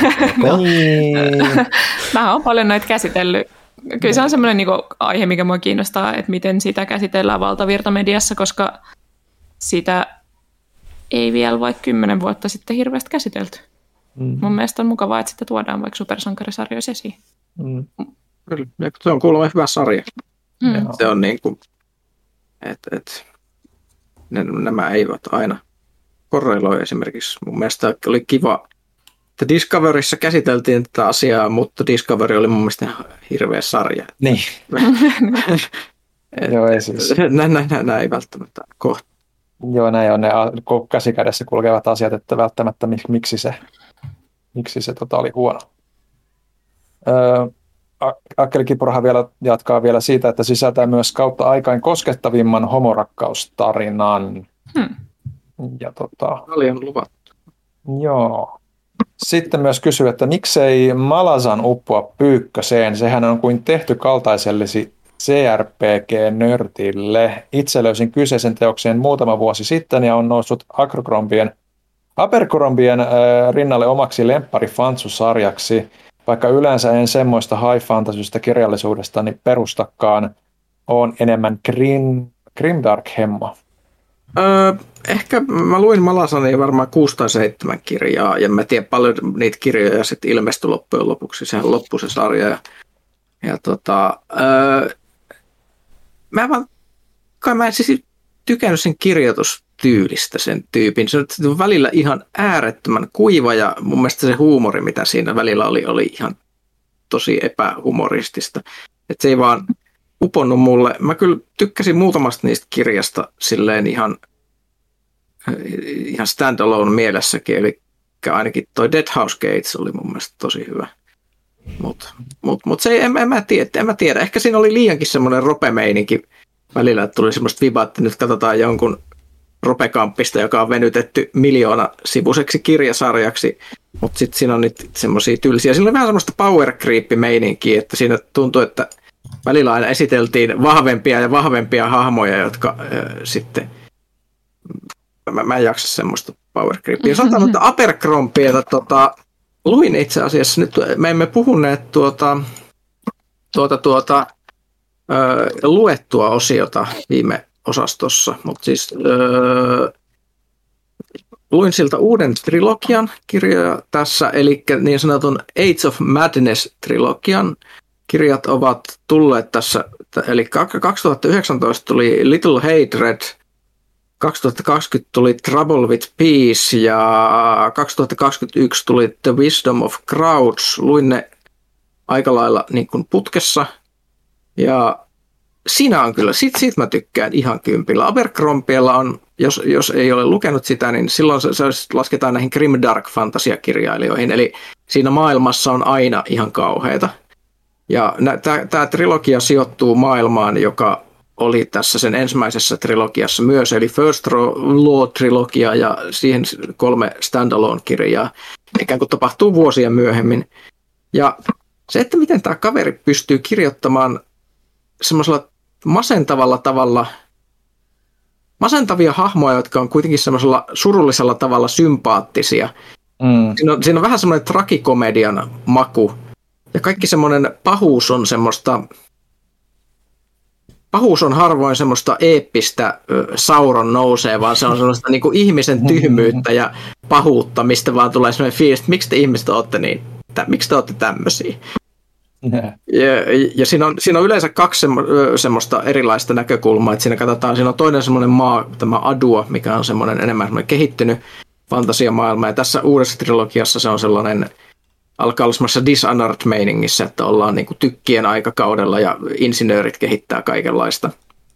Sitten siinä on niin sanottu The North, jossa on sitten tämmöistä vähän Braveheart, Conan barbaari-meininki, eli siellä on tällaisia pohjoisen barbaareja ja nämä linkittyvät sitten nämä tarinat yhteen, mutta siis Abercrombieista on tullut ihan älyttömän hyvä kirjoittaja, jo kirjakirjalta vaan parantunut. Ja se osaa kirjoittaa grimdarkia, synkkää fantsua, josta ei masennu, koska siinä on semmoinen tietty semmoinen humoristinen ote koko ajan. Semmoinen välillä, välillä jopa semmoinen Terry Pratchett-mäinen, mutta ei yhtään Terry Pratchett-mäinen. Mm. Mutta mut, mut silleen, mä suosittelen niitä kirjoja todella lämpimästi. Okay.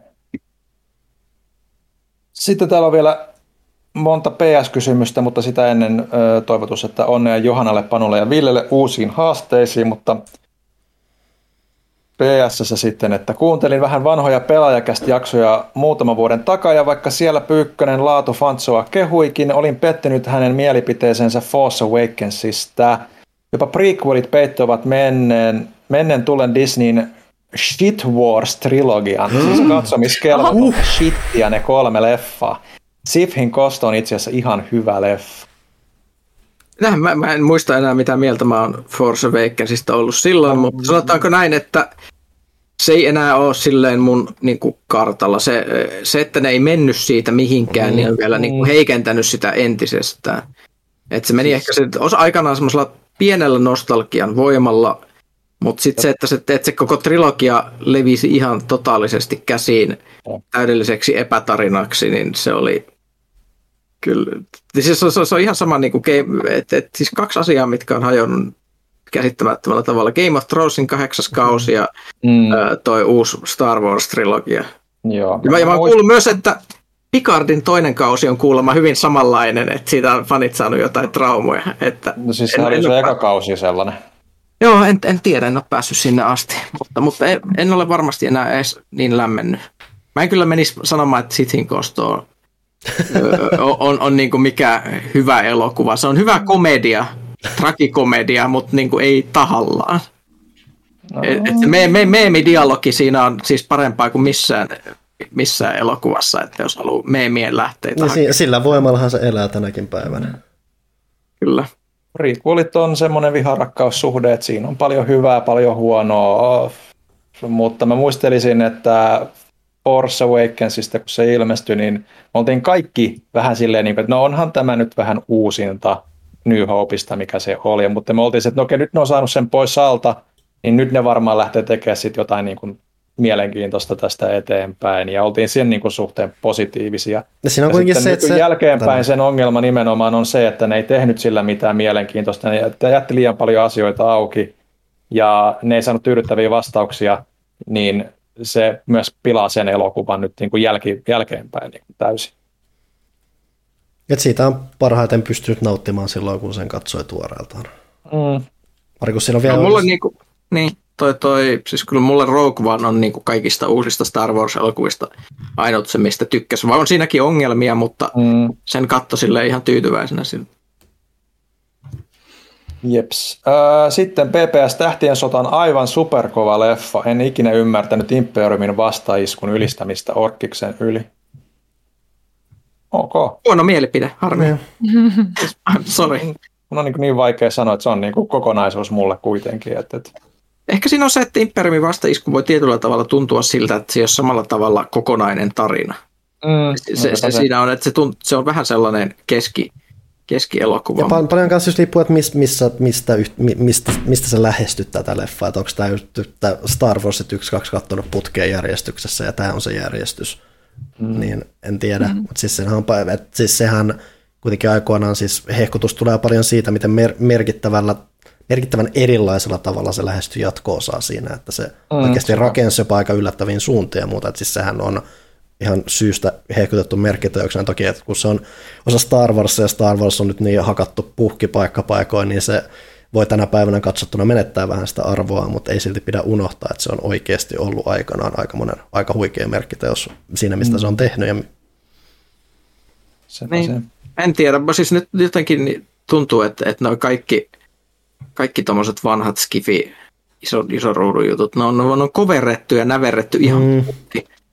Eikö Star Wars, Trekki, että et niitä on niinku vaan pumpattu kuin lypsylehmiä vuosikaudet, kunnes niistä ei ole yhtään mitään jäljellä. Siksi pitää mennä katsoa mm. niitä vanhoja hyviä, mitä, mitkä katosivat aikanaan taivaan tuulia, jotka jatkuneet ikinä, niin menkää katsoa Babylon 5. Siellä on sitä hyvää. Oi. Sitten, Oi. Sitä ei ole tullut mitään jatkoja. Se on se ainut. Mitä Paitsi on. nyt on tulossa se reboot. Eli vielä, vielä ehdit äkkiä käydä katsomassa. Niin, niin, niin en, ennen kuin sekin lypsetään. Niin. Sepä se, sepä se. Mutta hei, Orville on ihan jees. Se on ihan jees. Johannalle vielä yksi kyssäri, Trek vai Wars? Tämä on lopullinen mielipide, koska mä olen auktoriteetti tässä. Oletteko te valmiita? Mm-hmm. Gate. Nice! Siis oikeasti, oikeasti tämmöinen konossöörin mielipide. Siis to, toi on siis, jos puhutaan jostain, niin mietitään, että Stargate SG-1 ja sitten sit mietitään Atlantis. Universista mm. nyt ei tarvitse niinku välttämättä puhua ihan loputtomasti. Mutta mut, mut Stargate SG-1 on aliarvostetuin skifisarja kautta aikojen. Ihmiset ei ymmärrä, miten hyvä se oli parhaimmillaan. Siis ihan mestariluokkaa. Se kästin se keskinäinen kemia muun muassa oli niin hyvä. Ja se semmoinen hieman hölmö huumori, mitä siinä välillä oli, mutta silti kuitenkin semmoinen vakava. Ja Miksi, mik, miksi sinä sanoit tämän? Kerron sinäkin. Kerron. No, mä katsoin sitä lapsena meidän äitin kanssa ja mulla on siitä hyvät muistot. Mun pitäisi katsoa sitä varmaan nyt aikuisena, että mä ymmärtäisin siitä jotain. Mutta tai ehkä siis... sun ei tässä vaiheessa kannata enää lähestyä, niin. jos se on noin spesifisesti. Siis ja... Meidän äiti katsoi sitä aina uskollisesti, kun se tuli televisiosta. Ja mm. öö, mä muistan aina, kun se alkoi, mä muistan vielä sen niin kuin alkutunnarin ja sen, kun siinä on se animaatio, siinä on se, se tota... Eikö siinä ollut joku Faaraon naama?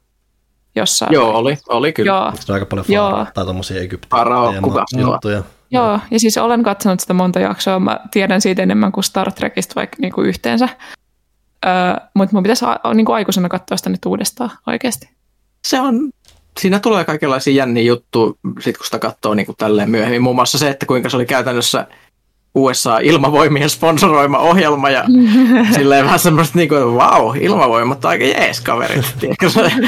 mutta, mutta tota, siellä on myös hirvittävän hyviä jaksoja ja ne näyttelijät ja siis hahmot, se, niin kuin se perus neljä hahmoa, mitkä sen pyöri sen suuren osa ajasta. Mm. Eli mm. MacGyver ja Tämän päivän ja, Kratos ja... niin, niin, se tämän päivän Kratos, eli, niin, eli Tilk ja äh, sitten tietysti Samantha Carter, hieno tiedemies hahmo, mikä oli sellainen, siinä aikanaan vielä, vielä vaikuttavampi siinä mielessä, että, että se oli tosissaan sarjan naispääosan esittäjä oli sotilas ja tiedemies samaan aikaan. Mm. Semmoinen niin no nonsense kuin voi olla. Ja siis ö, avaruusjalkaväki on mun lempi skifi-genre. Niin wow. Tota, joo. Mä, mä, ainut asia, mitä mä tiedän sun äidistä on nyt, että Stargate ja tämmöinen I like. Joo, se, se on paha asia, niin kuin, joo, missä tulee muistetuksi. Kyllä. Kyllä. All right. Sitten Haerski kirjoittelee seuraavaksi, että viime viikolla Johanna kirjoittaa skandaalin käryisen paljastusjutun The Simpsin toksisesta fanikulttuurista. Seuraavalla viikolla Johanna ilmoittaa erovansa päätoimittajan virasta. Sattumaako? Shh, shh. Älä. Steve Sim soitti meille. Toivottavasti pelaajan tuleva päätoimittaja Arvekkari ottaa härkää sarvista ja selvittää ensitöikseen lehden omistajakunnan mahdolliset kytkökset hämäräperäiseen SimSecret pastaan. The truth is out there. Pitää pitää mielessä. Sitten iso pomo. Äh, ahoi kastilaiset. Kaikki hyvä loppuu aikanaan ja valitettavasti siitä jää haikea fiilis. Kiitos Johanna ja onnea tulevaan. Toivottavasti saamme nauttia kommenteistasi tekstin tai äänen muodossa vielä, kun pelaaja pysyy pystyssä. Toivotaan. Kiitos. Vähän kysymyksiä. Janne, mitä lisäosia odotat tai toivot Crusader Kings kolmoseen tulevaan? Itse houkuttelisi ajatus fantasia-elementeistä, niin noituus olisi muutakin kuin ker- kerhotoimintaa. Niin, että to- noituus olisi muutakin kuin kerhotoimintaa. Me on puhuttu tästä suunnattoman paljon tässä meidän monipeliporukassa, että mitä me kaikki haluttaisiin. Me haluttaisiin jotain, mistä olisi massiivisesti enemmän ei-kulttuurisidonnaisia eventtejä, eli vaihtelua siihen pelien pääeventteihin, plus sitä crazyä kamaa, mitä oli CK2, eli niitä hevonen paaviksia lapseni on saatana tyylisiä tarinoita, koska ne teki siitä niin crazy, tai se, että pystyit lähtemään retkelle ja löytää nekronomikonin jostain, niin se vaan haluan hulluutta. Crusader Kings on hullu. Öö, jaksossa 80 toimitus suorastaan saarnasi ja aiheesta tuolloin pinnalla, pinnalla ollutta sopa-pipa akta-asetuksien haitoista. Nämä onneksi kuopattiin, vaikka kaikkea yrittävätkin tilalle tuoda. Vaikka nykyhetken meno vaikuttaa ikuiselta aprillipäivältä, ettei ajankohtaisuuksia jaksaisi välttämättä edes kuulla kästissä, jos vastaavanlainen tapaus kävisi nyt, jaksaisitteko siitä kuulijoita sivistää? Ei. Riippuu tilanteesta ja miten paljon se ketuttaa. Kyllähän tässä, mm. että jos joku ottaa päähän, niin kästihän on hyvä paikka avautua asiasta. No se. Mä jopa Ketuttavia aiheita on vaan ihan liikaa nykyään. Niin, siis se on vähän just se, Niin. niin, että mielellään puhuu niistä hyvistä asioista sitten. Niin, ehkä se vähän se oli se pointti, just, että jaksaako niistä, kun niitä on niin paljon nyt sitten. True. Varmaan, varmaan vähän niin kuin tapauskohtaista ja miten läheltä sitten liippaa nyt sitten. Niin, että jos nyt ollaan äänestämässä sitä, että laitetaanko Suomesta 50 prosenttia jonnekin Siperiaan, niin ehkä siitä voisi vähän saarnata. Ensi jakso, jaksohan on varmaan sitten, tiedätkö, NATO, NATO ja aborttikästi. Kaikille hyvä mieli. Kolme tuntia raivokasta poliittista keskustelua ja huutamista. Mm. Oh yeah. Panu, jos saisit jotain ruokaa, jos jotain ruokaa pitäisi nyt lonkalta suositella, mikä se olisi? Mulla on tehnyt viime aikoina kovasti mieli crunch frappeja, niin mainitaan ne, että jos ei ole tuttuja, niin sehän että otetaan iso tortilla lättylit, laitetaan siihen keskelle milloin mitäkin jauhelihaa, tomaattia, salaattia, erilaisia juustohässäköitä, mitä nyt tulee mieheistä siihen päälle, laitetaan noita näitä nacho-settejä ympärille, sitten siellä laitetaan semmoinen pienempi, pienempi tortilla lätty päällä, sä käärit sen semmoiseksi kiakoksi, sä paistat sen molemmilta kuolilta ja ai ai ai ai ai ai, ai. mulla on nälkä. Jos olet minä, sä levität ne kaikki täytteet sinne paistinpanulle ja hellalle, koska et osaa siirtää sitä siihen paistinpanulle ilman, että se hajoaa. Se on taitolaji. Mulla oli viimeksi apuja. Mä en mm. uskalla välttämättä itsekään lähteä hirveän helposti yrittää. Mm. Se vaatii vähän vaivaa, mutta herra Jumala, ne on, siis ne on, sitä ei uskoisi välttämättä, miten hyvää, hyvän yhdistelmän sit niistä kaikista saa. Mm. Että se on vähän jopa perustortillaa parempi. Ehkä kokeilla joskus. Suosittelen suuresti. Öö, anteeksi. Öö, Ville, kuka on suosikkisi MGS-sivuhahmoista? Öö, Ape Oselot. Escapein apina. niin, se voisi olla hyvä. Öö, jos nyt Oselot lasketaan vielä tässä vaiheessa sivuhahmoksi, niin sanotaan Oselot, se oli mun mielestä, niin kuin moni muukin asia, niin MGS 3 asti suorastaan niin kuin mielenkiintoisimpia hahmoja. Se, miten sitten sen jälkeen on käsitelty hahmoja ylipäätään MGS, niin, ei ehkä ihan mun lempparitapa ja Oselotin kohdalla varsinkin sitten MGS 4 ja 5 niin kuin teki aika paljon tuhoa sit siihen. Hän nyt siitä se muuttui Troy Bakeriksi. Se muuttui Troy Breakeriksi ja niin kuin selityslaatikoksi periaatteessa, joka selittää sulle kaiken, niin se, se oli vähän ikävää, mutta joo. Sanotaan silti Oselot MGS 3 asti. Johanna, öö, sinä tai Kaimasi kysyit jaksossa 111, kenellä toimituksessa on paras P, R, C, E. Eli nyt oli oikein tässä. tässä Mm, tässä tämä oli on ymmärretty se juttu. Kyllä. Kysyinkin, oliko vastaus sitä, mitä odotit? Mä en muista, mitä mulla vastattiin. Mä en tiedä. Mäkä. Ehkä se oli, ehkä ei ollut. Ai se vastaus ei jäänyt mieleen, mutta toi jäi mieleen. Joo. Huono vastaus oli sitten ilmeisesti. Mulla on jäänyt siis mieleen lähinnä se, miten nokkela mä kuvittelin olevani. Mm-hmm. Niin. Alright, äh, kiitos ja muistakaa kaivaa kaapista aurinkorasvat. UV-indeksit alkavat ylittää jo suojausta vaativan kolmostason. Ai niin mulla itse asiassa on nyt se hemmetin ihan jäätävän hintainen aurinkorasva nyt tuolla kaapissa, mitä mä en koskaan muistanut käyttää. No, niin. Hyvä. Käytä sitä, Panu. Se, Ei huolta.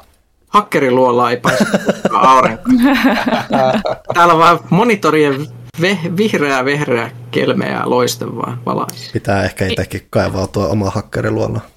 Viime kesänähän mä käytin lääkkeitä, minkä takia mä jouduin laittaa 45 senttimetriä aurinkorasvaa joka kerta, kun mä laitoin, niin kuin, tiedätkö, käänsin kasvot ikkunaan päin, että mä palannut karrelle, niin mä odotan tätä kesää, kun py- pystyy ottaa vähän chillimmin. Nice. Sitten Dankku Dude, Ave-arvon kästiläiset. Vaikka päätoimittaja Batang Puustinen ei juuri koskaan osannut lukea kästin kysymyksiä, oli Puustisen yleinen panostus ja ammattimaisuus lehteä kohtaan vähintäänkin arvostettavaa. Pelaajalehti pysyy myös hänen valtakaudellaan sisällöllisesti tarkastettuna laadukkaana videopelien erikoisen lehtenä. Onnittelut siitä. Kiitos. Mä tykkään tästä, että et täysin mokannut työssäsi. Onnittelut siitä. Lähdit, koska itse päätit, et siksi, että sait potkut. niin. Juurikin näin. Öö, Sitten vähän, niin kuin, vähän niin kuin luottamuslause selkeästi meidän muiden suuntaan. Onko pelaajalehteä olemassa enää vuoden päästä? Eikö tämä, eikö tämä ole se ainainen kysymys, mikä on ollut olemassa jo semmoiset lähemmäs kymmenen Viimeiset vuotta? 14 vuotta. Niin.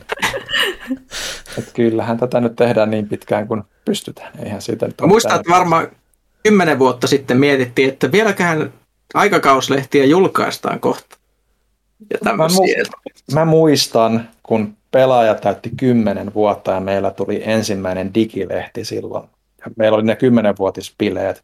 Huttusta, mä muistan, kuka haastatteli Huttusta, sitten kysyi, missä pelaaja on, kun on 20 vuotta, onko pelaajalehteä vielä edes olemassa. Ja Huttusen vastaus oli ihan kylmästi, että kyllä se kaikki siirtynyt jo verkkoon, että, että, että ei, ei, ei varmaan tule olemaan, että, että, että ainakin niin kuin nykyisen mediaskenen pohjalta, niin se oli silloin vastaus, tässä vielä ollaan. Ja kyllähän me mm. vielä tykätään lehteä tehdä, eihän siinä mitään. Se on kiva, että sillä on edelleen paikkansa ollut vielä ja sitä tykätään lukea. Se on mielenkiintoinen luksustuote. Kyllä, Voi vaikka laittaa tuolle sohvalle makaamaan tontun viereen. mm, sepä se. Sitä voi haistella. Digiä ei voi haistella. Näin. Voi rapistella. Mm. Ehkä vähän maistellakin. Niin. Tehkää lehdillä mitä teette, se ei ole meidän asia. Tilatkaa sitä tosi. Tilatkaa, se on se pääasia, se on se, millään muulla ei ole väliä.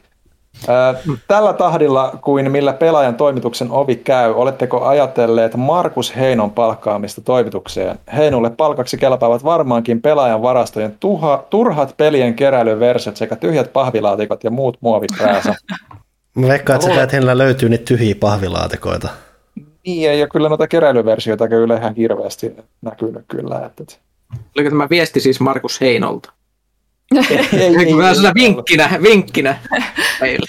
Mä luulen, että Markuksellakin on vähän parempaa tekemistä. Kyllä. Rah- rahakkaampaa tekemistä. Niin. Ei, ei niin paljon pahvilaatikoita siellä. Joo, ei minkään sortin pahvilaatikot varmaan saisi siitä, siitä mielipidettä kääntymään. Ää, toivotan rauhallista loppukevättä kästiläisille. Sitten Mr. Chateau La Funk. Sanon vielä viimeistä kerran. Mikä siis se oli? Mr. Chateau La Funk. Johanna, sano säkin vielä.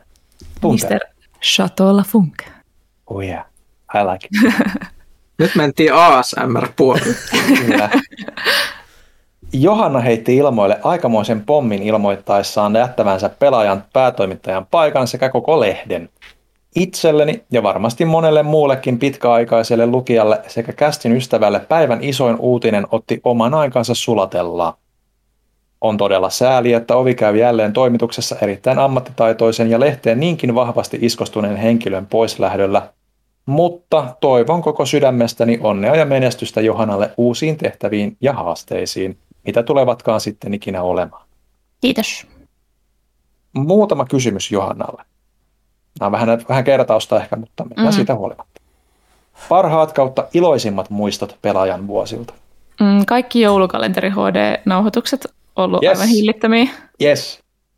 Öö, sitten semmoiset hetket, kun me ollaan Pyykkösen kanssa menty samalla ratikalla öö, juna-asemalle ja bondailtu siinä, niin sit se on ollut mun mielestä tosi siistiä, koska mun oli Oh. vaikea bondata Pyykkösen kanssa alkuun.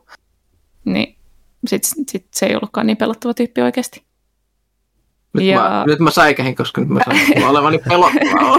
Ei, kun mä ihailin sua niin kauheasti, niin sit mun oli vaikea niin kuin keskustella niin kuin normaali ihminen. Okei. Okay. Ja mm, jotkut matkat just, mutta oikeasti tämmöinen kaikki niin kuin työn ulkopuolinen tai sitä sivuava yhdessäolo on ollut kuitenkin kaikista parasta. Et onhan meillä ollut tosi hyvä porukka täällä. Ja on ollut tosi hauskaa. Muistan mm. kaikki, kun olin nakkiteknikko vuoden 2014 joulukalenterissa ehkä. Mm-hmm. Se oli ah. aivan bravuuri suorastaan. Kyllä. Ja tavallaan sääli just, että nämä kaksi viimeistä vuotta nyt on ollut tämmöistä niin kuin omissa oloissa kökkimistä. Mm-hmm. Että olisi varmasti keksitty niin kuin ihan kaikkea kivaa sitten toimistollakin. Mutta... Niinpä. It wasn't meant to be. Sitten ö, paras oma päätös kautta jonkun hankalan ongelman ratkaisu pelaajan uralla. Nyt saa kehua itseä oikein urakalla. Öö, anteeksi, sain hirvittävän tärkeän viestin ja katsoin sitä. Paras oma päätös ja jonkun, kautta jonkun hankalan ongelman ratkaisu. Um, yeah. En mä tiedä, onko mä saanut mitään niin uskomattoman hienoa aikaa. Lähinnä se on ollut sitä, että on ollut joku valtava hätätilanne tosiaan ja sit se on, siitä on selvitty. Että olemme niinku ollut sille ylpeä niistä hetkistä, kun on joku kammottava kriisi jätetty mm. taakse. Mutta monestihan ne kuitenkin ratkaisut on ollut kompromisseja, että ne on ollut sitä, että okei, no pakko laittaa digilehti ulos, koska lehti ei saa virosta pois tai jotain tällaista. Että sitten on pitänyt taputtaa vain itseään selkää, että lehti on tullut edes jossain muodossa ulos. Mm. En mä tiedä, että kehuisiksi mä itseäni siitä, mutta niin kuin, on ne ollut tavallaan palkitsevia hetkiä myös. Koetko saaneesi tehtyä pelaajan oman näköiseksesi ja oman visiosi mukaiseksi, vai jäikö työ joltain osin kesken? Toisin sanoen, jäikö mitään hampaankoloon harmittamaan? No joo, niin kuin mä sanoin, että kyllä, mutta tota, kyllä mua harmittaa tavallaan se, toisaalta tein sen tietoisesti, että lähden nyt, kun maailma on normalisoitumassa, meillä on, tulee ensimmäiset tiedätkö, ulkomaan matkojen kutsut ja näin, että vihdoin tämä työ alkaa taas olla sitä, mitä se oli aiemmin. Mm. Ja ehkä palaillaan toimistolle nyt vihdoin pikkuhiljaa. Öö, niin mä en saanut päivääkään tehdä sitä käytännössä. Mm. Niin se on vähän silleen harmillista, että mä en saanut sitä normaalia arkea missään vaiheessa. Hmm. Kiitos vielä kerran näistä vuosista ja hyvin hoidetusta työstä haasteellisessa markkina- ja maailman tilanteessa. Kiitos. Isot onnittelut myös pitkän linjan veteraanille Villelle vetovastuun ottamisesta. Toivon, että et palaa loppuun ja stressitasot pysyvät kurissa. Eiköhän se ole myöhäistä. Se on jo taitaa olla jo myöhäistä. Mutta joo, toivottavasti saitte myös hyviä hakemuksia avustajatehtäviin jeesaamaan. Eläköön, pel- eläköön pelaaja vielä pitkään.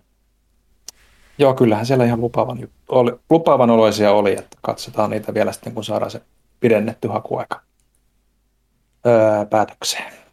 Mun meni jotain kurkkua. Äh. Menikö tunteet se, kurkkuun? En mä tiedä, joku semmoinen kutiseva, kutiseva tunne siellä. Stressi kuristaa siellä. Stressi kuristaa, että selkeästi mieluummin. Janneus kirjoittaa vielä täällä näin viimeisenä ainakin pelaaja Fiin puolella. Taitaa olla sen myötä myös viimeinen kysymys. Ei ole vielä ihan viimeinen, mutta okay. joo. Täytyy toteaa vaan, että tsemppiä Johannalle uusiin haasteisiin. Pare olla silti jaksossa 300 mukana tai ei hyvä heilu. Katsotaan, mitä nämä keksii. Mm. Um, meille tuli kysymys taktiikka, eli nelinpelin Mikanakin tunnettu henkilö. Johanna, onko sulla koskaan ollut mopoa? Tietää, tietää. Ei kyllä ole ollut. Ei ole minkäännäköistä ajokorttia. Ja sen lisäksi meillä on täällä jälleen ö, Paha Fantomin kirjoittama runollinen pätkä, jonka joku muu voisi ehkä lukea, koska mä alan ehkä itkeä.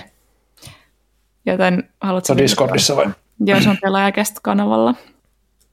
Ootapas hetki. Pitää vähän siirtää. Mä näen sen kokonaan. Oh, tämähän on kunnon pitkä. Tuleeko mitään niin vakavalla äänellä vai semmoisella tekotaiteellisella? Vai? Energisellä. Energi. Ei, ei, energisellä. Ei, ei, ei, ei, sillä äänellä, ei sillä äänellä, millä sä sanoit ne tukijat. Kaikilla, kaikilla muilla äänillä, paitsi Kivinen laituri tuntuu viileältä paljaiden varpaiden alla. Myrskyt ovat laantuneet ja lämmin tuuli huojuttaa kultaista suortuvaa vasten poskeasi, jolle haikeana vierinyt kyynel on piirtänyt auringossa kiiltävän vanan. Valkoinen laiva saapuu pian. Hymyilet. Vasemmassa kädessäsi oli vielä äsken valtikka, raskaana sinun haltuusi annettu. Oikeassa pidit kynää, syntymässä jo sinulle ojennettua. Nyt valtikka on jätetty seuraavalle ja mielesi on tyyni, sillä vanha ja viisas on uusi kantaja ja voimalliset kätensä sen kohottamaan. Kynä lepää korvasi takana, se kulkee mukanasi aina ajan tuolle puolen. Tyhjät ovat nyt siis kätesi ja valmiit ottamaan vastaan kaiken sen, mitä horisontin takana odottaakaan. Hohtava keula lipuu esiin aallonmurtajan takaa. On aika. Tämä ei ole vanhan tarinan loppu tai uuden alku. Tiedät, on vain tullut hetki kääntää sivua suuressa elämän kirjassa. Ja luotettu joukkosi on sinua saattamassa, viemässä sinua seuraavaan, seuraavan luvun alku. Tunnet lempeän ja turvallisen käden laskeutuvan olallesi. Oh captain, my captain, joku sanoo hiljaa. On erikoinen tunne, kun samaan aikaan itkettää ja naurattaa.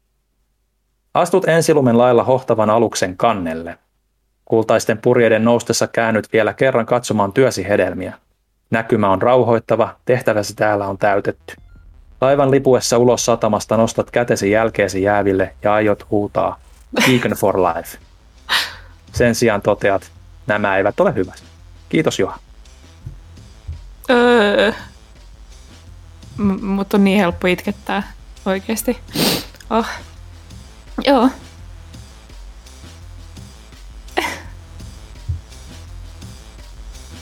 Loppuun Näihin vielä sitten kuviin, tämmönen- näihin tunnelmiin. Joo, ehkä joo. Mä luen tuota disclaimeria tuossa. Näihin kuviin, näihin tunnelmiin. Kiitos Juha Niin. näistä vuosista. Niin. Se oli siinä. Heippa.